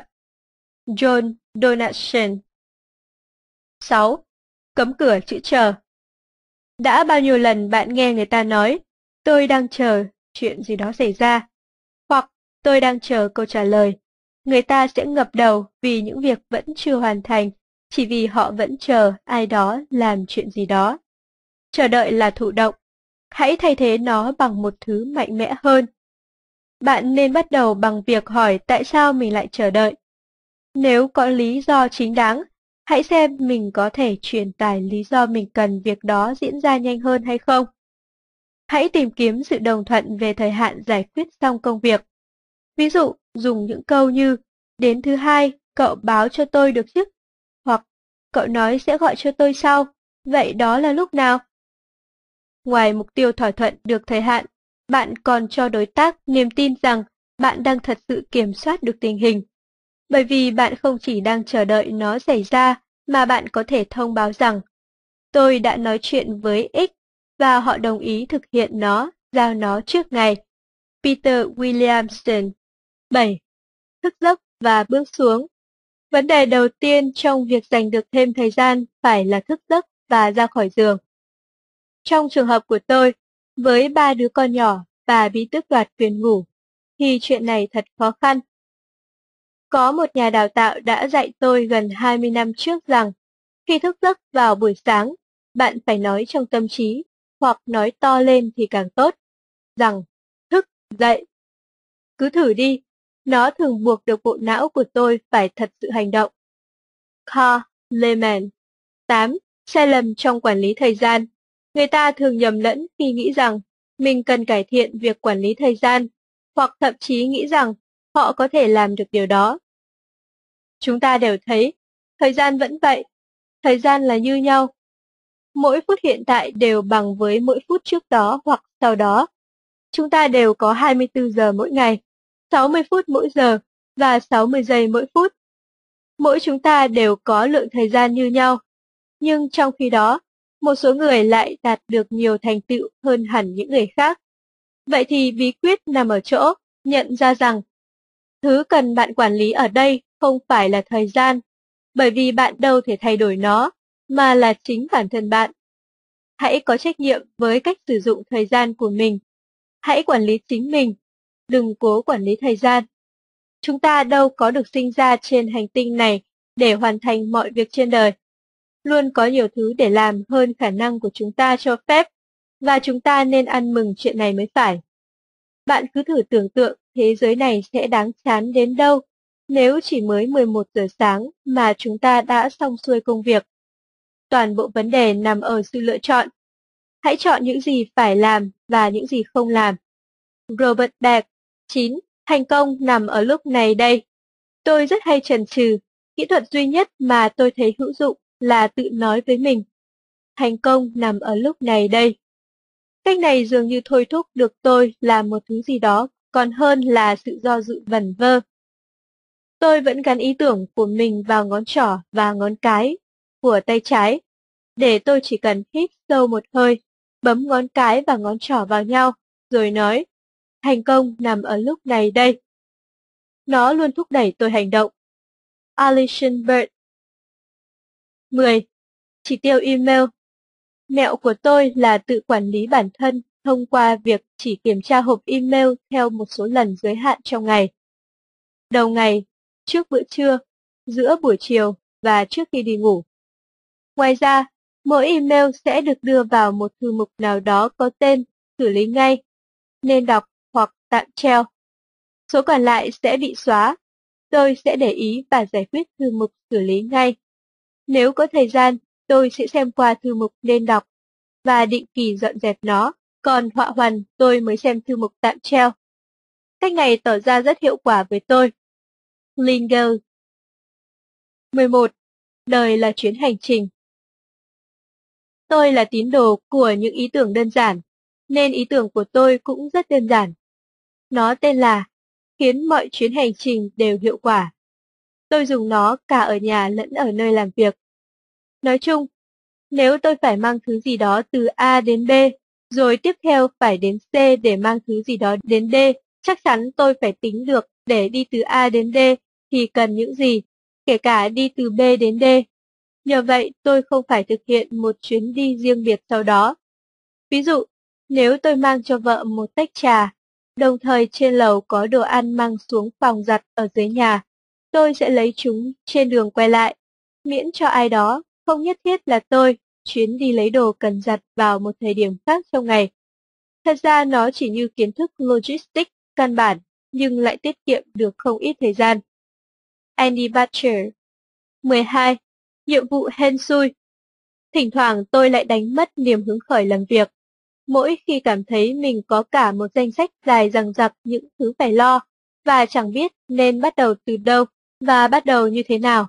Hoặc khi thấy chán, thậm chí khi có cả 101 thứ để làm. Tôi lại dùng phương pháp sau đây để kích thích bản thân.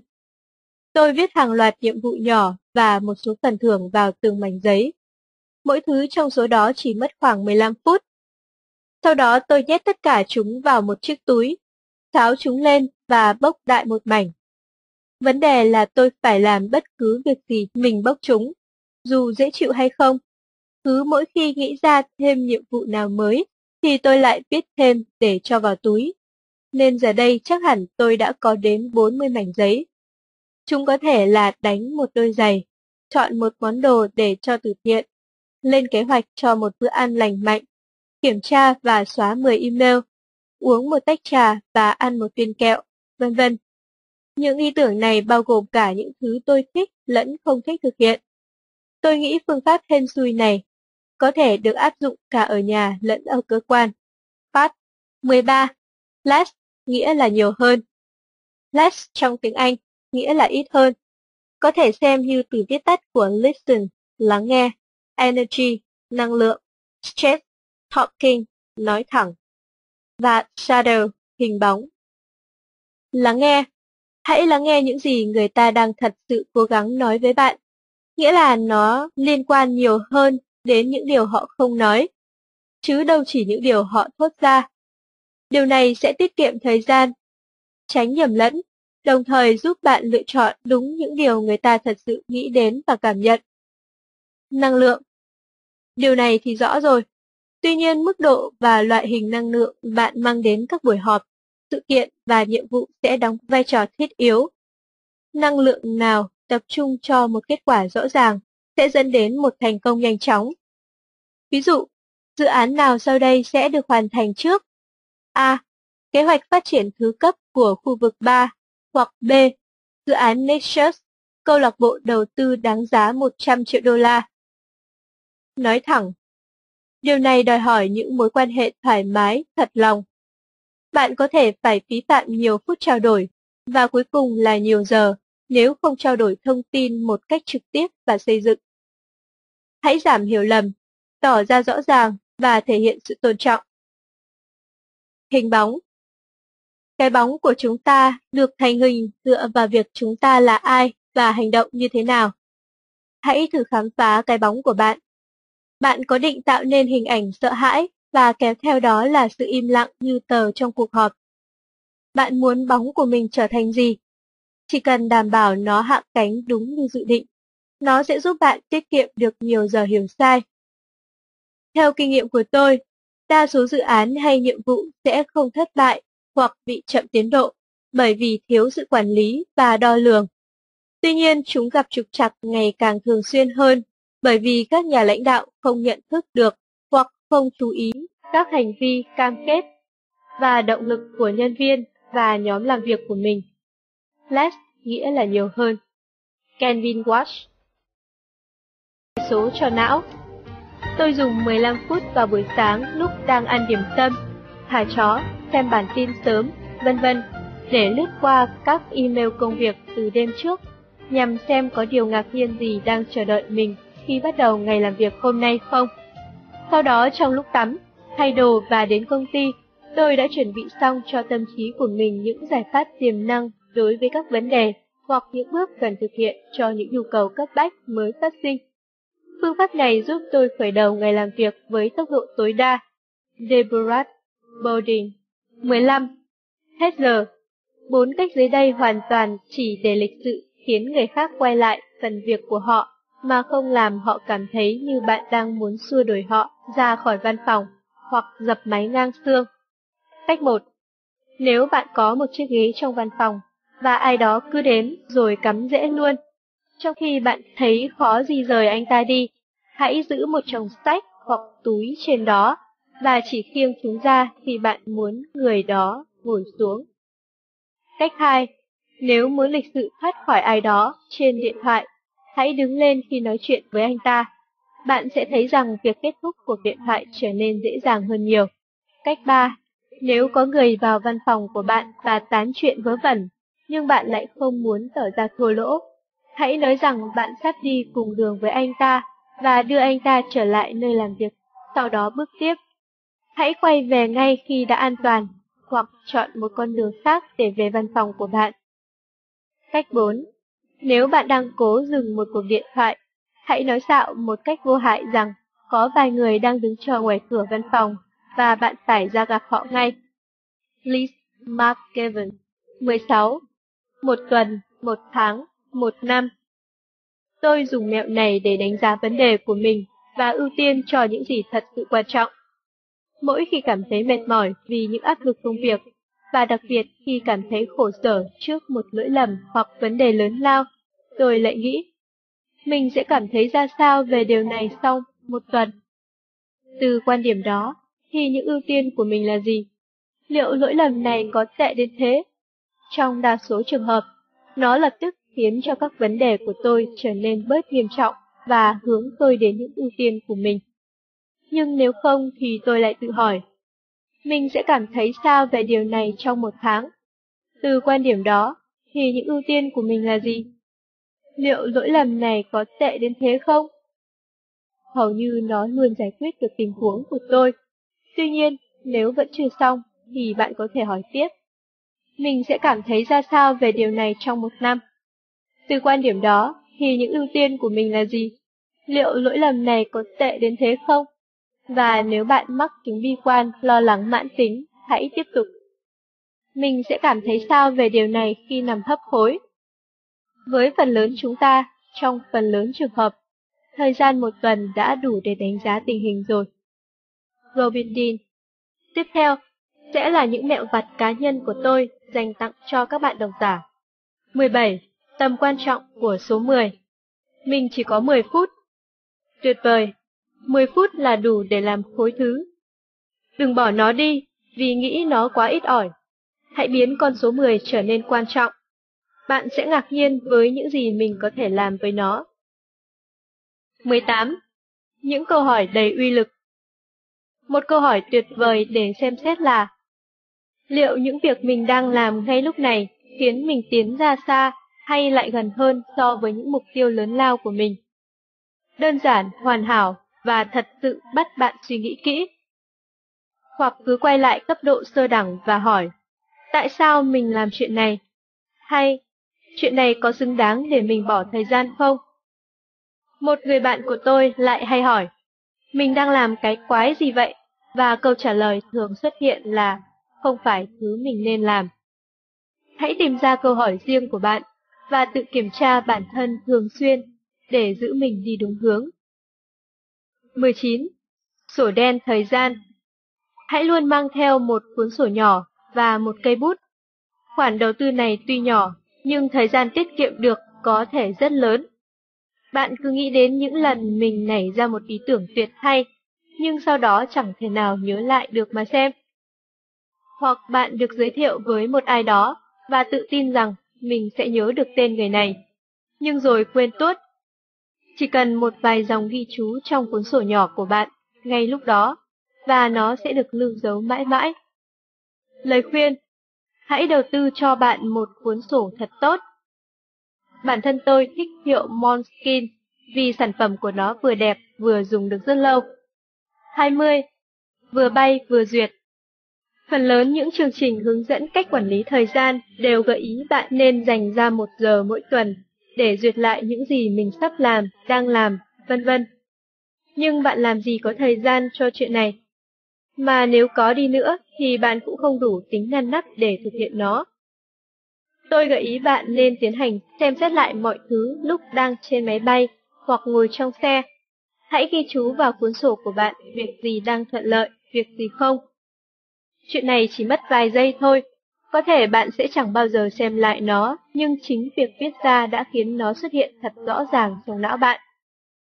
21. Phiếu mục lục Vợ chồng tôi luôn giữ một hộp phiếu mục lục khổ A6 ngay tại nhà và văn phòng.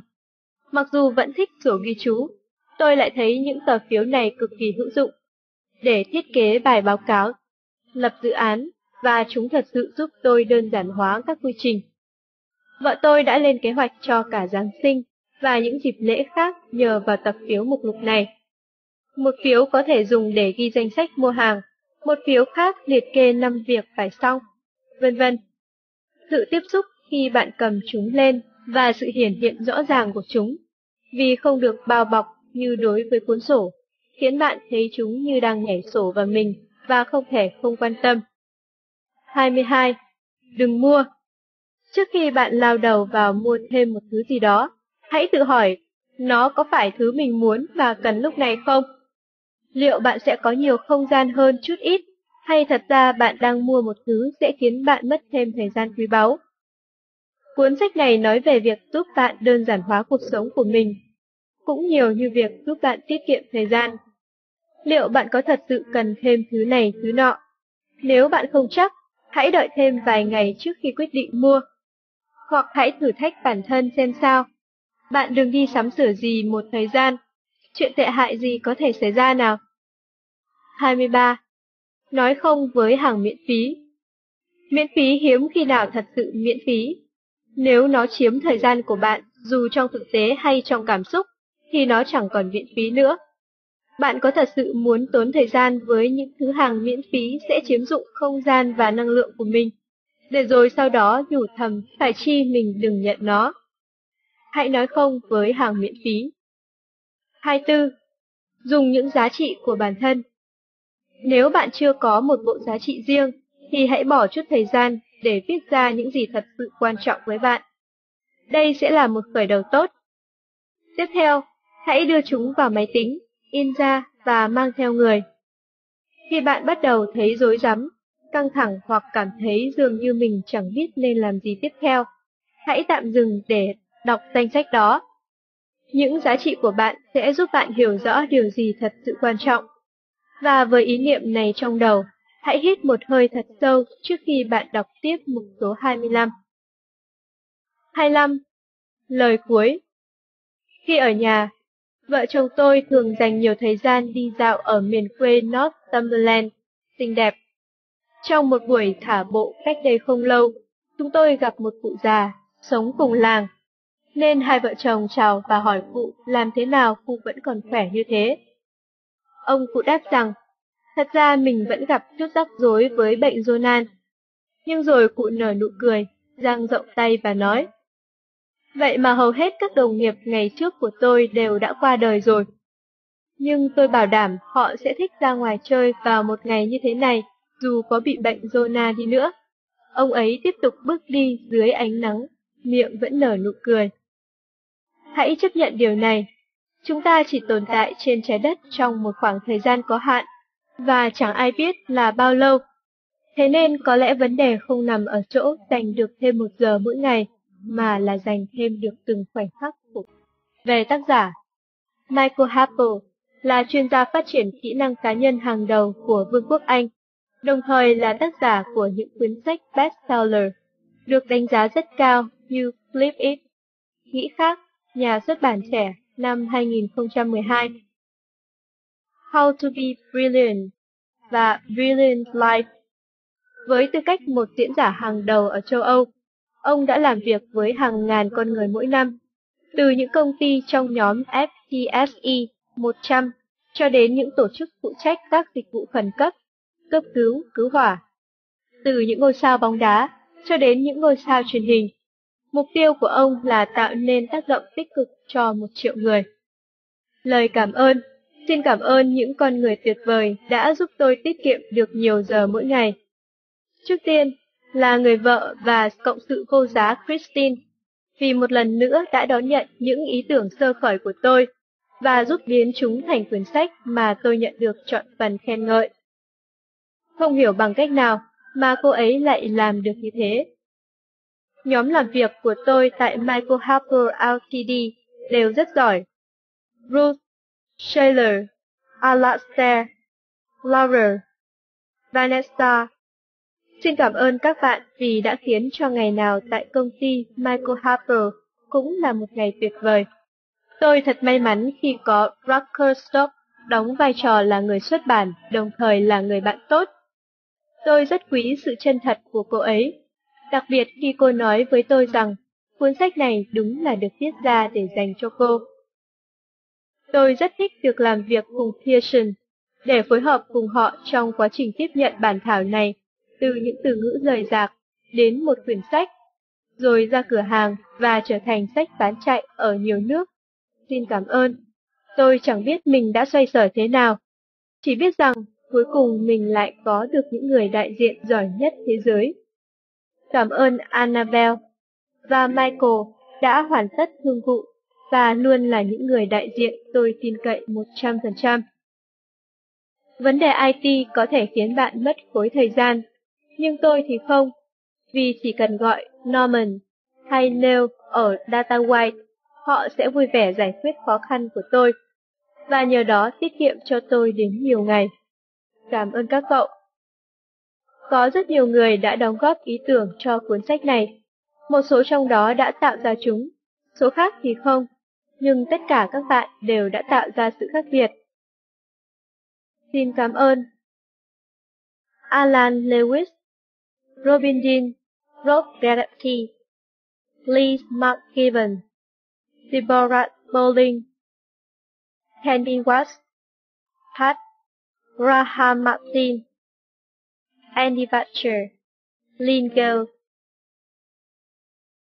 Garen May, Alison Burke, Robert Beck, Carl Lehman, Peter Williamson, John Donaldson, Chris Tracy, Chris Hinn, Rob Collins, Paul Randers, Salad Green, Donald McCockindale, Emma Hart, Robin Bolton, Sylvia Annette, Alan Barr, Rimha Ramachandran, Pauline Francer, Stephen Lockyer, David Owen, Steve Robinson, Diana Turner, Sue Scott, Helen Robertson, Len Rand that Jackie must brave.